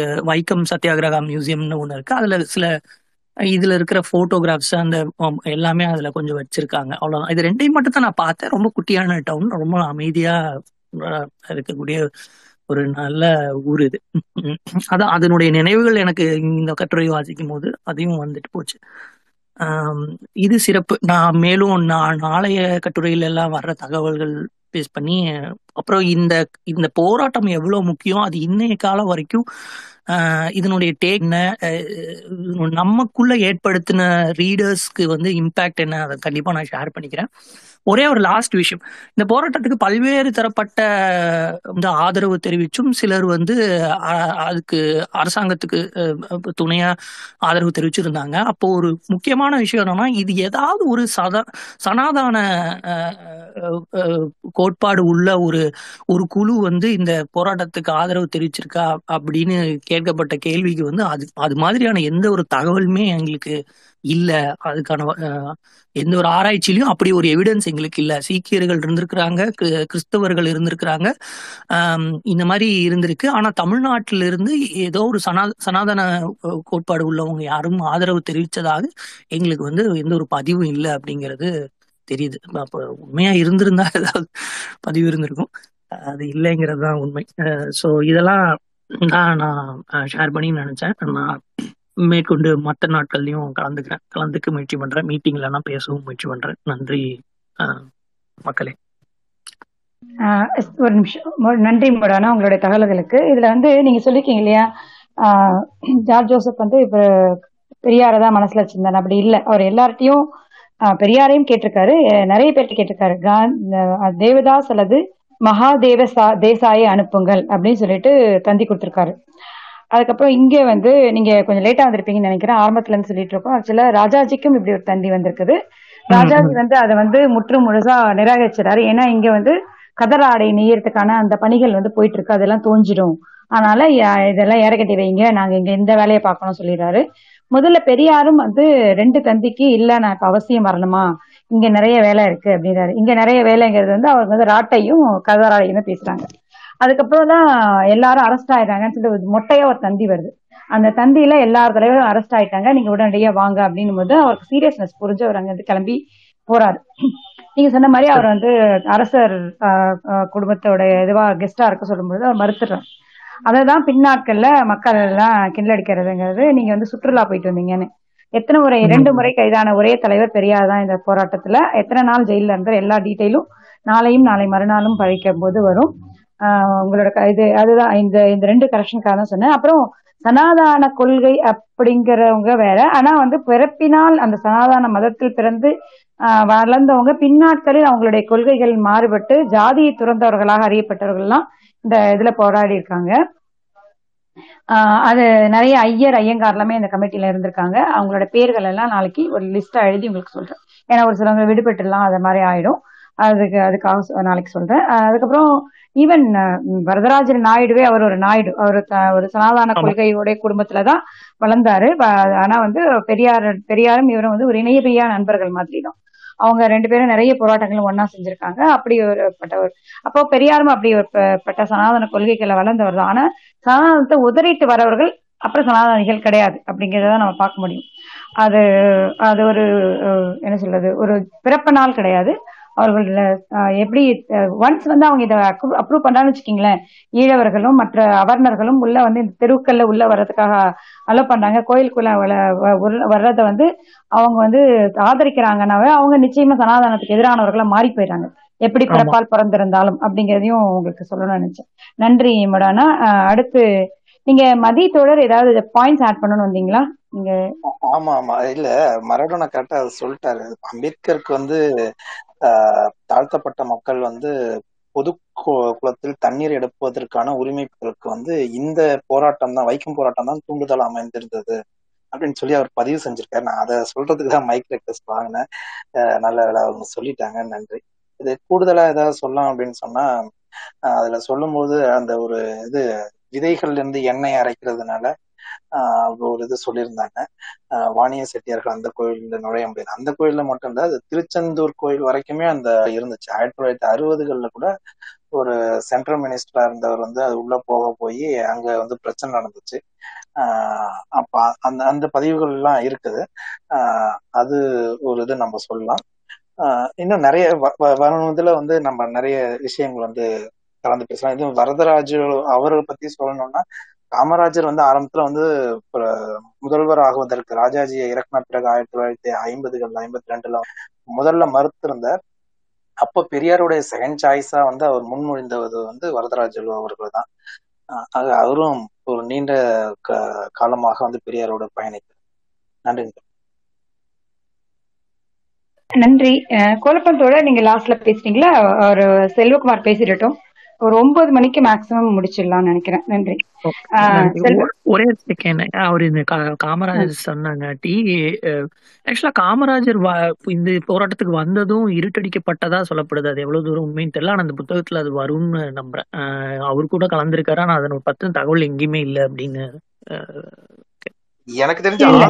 இல்ல இல்ல அவர் கலந்துக்கல. அவர் கலந்துக்கிட்டவங்க லிஸ்ட்ல அவர் இல்ல சரி மேம் நான் அதை என்னன்னு நேரடியா வரல நேரடியா வரல. இந்த புத்தகத்துல இல்ல. நேரடியா வரல. இல்ல வந்து அவரோட வேற பேர்ல இருந்த கதை நான் பாக்குறேன். நான் செக் பண்ணிக்கிறேன். குமார் நீங்க பேசுறீங்க. அப்புறம் கோலப்பத்தோட பேசிட்டோம். அதுக்கப்புறம் நிறைவு பண்ணிடலாம். வேற யாராவது பேசணும்னா மைக் ரெக்வஸ்ட் கொடுங்க. ஒரு ஒன்பது மணிக்கு முடிச்சுக்கலாம். ஓகே. முடிஞ்ச அளவுக்கு சீக்கிரம் நான் பேசிடுறேன். ஏற்கனவே இந்த கருத்தை பேசிட்டாங்கன்னு நினைக்கிறேன். காந்தி அவரோட பேசும்போது நீங்கள் நீங்க வந்து பிரிட்டிஷ் ராஜ்யத்துல இருந்தவங்க மாதிரி நினைச்சீங்களான்னு சொல்லிட்டு இவர் நிறைய லிஸ்ட் போடுறாரு. லிஸ்ட் போடுறது வந்து இவர் பெருமையாக நினைச்சு லிஸ்ட் போடுறாருன்றது ஒரு பக்கம் இருந்தாலுமே நம்ம வந்து மகாத்மா அப்படின்னு சொல்ற காந்தி வந்து அப்போ உங்களுக்கு தகுதி இருக்கு அப்படின்னு சொல்லிட்டு அந்த வார்த்தை இருக்கு. அதுதான் ஒரு இந்துத்துவவாதியோட வார்த்தையா நான் பார்க்குறேன். அவர் இந்துவா அந்த இடத்துல நான் பார்க்கல. அப்ப இந்த எதுவுமே இல்லாம நான் பிறந்து ஒரு மனுஷனா வளர்ந்துருக்கேன். நீங்க இந்துன்னு சொல்ற நீங்க தான் டிஃபெண்ட் பண்றீங்க நான் டிஃபெண்ட் பண்ணலை. ஓகேவா? அது டிஃபைன் பண்ணுறதுல ஒரு ஒரு ஒரு ஒரு குறிப்பிட்ட பிரிவினரை சேர்ந்த இதில் நான் பிறந்துட்டேன். அப்போ பிறந்துட்டேன்னா அப்போ வந்து நான் போய் பாரிஸ்டரா போய் படிச்சுட்டு வர்ற அளவுக்கு இருந்தால் மட்டுமே தான் என்னை சார்ந்த பிரிவர்களோ அல்லது நானும் நானோ வந்து கோயிலுக்கு போகலாம் அப்படின்ற ஒரு எண்ணம் வந்து மகாத்மான்னு சொல்கிற ஒருத்தர்கிட்ட இருந்திருக்கு அந்த டைமில் அப்படின்றது உறுத்தலான ஒரு விஷயம். அதுக்கப்புறம் அவர் மாறி இருக்கலாம். அவர் அவர் சொன்ன வார்த்தையே தான். நான் நேற்று சொன்னது வேற இன்னைக்கு சொன்னது வேறனா நேற்றை விட இன்னைக்கு வளர்ந்துருக்குன்னு சொல்லியிருக்காரு. ஆனா அந்த இடத்துல அவர் அப்படி சொன்ன அந்த வார்த்தை வந்து ரொம்ப நெருடலா இருந்தது. அதை தவிர இன்னொன்று கேள்விப்பட்டிருக்கோம். அது நீங்க இது படிப்பீங்கன்னு நினைக்கிறேன். அவரும் காந்தியடிகளும் ஒரு தடவை போயிருப்பார்னு நினைக்கிறேன். ஒரு தடவை ரெண்டு தடவை எனக்கு தெரியல. நான் கேள்விப்பட்டப்ப சில தடவை போயிருக்காரு. அவரை எங்க வச்சு அவர் வந்து அங்கே அவங்களோட டிஸ்கஷன் நடத்தினார்? அந்த இடம் எங்க? அப்படின்றதும் வாசிப்பீங்கன்னு நினைக்கிறேன். அதையும் மீறி அவர் அதை பேசியிருந்தாருன்னா கண்டிப்பாக வந்து அது கண்டிக்கத்தக்கதாக தான் இருக்கும். ஏன்னா காந்தியடிகளை வந்து வீட்டுக்குள்ளே சேர்த்தாங்களா? இல்லை வெளியே இருந்து பேசினாரா? இந்த மாதிரி நிறைய இது தகவல் நீங்கள் அதில் சொல்லுவீங்கன்னு நினைக்கிறேன். அப்புறம் இன்னொரு தோழரும் சொன்னார் இந்த ஜப்பானில் இருக்கிற கேஸ்ட் சிஸ்டமும் இதாயிருச்சு அப்படின்றப்ப ஜப்பானில் அந்த படியே வந்து கொஞ்சம் வித்தியாசமான இருக்கும். அந்த ஷாமுராய் அந்த இதெல்லாம் இருப்பாங்க. சோல்ஜர் இதெல்லாம் ஒரு பக்கம் நோபிள்ஸ் ஒரு பக்கம். அப்புறம் கிங் அந்த இதெல்லாம் ஒரு பக்கம். இந்த ஃபார்மர்ஸ் அந்த இதெல்லாம் இருக்கிறது ஒரு பக்கம். அவங்களுக்கு கீழே தான் வந்து வேலை செய் கையில் இது வேலை செய்கிறவங்க அப்புறம் வியாபாரிகள்லாம் அவங்களுக்கு கீழே வருவாங்க. ஆஹ் ஆனா அது வந்து இதாக வந்து ஜாதி மாதிரி கல்யாணம் பண்றதுக்கான அங்க ஊக்குவிப்பு வந்து அங்க அதை எராடிகேட் பண்றதுக்கான நிறைய ஆப்ஷன் அந்த கவர்மெண்ட் பண்ணியிருந்தது. நம்ம ஊர்ல அதை நடக்கல அப்படின்றத ஒரு குற்றச்சாட்டை நம்ம சொல்லிக்கலாம். அதுக்கப்புறம் வந்து இங்க நடந்த போராட்டத்துல வந்து எதை வந்து முக்கியத்துவமா நம்ம எடுத்தோம் எதை வந்து எடுக்கல அப்படின்றதையும் வந்து இந்த விஷயத்துல நமக்கு தெரியுது.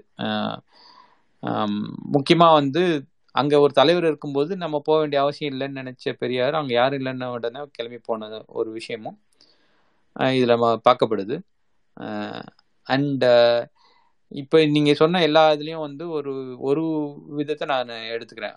சுதந்திரம் அப்படின்னா பைனரி தான். அது வந்து அதுல வந்து இத்தனை பர்சன்டேஜ் ஒத்துக்கிறேன் இல்லை இவ்வளோ ஒத்துக்கிறேன்றதுலாம் கிடையாது. சுதந்திரம் அப்படின்னா அதுல வந்து அடிமைத்தனம் இல்லை அப்படின்றது வந்து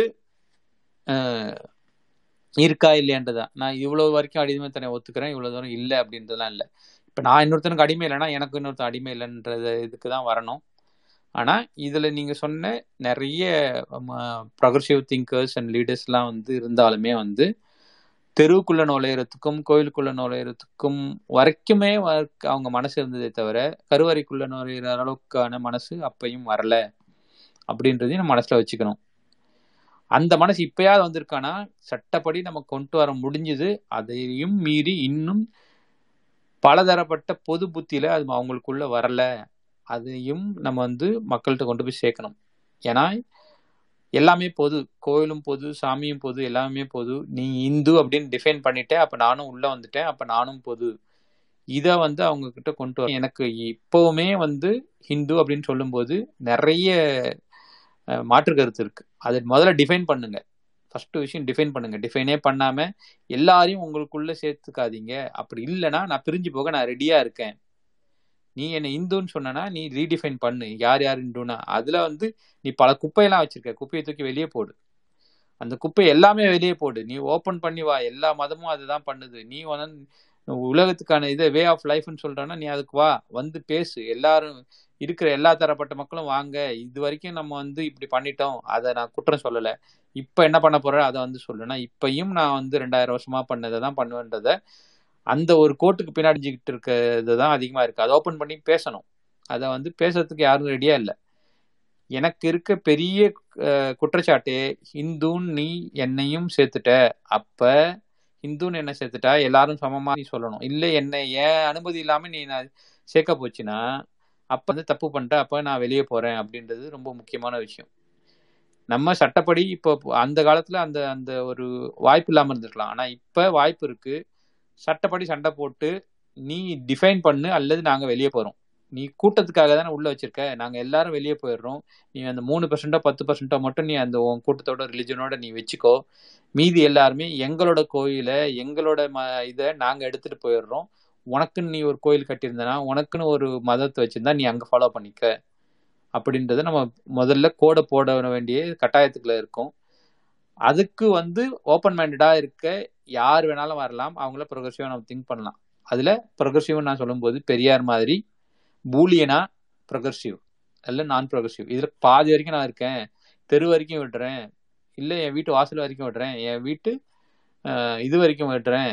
அப்படின்ற அளவுக்கு இருக்கிறதெல்லாம் ப்ரொக்ரெசிவா நான் இன்னும் ஒத்துக்க மாட்டேன். அவங்களும் ப்ரொக்ரெசிவா இல்லை அப்படின்றத தான் எடுத்துக்கிறேன். அந்த வகையில பார்க்கும்போது பெரியார் மட்டும்தான் என் கண்ணுக்கு வந்து ப்ரொக்ரெசிவா தெரியுறாரு. அவரோட கருத்தை வந்து நான் இன்னும் நிறைய க- இந்த இதில் கேட்கணும்னு ஆசைப்படுறேன். சில விஷயங்கள் வந்து நம்ம வந்து தர்க்கபூர்வமாகவும் சொல்லும்போது ஆதாரத்தோடையும் சொல்ல வேண்டியதாகவும் இருக்குது இந்த ஆதாரங்கள் நீங்கள் ரெக்கார்ட் பண்ணி வைங்க. இது எங்களுக்கு நிறைய யூஸ்ஃபுல்லாக இருக்கும். ஏன்னா ஆவுனா வர்ற சங்கிகளும் சங்கியோட தம்பிகளும் வந்து சில விஷயங்கள் வந்து ஆதாரம் இல்லாமல் குற்றச்சாட்டு சொல்கிறாங்க இப்போ இந்த மாதிரி உங்களோட இந்த முன்னெடுப்பு எல்லாமே ரொம்ப பெரிய ஹெல்ப்ஃபுல்லாக இருக்கும் எங்களுக்கு. வாய்ப்பு கொடுத்ததுக்கு நன்றி.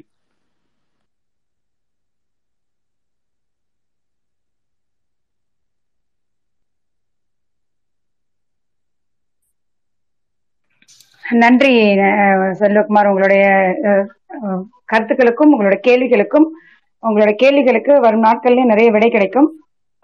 ஓகே. கோலப்பத்தோட நீங்க பேசுங்க. காலி கடைசியா நீங்க கன்க்ளூட் பண்ணி முடிச்சிருங்க. ஆ, எல்லாருக்கும் வணக்கம்.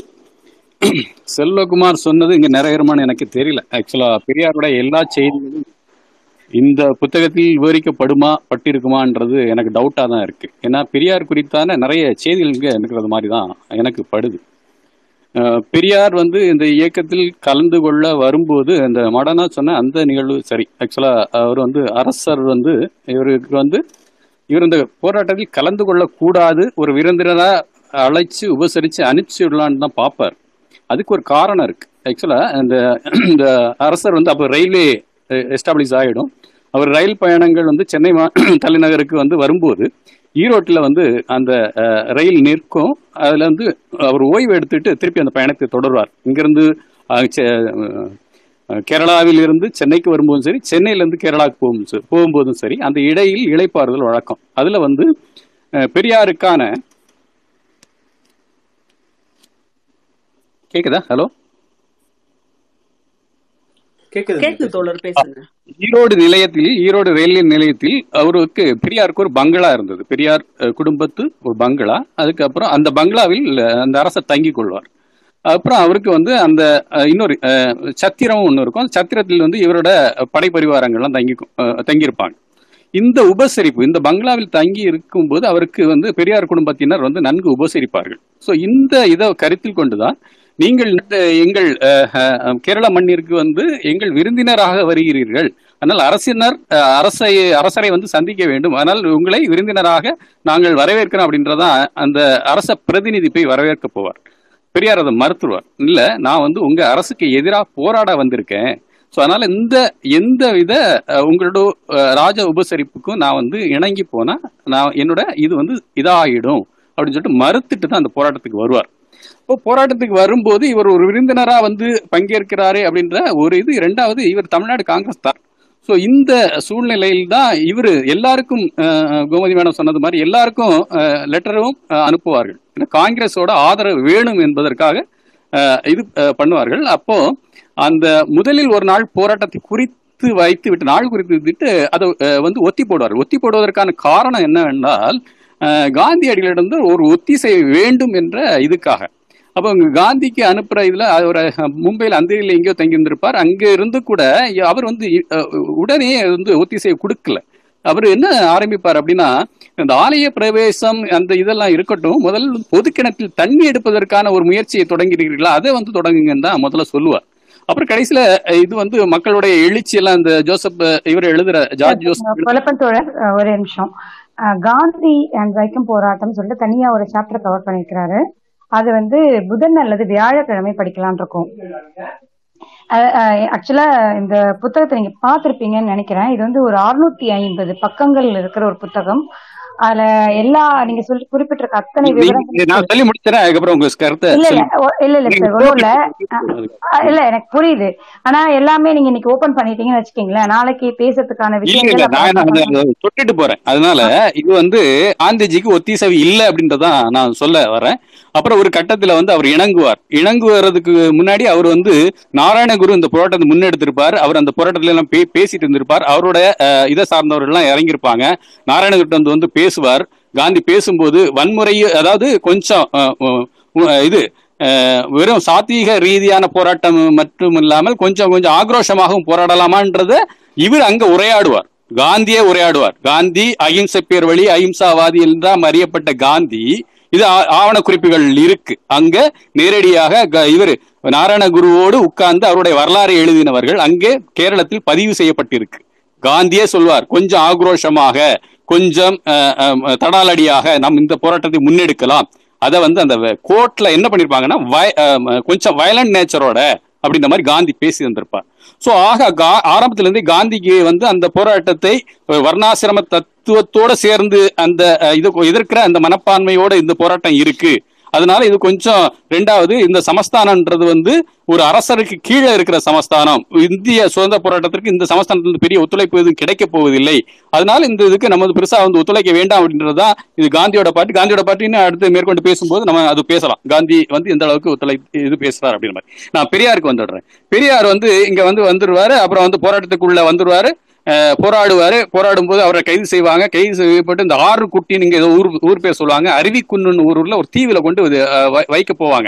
அந்த ஆற்றில் போகும்போது மழையோட காற்றும் அடிக்கும்போது படகு கவிழ்ந்துடும் அப்போ பெரியார் வந்து அந்த கூட இருக்க காவலர்களோட சேர்ந்து அந்த படகை சரி செய்துட்டு திருப்பி அந்த ஜெயிலுக்கு போவார். போய்கிட்டு அவரை வந்து ம- இதுல இன்னொரு சம்பவம் இருக்கு. அதுல ஒரு மாதத்திற்குள்ளாக அவர் விடுதலை பண்ணிடுவாங்க. திருப்பி வரு அந்த விடுதலை பண்ணிட்டு அவருங்க இந்த நாடு கடத்துறல் மாதிரி மீன்ஸ் நாடே ஆமா கேரளாவிற்கு இருக்கக்கூடாதுன்ற ஒரு சட்டத்தை போட்டு அவரை திருப்பி அனுப்புவாங்க. அவர் அங்க அது போக மாட்டார். திருப்பி திருப்பி வரும்போது அவர் ரொம்ப பெரிய வரவேற்போட வரவேற்பு அந்த போட்ட போராட்ட களத்துக்கு அழைத்து சென்று போராட்டம் தொடரும். போராட்டம் தொடரும் போது திருப்பி அந்த போராட்டத்தில் இருந்து கொண்டே இருக்கும்போது அங்க வந்து இந்த ஒரு ஹோமம் ஒன்று நடத்துவாங்க யாகம். அதாவது என்ன யாகம் அப்படின்னா சத்ரு சம்ஹார யா- யாகம் அப்படின்னு ஒரு பெரிய யாகம் நடத்துவாங்க. என்ன அப்படின்னா இந்த போராட்டம் நீண்டு கொண்டே இருந்தால் அரசுக்கு பெரிய தர்ம சங்கடமாக இருக்கு. பெரிய யாகம் நடத்தும் போது அந்த யாகத்தின் விளைவு என்ன அப்படின்னா அந்த போராட்டம் நிக்கணும். இவங்க எல்லாம் போராட்டத்தில் முன்னின்று நடத்துறவங்க இறந்து போயிடணும் அப்படின்ற மாதிரி அந்த யாகம். அந்த யாகத்துல விளைவில் என்ன ஆயிரும் அப்படின்னா அங்க மூலம் திருநாள் மகாராஜா வந்து இறந்து போயிடுவார். இவரு ஒரு ரிவர்ஸ் எஃபெக்ட்ல இறந்து போயிட்டாருன்னா அந்த செய்தி அங்க நாடு ஃபுல்லா பரவும். பரவன இது வந்து வேற விதமா ரியாக்ட் ஆகுது அப்படின்னு அந்த நாலு மாத ஆறு மாத தண்டனையில் இருக்கிற பெரியார் நாலு மாத தண்டனையோடு எல்லாருமே விடுதலை செய்யப்படுவார்கள். ஓ, திருப்பியும் அவர் என்ன செய்வார்னா பெரியாரோட அம்மா வந்து இங்க சீரியஸா இருப்பாங்க. சோ அதனால ஊருக்கு வர்றதுக்காக இவர் வந்து வருவார். இங்க வரும்போது இங்க இன்னொரு இருக்கு. சனாதனம் வந்து இந்த அளவுக்கு வேலை செய்யுது அப்படின்னு. அப்போ அரசரோட திவானாக இருந்த மாதவேயா என்ன பண்ணுவார் அப்படின்னா இங்க சர்சிபி ராமசாமி ஐயர் தான் இங்க மாகாணத்துல சட்ட அமைச்சர். இந்த சட்ட அமைச்சருக்கு ஃபோன் பண்ணி இந்த ஆள் இங்க திருப்பி இங்க வரக்கூடாது. அதனால இவருக்கு ஏதாவது சட்டத்தை போட்டு உள்ள ம- ம- இது போ- அஹ் அரெஸ்ட் பண்ணி வை அப்படின்னு இவர் வந்து காலை மிதிச்ச உடனே அவர் உடனே தூக்கி அரெஸ்ட் பண்ணுவாங்க. One one twenty four A one fifty three ஏயும் போட்டு உள்ள அரெஸ்ட் பண்ணுவாங்க. அரெஸ்ட் பண்ணி வைக்கிறதுக்கான காரணம் என்னன்னா இவர் திருப்பி இங்க வரக்கூடாது அப்படின்றதுக்காக. அதுக்கிடையில இது இந்திய காங்கிரசின் இந்த தீண்டாமை ஒழிப்பு போராட்டம் எல்லாம் ரொம்ப உச்சத்துக்கு போன உடனே அங்கேயும் வந்து ஒரு சமூக ஒரு சுமூக நூல் சூழ்நிலையை எட்டுது அப்படின்னு தெரிஞ்ச உடனே திருப்பி பெரியார் விடுதலை செய்யப்படுவார். இவ்வளவு நடந்திருக்கு. ஆக்சுவலா அந்த மாதவையான்றவங்க வந்து யாருன்னா அதுக்கு முன்னாடி ராகவையான்னு ஒருத்தர் பாரு அதுக்கப்புறம் மாதவையான்னு இவங்க எல்லாம் தஞ்சாவூர் பெல்ட்ல இருந்த பிரா- இவரோட அஹ், சர்சிவி ராமசாமி ஐயர் உட்பட எல்லாருக்குமான உறவினர்கள். அதுக்கப்புறம் தான் இந்த சர்சிபி ராமசாமி ஐயர் திருப்பி அங்க போய் திவானாக போவார். இந்த உறவின் முறை இதாக வந்து அந்த அரசருக்கான ஒரு பிரதம மந்திரியாக திவான்றா ஒரு பிரதம மந்திரியாக இருந்து அதை இது பண்ணுவார்கள். ஆக இங்கிருந்து போன தமிழ் பார்ப்பனர்கள் தான் அங்கு இருக்கிற இவர்களுக்கான அரசர்களுக்கான பிரதம மந்திரிகளாக இருந்து அஹ், முல்லை பெரியார் உட்பட எல்லா விதத்திலும் நமக்கு எதிராகவே இதுவரைக்கும் இருந்து வந்தவர்கள். இந்த பெரியார் போராட்டத்திலையும் முன்னின்று இந்த பெரியாரை வந்து கபலீகரம் செய்து இது அவரோட இதை வந்து இது பண்ணார். ரெண்டாவது இன்னொரு விஷயம் இருக்கு. இந்த பெரியார் அங்கே க- கலந்து கொண்ட போராட்டங்கள் போராட்ட செய்திகள் எல்லாம் தமிழ்நாடு ஏடுகளில் எதுவுமே வெளிவராமல் பார்த்து கொண்டார்கள். அதனாலதான் குடியரசை உருவாகுது. ஆயிரத்தி தொள்ளாயிரத்தி இருபத்தஞ்சுல குடியரசு உருவாவதற்கான காரணம் அவருடைய எந்த செயல்பாடு காங்கிரஸில் இருந்து அவர் அதுக்கெல்லாம் சேரன் தேவி போராட்டம் எல்லாம் வந்துடும் சோ இதெல்லாம் வந்த பிறகு அது இவரோட எல்லா செய்திகளும் இருட்டடிப்பு செய்யப்படுவதால் நமக்கு ஒரு பத்திரிகை தேவை என்பதற்காக குடியரசு குடியரசை ஆரம்பிப்பார் அவர். ஸோ இவ்வளவு போராட்டங்கள் திருப்பியும் என்னன்னா காந்தியடிகளோட அந்த இந்த செய்தி வைக்கம் போராட்டத்து குறித்தான செய்திகளில் வந்து பெரியாருடைய முற்றிலுமாக நிராகரிக்கப்படும் எந்த குறிப்பும் இல்லாம இருக்கும். ஆயிரத்தி தொள்ளாயிரத்தி இருபத்தி திருப்பியும் பெரியார் வந்து அவர்கிட்ட பேசும்போது இதெல்லாம் சொல்லி கேட்பார். இவ்வளவு விஷயங்கள் நடந்திருக்கு. ஆக நான் என்ன சொல்ல வரேன்னா செல்வகுமார் சொன்னது மாதிரி இவர் ரெண்டாவது வந்து இவர் இந்த ஆசிரியர் மேற்கோளும் இதுவும் காட்டுவதெல்லாம் சுதேசமித்திரன் இந்த மாதிரி பத்திரிகைகள்லாம் வந்து அவர் மேற்கோள் காட்டுகிறார். இன்னும் கேரளாவில் வந்து அருங்கா இது அவங்க அந்த லைப்ரரியில இன்னும் நிறைய விஷயங்கள் வந்து இருக்கு. இவர் வந்து தேடி மலையாளத்தில் இருப்பதனால் அவர் வந்து சார் அவர் வந்து லாங் டேர்ம் லீவ்ஸ் எடுத்துக்கிட்டு பத்து பன்னிரெண்டு அந்த லைப்ரரிக்கு போயிருக்கிறாரு. அந்த நினைவு நூலகத்துக்கு போயிருக்கிறாரு. அது இல்லாம மேடம்? நான் சொன்ன செய்தியெல்லாம் வந்திருக்கா?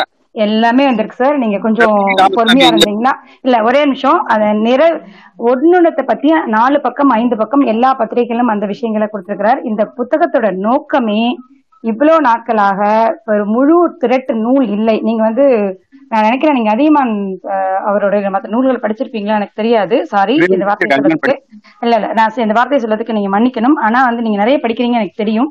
நீங்க ஒரு தடவை வந்து இந்த புத்தகம் 640 நாற்பது பக்கங்கள் இதுல சேர்க்கப்படாத விஷயங்கள் மட்டும் காந்தியனுடைய அவர் அவர்கள் மற்ற கட்டுரைகள் மட்டும் இன்னும் ஒரு 250 ஐம்பது பக்கங்கள் அவர் மொழிபெயர்த்து வச்சிருக்கிறாரு. அவருக்கு மலையாளம் தெரியாத நேரங்கள்ல மலையாளம் தெரிந்து அஹ், தமிழ் மலையாளம் தெரிந்த அவர்களை கொண்டு போய் அங்க தேடி இருக்கிறாரு. அது இல்லாம காந்தியோட அருவி குன்னுன்ற இடத்த ஆறு குட்டின்னு எழுதியிருப்பார். அருவி இல்ல சார் ரெண்டுமே எழுதியிருக்கிறாரு. ஆறு குட்டி அப்படிங்கிற இடத்தை அருவி குட்- குன்று இந்த வார்த்தையில சொல்றாங்க. நாள் அம்பலம்னு எழுதியிருப்பாரு. நீங்க இந்த புத்தகத்தை படிச்சிருக்கீங்க அப்போ? ஆமா ஆமா. ஓகே. ஆனா இதுல என்ன விடுபட்டு இருக்கு நீங்க சொல்றது எனக்கு தெரியல. ஏன்னா அவர் வந்து இங்க அந்த பெர்குசனும் எழுதும் போது இவங்க வாசிக்கும் போது அவங்க அரசு அதிகாரத்தை சாராதவர்கள் வாசித்தாங்க. தவறா அவங்க தவறா வாசிச்சுட்டாங்க. ஏன்னா நாங்க வந்து இங்க இருந்து ஒரு பக்கத்துல இருந்து இன்னொரு பக்கம் திருப்பும் பொழுது வந்த தப்- தப்பு ஸ்பேஸும் மைக்கும் ஆன் பண்ணிட்டு ஒண்ணு. வச்சு படிக்கிறோம். ஒண்ணு ஆமா. அதனால அது இதுவாயிடுச்சு அது ஆமா அது அரசு வரைக்கிறது சார்ந்தவர்கள் அது அது அப்பயே கரெக்ட் பண்ண அந்த கரெக்ஷனுக்கு உங்களுக்கு நன்றி. இப்போ நீங்க சொல்ற மாதிரி அவர் வந்து முதல்ல கைதாக்கி வெளியே வெளியில விடுறாங்க. அதுக்கப்புறம் முதல் முறை கைது மே மே இருபத்தி ரெண்டு அதுக்கப்புறம் மறுபடியும் வந்து அவர் அர- உள்ள வைக்கிறாங்க. அப்ப வந்து இரண்டாம் முறை கைது ஜூலை பதினெட்டு. ஆகஸ்ட் ஏழாம் தேதி மகாராஜா காலமாகிறார் இந்த நீங்க சொன்ன மாதிரி அந்த யாகம்லாம் பெரியாரோட படத்துலயுமே வந்திருக்கும். இதுலயும் வந்து அது டீட்டெயிலான ஒரு விஷயம் கொடுத்திருக்காரு. அது இல்லாம ஐநூத்தி இருபதுலயும் வந்து அவர் ரெண்டுமே ஆறு குட்டிங்கிற வார்த்தையும் கொடுத்திருக்கா அறிவு குற்றுங்கிற வார்த்தையும் ரெண்டுமே கொடுத்திருக்காரு ரெண்டு இடத்துலயும் கொடுத்திருக்காரு. அதுக்கப்புறம் ஆகஸ்ட் முப்பத்தி ஒன்றாம் தேதி வந்து இவர் வி- விடுதலை பண்றாங்க. அது அதுல வந்து நடுவுல ஒரு மூன்று நாட்கள் வந்து போராட்டம் நிறுத்தி வைப்பாங்க. ஏன்னா வந்து இளைய மகாராஜா வந்து பதவி ஏற்றுக்கிறதுக்காக மீண்டும் அவர் வந்து எதுக்கு வரும்பொழுது அவர் மேல வந்து சேலத்துக்கு வரும்பொழுது அவருக்கு அவர் மேல ஈரோடு வரும்போது அவர் மேல வந்து இந்த சட்டங்கள் பாய்ந்ததையும் அரெஸ்ட் பண்ணதையும் கொடுத்து கொடுத்திருக்கிறாரு. நிறைய விஷயங்கள் கொடுத்திருக்கிறாரு சார். ஏன்னா அவர் வந்து இவருக்கு இவருடைய எப்போ இவர் தொடங்கியிருக்கிறார் அவரோட பிஏ பண்ணும்பொழுது இந்த சிந்தனையும் சேரன் மாதாவி போராட்டம் பத்தி பேசும்போதும் இந்த சிந்தனை வந்து தீவிரப்பட்டிருக்கு. இது வந்து ரொம்ப கம்மியான தகவல் தான் தமிழகத்துல இருக்குதுங்கிறதுனாலதான் அவர் நிறைய லைப்ரரிக்கு போயிருக்கிறாரு. அது இல்லாம அவருடைய நண்பர் ஆஹ் இவரும் வந்து வெங்கடாச்சலபதியும் ஒரு சில நூல்களை வந்து அவர் ஃபாரின் போயிருக்கும்போது கொண்டு வந்து கொடுத்திருக்கிறாரு. ஒரு சில தரவுகள் ஆவணங்களை கொண்டு வந்து கொடுத்துருக்காரு இலங்கையோட லைப்ரரியில இருந்தெல்லாம் கொண்டு வந்து கொடுத்துருக்காரு ஆஹ் அப்படிங்கிறதையும் நான் சொல்லணும்னு நினைக்கிறேன். இதுல நிறைய தகவல்கள் கொடுத்திருக்கிறாரு. ஏதாவது ஒன்று ரெண்டு விடுபட்டு இருந்ததுன்னா நீங்க ஆசிரியரே சொல்லியிருக்கிறார். நீங்க கொடுத்தீங்கன்னா அடுத்த எடிஷன்ல சேர்த்துக்கலாம் அப்படிங்கிறது. ஏதாவது இருந்தா சொல்லுங்க நானும் நோட் பண்றேன். ஆசிரியர் வந்து சனிக்கிழமை நம்மளோட கலந்து கொள்கிறார்.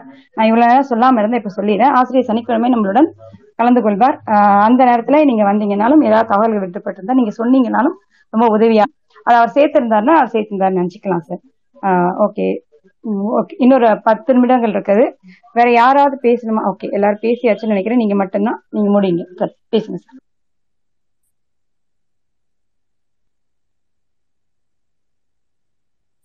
குழப்பத்தோட பேசுங்க இல்ல அதான் ஆக்சுவலா வந்து இந்த இந்த பெர்கூசனுக்கும் அதான் பெர்கூசன் பத்தி இன்னொரு தகவல் இருக்கு அதை நான் இன்னொரு இதுல சொல்றேன். அவ்வளவுதான். நான் இப்ப சொல்ல வந்தது அவ்வளவுதான். ஓகே முடிச்சுக்கலாம். நன்றி தோழர். காளி நீங்க ஏதாவது சொல்ல விரும்புறீங்களா? முடிக்கலாமா? முடிச்சுக்கலாம் கோமதி. இந்த நிகழ்ச்சி நிரல் படிச்சா இன்ட்ரெஸ்டிங்கா தான் இருக்கும். நிறைய கட்டுரைகள் வந்து வேற வேற இதுல இருந்து எடுத்திருக்கிறதுலாம் நிறைய நாள்ல நடந்த விஷயங்கள். வேற வேற பத்திரிகைகள் எப்படி காட்டியிருக்குதுங்கிறதையும் ஆங்கில பத்திரிகைகள் வந்து ஒரு சில ஆங்கில பத்திரிகைகள் வந்து இந்த போராட்டத்தையே அவங்க ஒத்துக்காம அவங்க எப்படி அகைன்ஸ்டா எழுதியிருக்காங்கிற விஷயங்கள் வரைக்கும் பதிவு பண்ணியிருக்கிறாரு இவரு. அதை படிக்கலாம். நமக்கு நேரம் இருந்ததுன்னா இந்த அறுநூத்தி நாற்பது பக்கங்களையும் நம்ம படிச்சா நிறைய வரும். அப்புறம் காந்தி வந்து அவர் சொன்னது வந்து நான் நினைக்கிறேன் வந்து உண்ணாவிரதம் வேண்டாம் அப்படின்னு சொல்லியிருப்பாரு. உண்ணாவிரதம் அவர் சொன்னவர் தான் ஆனா வந்து காந்தி இதுல வேண்டாம்னு சொல்லியிருப்பாரு. அதுதான் அவங்க கொஞ்சம் தீவிரமா போகணுங்கிறத சொல்லியிருக்கிறார் நீங்க சொல்றது. படிக்கலாம். நம்ம இன்னும் நீங்க இணைந்திருங்கள். இன்னும் ஐந்து நாட்கள் இருக்குது. நீங்க ஏதாவது பாயிண்ட்ஸ் விடுபட்டு போயிருக்குதா? நீ- என்னாலையும் எல்லா பேஜஸும் படிக்கிற மாதிரி ஐடியா இல்லை குழப்பத்தோட இது முக்கியமா நம்ம இங்க படிக்கிறதுங்கிறது நம்மளோட ஸ்பேசஸ்ல உங்களுக்கே தெரிஞ்சிருக்கும். அடிக்கடி இப்படி ஒரு போற போக்கில் வந்து ஸ்பேசஸ்ல ட்விட்டர்லயும் வந்து பெரியாருடைய பங்களிப்பு எதுவுமே இல்லை அப்படிங்கிறது நம்ம ட்விட்டர்லயும் சொல்லி ஸ்பேசஸ்லயும் சொல்லுவாங்க. அதையும் தவிர்த்து எழுத்தாளர்கள் நிறைய பேரும் அதை பத்தி பேசியிருக்காங்க அது உங்களுக்கு தெரிஞ்சிருக்கும். அதுவும் ஜெயமோகன் இவங்கெல்லாம் வந்து சொல்லியிருக்கிறதாகவும். அப்புறம் வந்து ஒரு நாவல் ஓகே நாளைக்கு பேசலாம்னு நினைச்சோம். நாளைக்கு பேசலாமே இது. அது அவரோட பங்களிப்பை வந்து நிறைய பேர் வந்து ஒரு கேள்விக்குறியாக்கினதுனால அது நமக்கு அட்லீஸ்ட் நம்ம எல்லாருக்கும் ஒரு பரந்துபட்ட விஷயங்களாவது தெரியணும் அப்படிங்கிற நோக்கத்தோட தான் இன்னைக்கு இந்த புத்தகத்தை படிக்க எடுத்திருக்கோம். ஒவ்வொரு தரவுகளா ஒவ்வொரு நாள் நடந்ததையும் படிக்க முடியாதுன்னு நினைக்கிறேன். ஜோசப் இருக்கார் இல்லையா ஜார்ஜ் அதுல நம்ம குற்ற பரம்பரை படிச்சோம் இல்லையா? அங்க ரோசாப்பூர் சொல்லிட்டு மதுரையில சிலை வச்சிருக்கு ஆமா. அவரை பத்தி ஒரு ஒரு புத்தகம் எழுதியிருக்கிறார். ஆமா. ஆமா இல்லாம எல்லாத்தையும் வந்து ஹோலிஸ்டிக்கா ஒரே ஆவணமே வந்து நம்ம எதிர்பார்த்திடக்கூடாது. ஒரே இல்ல ஆவணத்தை இல்ல ஸ்கேட்டட் இது வந்து ஹோலிஸ்டிக்கா இருக்கும். அதாவது இதுலயும் விடுபட்ட விஷயங்கள் இருக்கும் தேடி பார்க்கறாங்க. அதை ஒண்ணு ரெண்டாவது வந்து இது வந்து மிக பழைய வரலாறு. அத்தனை பிரதிகளும் எல்லா இடத்துலயும் இருக்குமாங்கிறது தெரியாது. எத்தனை இடங்கள்ல அவர் தேடி அலைஞ்சிருக்காரு அவர் முன்னுரையெல்லாம் கொடுத்திருக்காரு ஆனா இப்ப அதுக்கு மேலே நமக்கு இதுக்கு மேலேயும் கிடைக்கலாம். கிடைச்சா நம்ம இன்க்ளூட் பண்ணலாம். இதுக்கு மேலேயும் புத்தகம் எழுதலாம். இவரே வந்து அமலா அப்படிங்கிறவங்க எழுதின புத்தகம். நானும் படிச்சேன். அது டிரான்ஸ்லேஷன் வெறுமனே வந்து இப்படி இப்படி அட்லீஸ்ட் இவர் இதுல ஒரு நரேஷன் கொண்டு வர்றாரு இல்லையா? அது எதுவுமே இல்லாம நிறைய கட்டுரைகள் வந்து டிரான்ஸ்லேட் பண்ணி டிரான்ஸ்லேட் பண்ணி போட்டிருப்பாரு என்ன இப்படி போட்டிருக்காங்களே நினைச்சேன். ஆனா இந்த ஆசிரியர் வந்து அந்த கட்டுரைகளை எந்த அளவுக்கு அந்த விஷயங்கள் இன்ஃபர்மேஷன் தான் அது ஃபுல்லா அந்த டிரான்ஸ்லேஷன்ஸ் இது அதுல எஃபெக்டிவா யூஸ் பண்ணிக்கிறாரு. அமலாவுக்கு நிறைய ந- நன்றிகளும் இதுல சொல்லியிருக்கிறாரு. ஏன்னா அது மலையாளத்துல இருந்து தமிழுக்கு டிரான்ஸ்லேட் பண்ணவங்க அமலா தா அமலா. அதை பத்தியும் ஒரு ஆசிரியர் மென்ஷன் பண்ணிருக்காரு நிறைய இன்னும் நமக்கு இதுல இருந்து கிடைக்கலாம். ஆனா இது வரைக்கும் இல்லாத அளவுக்கு நிறைய ஆவணங்கள் இந்த புத்தகத்துல இருக்கு அப்படிங்கறத வந்து நம்ம ஒத்துக்கணும். அதுதான் அதுல. ஏதாவது விடுபட்டு இருந்ததுன்னா ஆதார் வந்து நீங்க கொடுத்தீங்கன்னா சேர்த்துக்கிறார் அது வந்து அவருக்கு ஆனா ஒரு பரிசா கூட நீங்க கொடுக்கலாம். ஏன்னா அவ்வளவு உழைச்சிருக்காரு இதுக்காக. அவருடைய வேலை நேரம் போக வேலை நேரத்துல எடுத்த விடுப்புகள் எல்லாம் இதுக்காக தான் அவர் எடுத்தார் அந்த காலகட்டத்துல. அப்படிங்கிறது அவரும் மென்ஷன் பண்ணிருக்கா அது எனக்கும் அறிந்ததுதான் எனக்கு. பிரபுத்தோட நீங்க கடைசியா இருந்திருக்கீங்க உங்க ரெக்வஸ்ட் அக்செப்ட் பண்றேன். நீங்க பேசிட்டு ஒரு பத்து நிமிஷத்துல முடிச்சிடுங்க சாரி நாங்க முடிக்க வேண்டிய நேரம் வந்து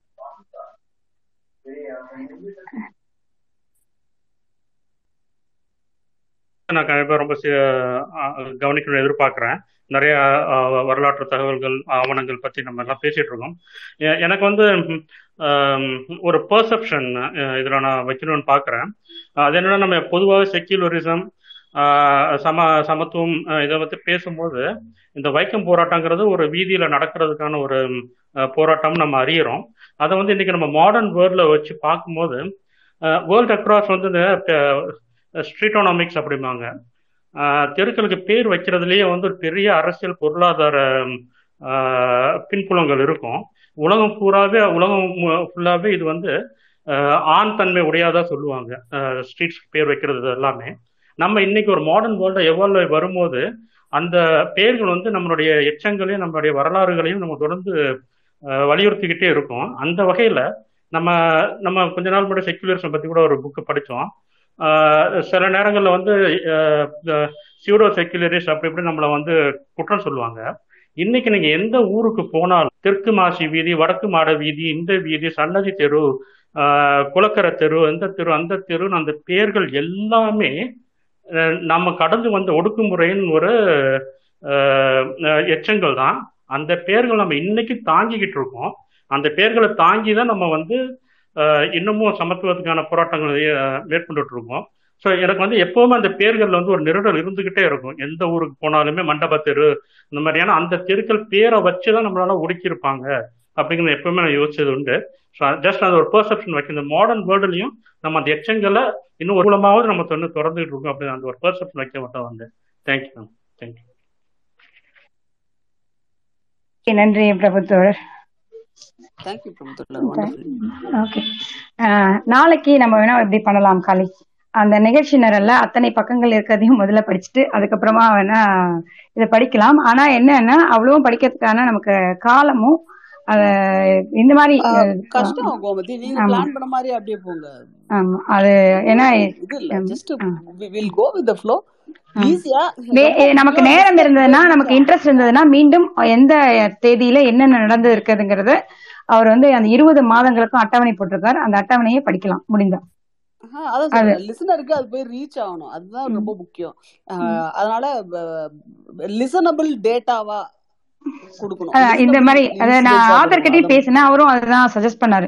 நீங்க வந்து இந்த நிகழ்ச்சி நிரல் வந்து படிச்சீங்கன்னா ஒரு ஒரு நாளைக்கு முன்னோன்னும் போது அதுவும் இதுல இருக்கிற பேர்கள்லாம் நமக்கு வந்து அந்த அளவுக்கு பரிச்சயம் இல்லாத பெயர்கள் வந்து அப்புறம் அந்த பேர்கள் எல்லாம் ஞாபகம் வச்சுக்கிட்டு போறதுங்கிறதும் இது வந்து கதை மாதிரி இருந்தா மட்டும்தான் ஞாபகம் வச்சுட்டு போக முடியும். ஆஹ் ஆதரவு என்ன கஷ்டப்பட்டு எழுதிருக்கலாம் இல்ல வந்து ரெண்டு மூணு தடவை படித்தவர்கள் அதுலயே தொடர்ந்து அது மாதிரி சிந்தனையில இருக்கவங்களுக்கு அது போய்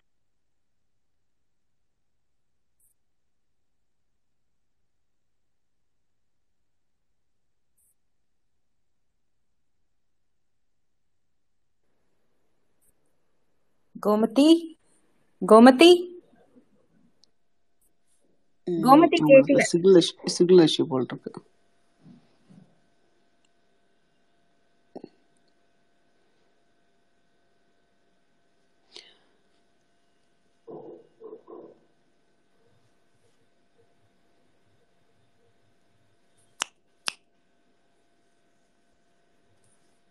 இல்ல இல்லையா இல்ல இல்லையா? இல்ல. அவங்க ஓகே. சரி அப்போ முடிச்சுக்கலாமா? வில் கண்டினியூ டுமாரோ முடிச்சிடலாம். முடிச்சிடலாம். ஓகே. கோமதி இருக்கீங்களா? அவங்களே கிராஷ் ஆயிடுச்சாமா? மெசேஜ் ஆயிடுச்சு. யா அப்போ அவங்க கிராஷ் பண்ணிட்டோம். நண்பர்களே நாளைக்கு மாலை ஆறு மணிக்கு வைக்கம் போராட்டம் பல அதியமான் அவர்களுடைய இதர சாப்டர்ஸோட நம்ம மீட் பண்ணுவோம். நன்றி நன்றி. வந்துட்டீங்களா இல்ல திருப்பி ரீஜாயின் பண்ணிருக்கேன். நடுவுல பேசிட்டு ஆமா இப்ப போனேன்னு எனக்கு தெரியல. நன்றி. அது அது இந்த ஒன்பது மணி எயிட் எயிட் தேர்ட்டில இருந்து நைட் எயிட் ஃபார்ட்டி ஃபைவ்ல க்ளோஸ் பண்றதுதான் நல்லதுன்னு நினைக்கிறேன். அதுக்கப்புறம் வந்து எப்படியாவது இது மாதிரி ஒரு இது நடந்துருது. ஓகே நன்றி ம். முடிச்சதுக்கு. ஓகே நன்றி நன்றி. தேங்க்யூ